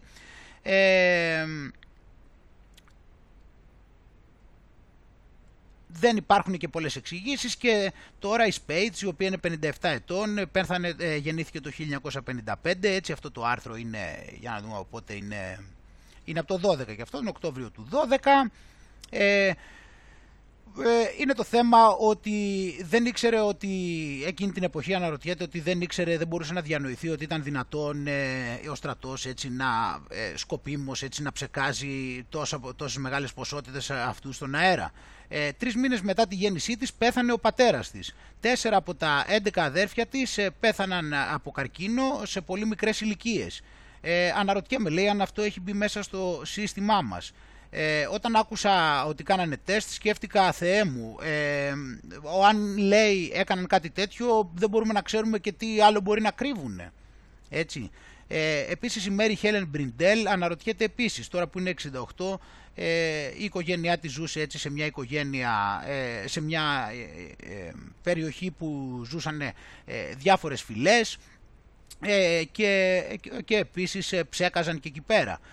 Και ο στρατός είχε πει ότι χρησιμοποιούσαν τους φυσιτήρες μόνο για να μεταδώσουν το χημικό, αλλά η Μπριντέλ θυμάται ότι το καλοκαίρι που παίζανε baseball με τα άλλα τα παιδιά στον δρόμο, πετάγανε ένας μήνος αεροπλάνων του στρατού κοντά στο έδαφος και πετούσαν αυτά, και αυτά επίσης, αυτά τα αεροπλάνα που πετούσαν χαμηλά, ψέκαζαν και πετούσαν αυτή την σκόνη. Μπήκε μέσα λοιπόν, όταν μπήκε μέσα στο σπίτι όταν έγινε αυτό, έπλυνε το πρόσωπό της και τα χέρια της και τότε βγήκε έξω να παίξει. Αλλά μετά όμως, όσο περνούσαν τα χρόνια, η Μπριντέλ είχε 4 τύπων καρκίνους, στο στήθος, στο θηροειδή, στο δέρμα και στη μήτρα. Νιώθω προδομένη, λέει η Μπριντέλ, που είναι λευκή. Πώς μπορεί να έκαναν αυτό? Κατηγορούσαμε, λέει, το ολοκαύτωμα και τώρα κάνουν κάτι σαν αυτό. Φίλοι μου, τι να πούμε τώρα. Οπότε έτσι έχουμε και εδώ πέρα κάποια πράγματα και καταλαβαίνουμε, και επίσης εδώ πέρα κάνει αυτές τις αναφορές που είπαμε για το ότι επίσης υπήρχαν και ραδιενεργά στοιχεία μέσα σε όλο αυτό. Και πάμε τώρα, έτσι πηγαίνοντας προς το τέλος, να δούμε και ένα βιντεάκι, μια αναφορά για το τι συνέβαινε εκείνη την εποχή στην επιχείρηση LAC, όπως είπαμε, με τους ψεκασμούς, που μάλιστα εδώ έγινε και η αναφορά ότι αυτοί λέγανε ότι το ρίχναν από φυσιτήρες, ενώ εδώ έχουμε συγκεκριμένα την αναφορά ότι πέφτανε κανονικά και από τα ίδια τα αεροπλάνα και μάλιστα φτάνανε σε σημείο να πρέπει να πάνε μέσα και να πληθούν από αυτή την ουσία η οποία φαίνεται ότι δημιούργησε τόσους πολλούς καρκίνους. Έτσι ήταν τόσο πολύ καρκινογενής. But it would definitely cause anyone with respiratory problems to get it agitated to a degree that they would either get very, very sick or they could actually die. Well, they've used Texas and Texans as guinea pigs for a long time, haven't they? Yes, and that's zinc cadmium sulfide. Now that was done in what we have documented in at least 15 different locations in the U.S., one of which was in Dallas in 1961. A series of 34 different tests were done off a TV tower where they blew it out to a very large area, and the whole test area went from Dallas all the way down to Killeen, Texas, which is a long way. It's like 160 miles. Mm-hmm. Well, Austin's been involved in one of these tests, too. Right. The other series of tests that we discovered with zinc cadmium sulfide was in the test area was described as from Corpus Christi up to San Antonio, Austin, and over to Houston. So it was that area. And they sprayed off jet bombers zinc cadmium sulfide by following the coastline, and then it would blow in to the coast. Οπότε βλέπουμε ξανά πως από όποια πλευρά και αν κοιτάξουμε θα δούμε πως ο έλεγχος είναι απόλυτος. Να κοιτάξουμε το έδαφος της γης που είναι γεμάτο με φυτοφάρμακα και με χημικά και με γενετικά τροποποιημένα φυτά. Να κοιτάξουμε την επιφάνεια της γης, εδώ που πατάμε, και το τι συμβαίνει σε αυτόν τον κόσμο στον οποίο σε λίγο δεν θα μπορείς να βγεις από το σπίτι σου άμα δεν έχεις βαρέσει τον αριθμό ενέσεων που σου έχουν πει. Γιατί όπως είπαμε δεν είναι ότι πρέπει να βαρέσεις μια ένεση και ξεμπέρδεψες. Πρέπει κάθε φορά. Οπότε μετά να μιλήσουμε για τον αέρα, όπου παρατηρούμε πόσα πολλά χημικά υπάρχουν διαρκώς και τι ρίχνουν και τι εισπνέουμε. Μετά, όπως είπαμε πριν, να σκεφτούμε και τι κάνει και στη στρατόσφαιρα, πώς ψεκάζει και μπροστά από τον ήλιο με το ανθρακικό ασβέστιο.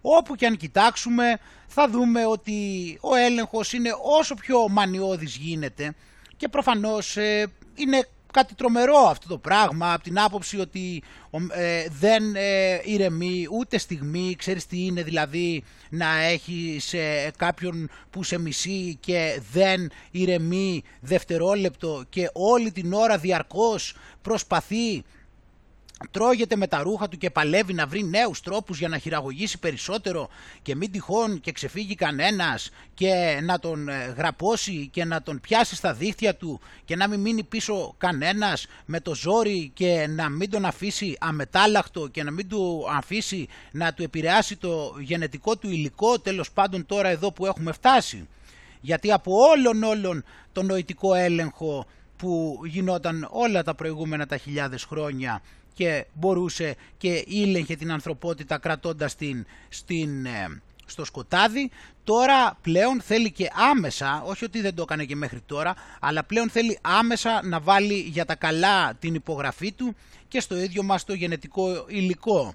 Έτσι, και στην ουσία άμεσα να καταφέρει έτσι και να μας αποκόψει από τον πατέρα. Και στη συνέχεια φυσικά όλο αυτό συνδυάζεται, όπως δείξαμε και στην προηγούμενη εκπομπή, και έχει ιδιαίτερη σημασία, και όλος αυτός ο κόσμος του Metaverse που θέλει να δημιουργήσει το Facebook, που στην ουσία θέλουν να είναι ένας διαφορετικός κόσμος στον οποίο εμείς θα υπάρχουμε εκεί και θα είμαστε εντελώς παιδιά του μαύρου, και ο κόσμος αυτός θα είναι πλήρως φτιαγμένος από αυτόν. Και όλα αυτά τα πράγματα από πού πηγάζουν, φίλοι μου, όλο αυτά και πώς, γιατί οι άνθρωποι πηγαίνουν προς αυτή την κατεύθυνση, γιατί είτε εντυπωσιάζονται είτε φοβούνται, διότι φοβούνται επειδή δεν έχουν δει παραπέρα, δεν έχουν δει το δρόμο του Κυρίου, δεν έχουν αντιληφθεί την αξία της ψυχής, δεν έχουν δει τη μεγάλη εικόνα, όπως ελπίζω ότι προσπαθούμε και εμείς να δούμε όσο περνάει ο καιρός και περισσότερο, μιας και οι συνθήκες μας ευνοούν, μας στρέφουν προς τα εκεί, στην οποία μεγάλη εικόνα δεν υπάρχει κάπου, όπως έχουμε πει, να επικρατήσεις.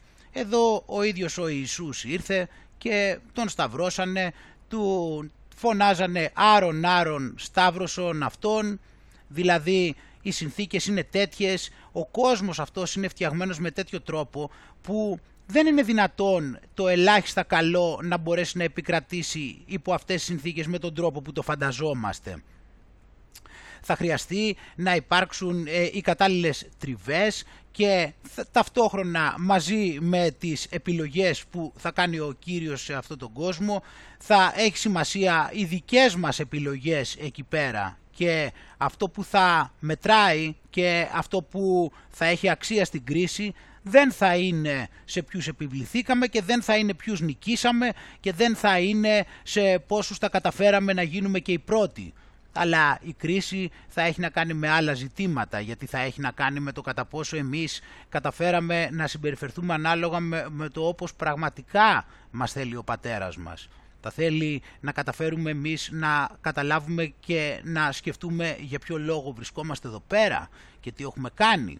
Και όχι μόνο αυτό, αλλά ταυτόχρονα θα θέλει και από μας μέσα σε αυτό, μέσα στην κατανόηση της φύσης μας, της μεγάλης εικόνας όμως της φύσης μας και όχι της εντύπωσης ότι έχουμε έρθει εδώ πέρα απλά για να καταφέρουμε κάποια πράγματα και να κάνουμε κάποια κατορθώματα στα οποία το στημένο σύστημα θα έχει ορίσει το τι είναι το σωστό που είναι το ανάποδο, αλλά εμείς έχουμε έρθει για να βγάλουμε άκρη και παρόλες τις δυσκολίες του δρόμου, επειδή καταλαβαίνουμε την αξία του δρόμου του Θεού, θα μπορούμε να ανταπεξερχόμαστε τόσο νοητικά, επειδή μπορούμε να δούμε το επίπεδο της απελευθέρωσης το οποίο μας παρέχει η θεία φύση μας, έτσι, το γεγονός ότι είμαστε πνευματικά παιδιά του Πατέρα, αλλά και ταυτόχρονα και η συνύπαρξή μας σε ένα κόσμο που μπορεί μεν αυτός να είναι σαθρός, αλλά μπορούμε να βρούμε, έχοντας καλές διαθέσεις, και την αγάπη από άλλους και το κυριότερο εμείς να παραμείνουμε ακέραιοι και να μπορούμε να συνεισφέρουμε στην αγάπη αυτού του κόσμου και να βοηθάμε στο να γίνεται ο κόσμος έστω και λίγο καλύτερος, ανεξαρτήτως ποια είναι τα γεγονότα. Πάντα οι επιλογές μας να είναι σε αυτή την κατεύθυνση και τελικά ο άνθρωπος, όπως έχουμε παρατηρήσει τελικά και σπάνια μας λένε, γίνεται πραγματικά ευτυχισμένος όταν έρχεται κοντά με τους συνανθρώπους του και όταν είναι σε μια κατάσταση που μπορεί να προσφέρει και κάποια βοήθεια, και αυτό είναι ένα πολύ μεγάλο γέμισμα. Ας έχουμε δύναμη λοιπόν, φίλοι μου, ας παραμένουμε, γιατί αυτός είναι ο σκοπός, είναι να παραμένουμε σταθεροί, είναι να παραμένουμε τυπικοί σε αυτά τα πράγματα τα οποία γνωρίζουμε, είναι να παραμένουμε σωστοί και στην ουσία απλά να καλυμπραριζόμαστε όπου εντοπίζουμε τις αμαρτίες μας, όπου εμείς αντιλαμβανόμαστε ότι σύμφωνα με το Θεό είμαστε λάθος και όχι με το τι μας έχουν πει. Αυτά, εκεί είναι η κατεύθυνση στην οποία μπορούμε να δώσουμε μεγαλύτερη βάση. Αυτά λοιπόν που λέτε, φίλοι μου, καλή δύναμη εύχομαι σε όλους, ο Θεός μαζί μας και τα ξαναλέμε. Γεια και χαρά!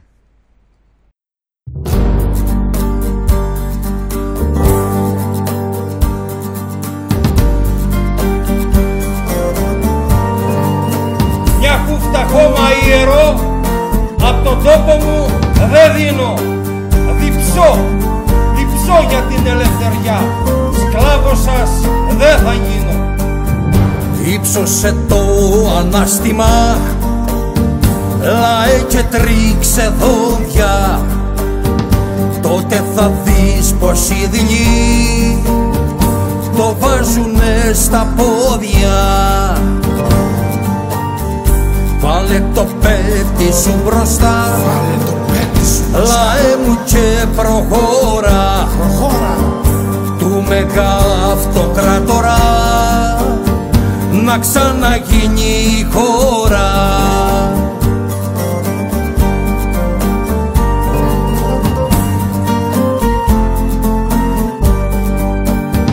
Είναι μεγάλη η πρόκληση, φωτιά και τουρτουλούκι, αφού μετάτρεψαν σε τζαμί το σύμβολο σου η τουρκή, αφού μετάτρεψαν σε τζαμί το σύμβολο σου οι Τούρκοι.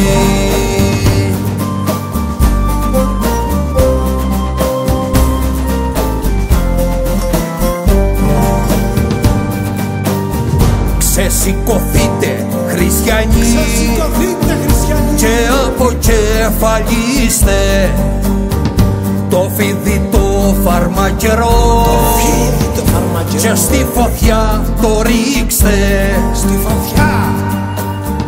Το ετσέλι σου εσήμωσε, σουλτάνε κατεχέτο, έφταξε η μέρα που θα ειδείς ξαγριγεμένο Γρέκο. Ξαγριγεμένο Γρέκο.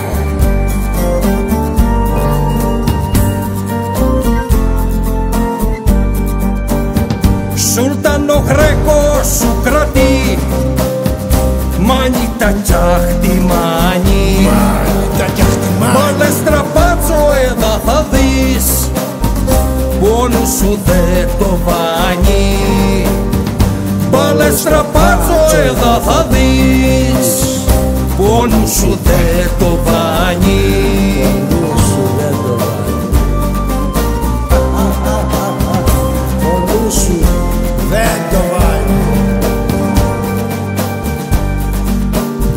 Γρέκος γεννήθηκες λαέ, Γρέκος θε να πεθάνεις, έφταξε η ώρα το σταυρό στον τρούλο να τον βάνεις,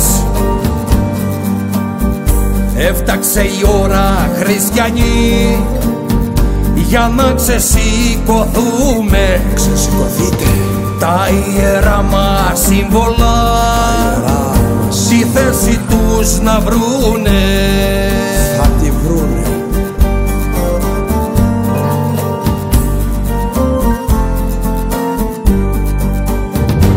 Εσύ σουλτάνε το πιάσες, αμέτη μου χαμέτη, να δεις πως φτεύουνε οι Ρωμοί, μπάλες του εχθρού το πέτη, να είδεις πως φτεύουνε οι Ρωμοί, πάλες του εχθρού το πέτη, πάλες του εχθρού το πέτη.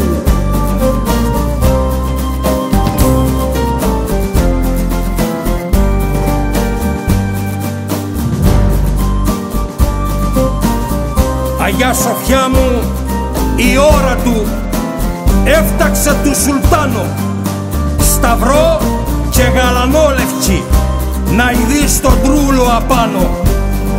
Σουλτάνε έρχονται οι Ρωμιοί και θα σου σκίσουν βέτο, για να σου μάθουν τι θα πει μολόν λαβέ και Γρέκο. Μολόν λαβέ.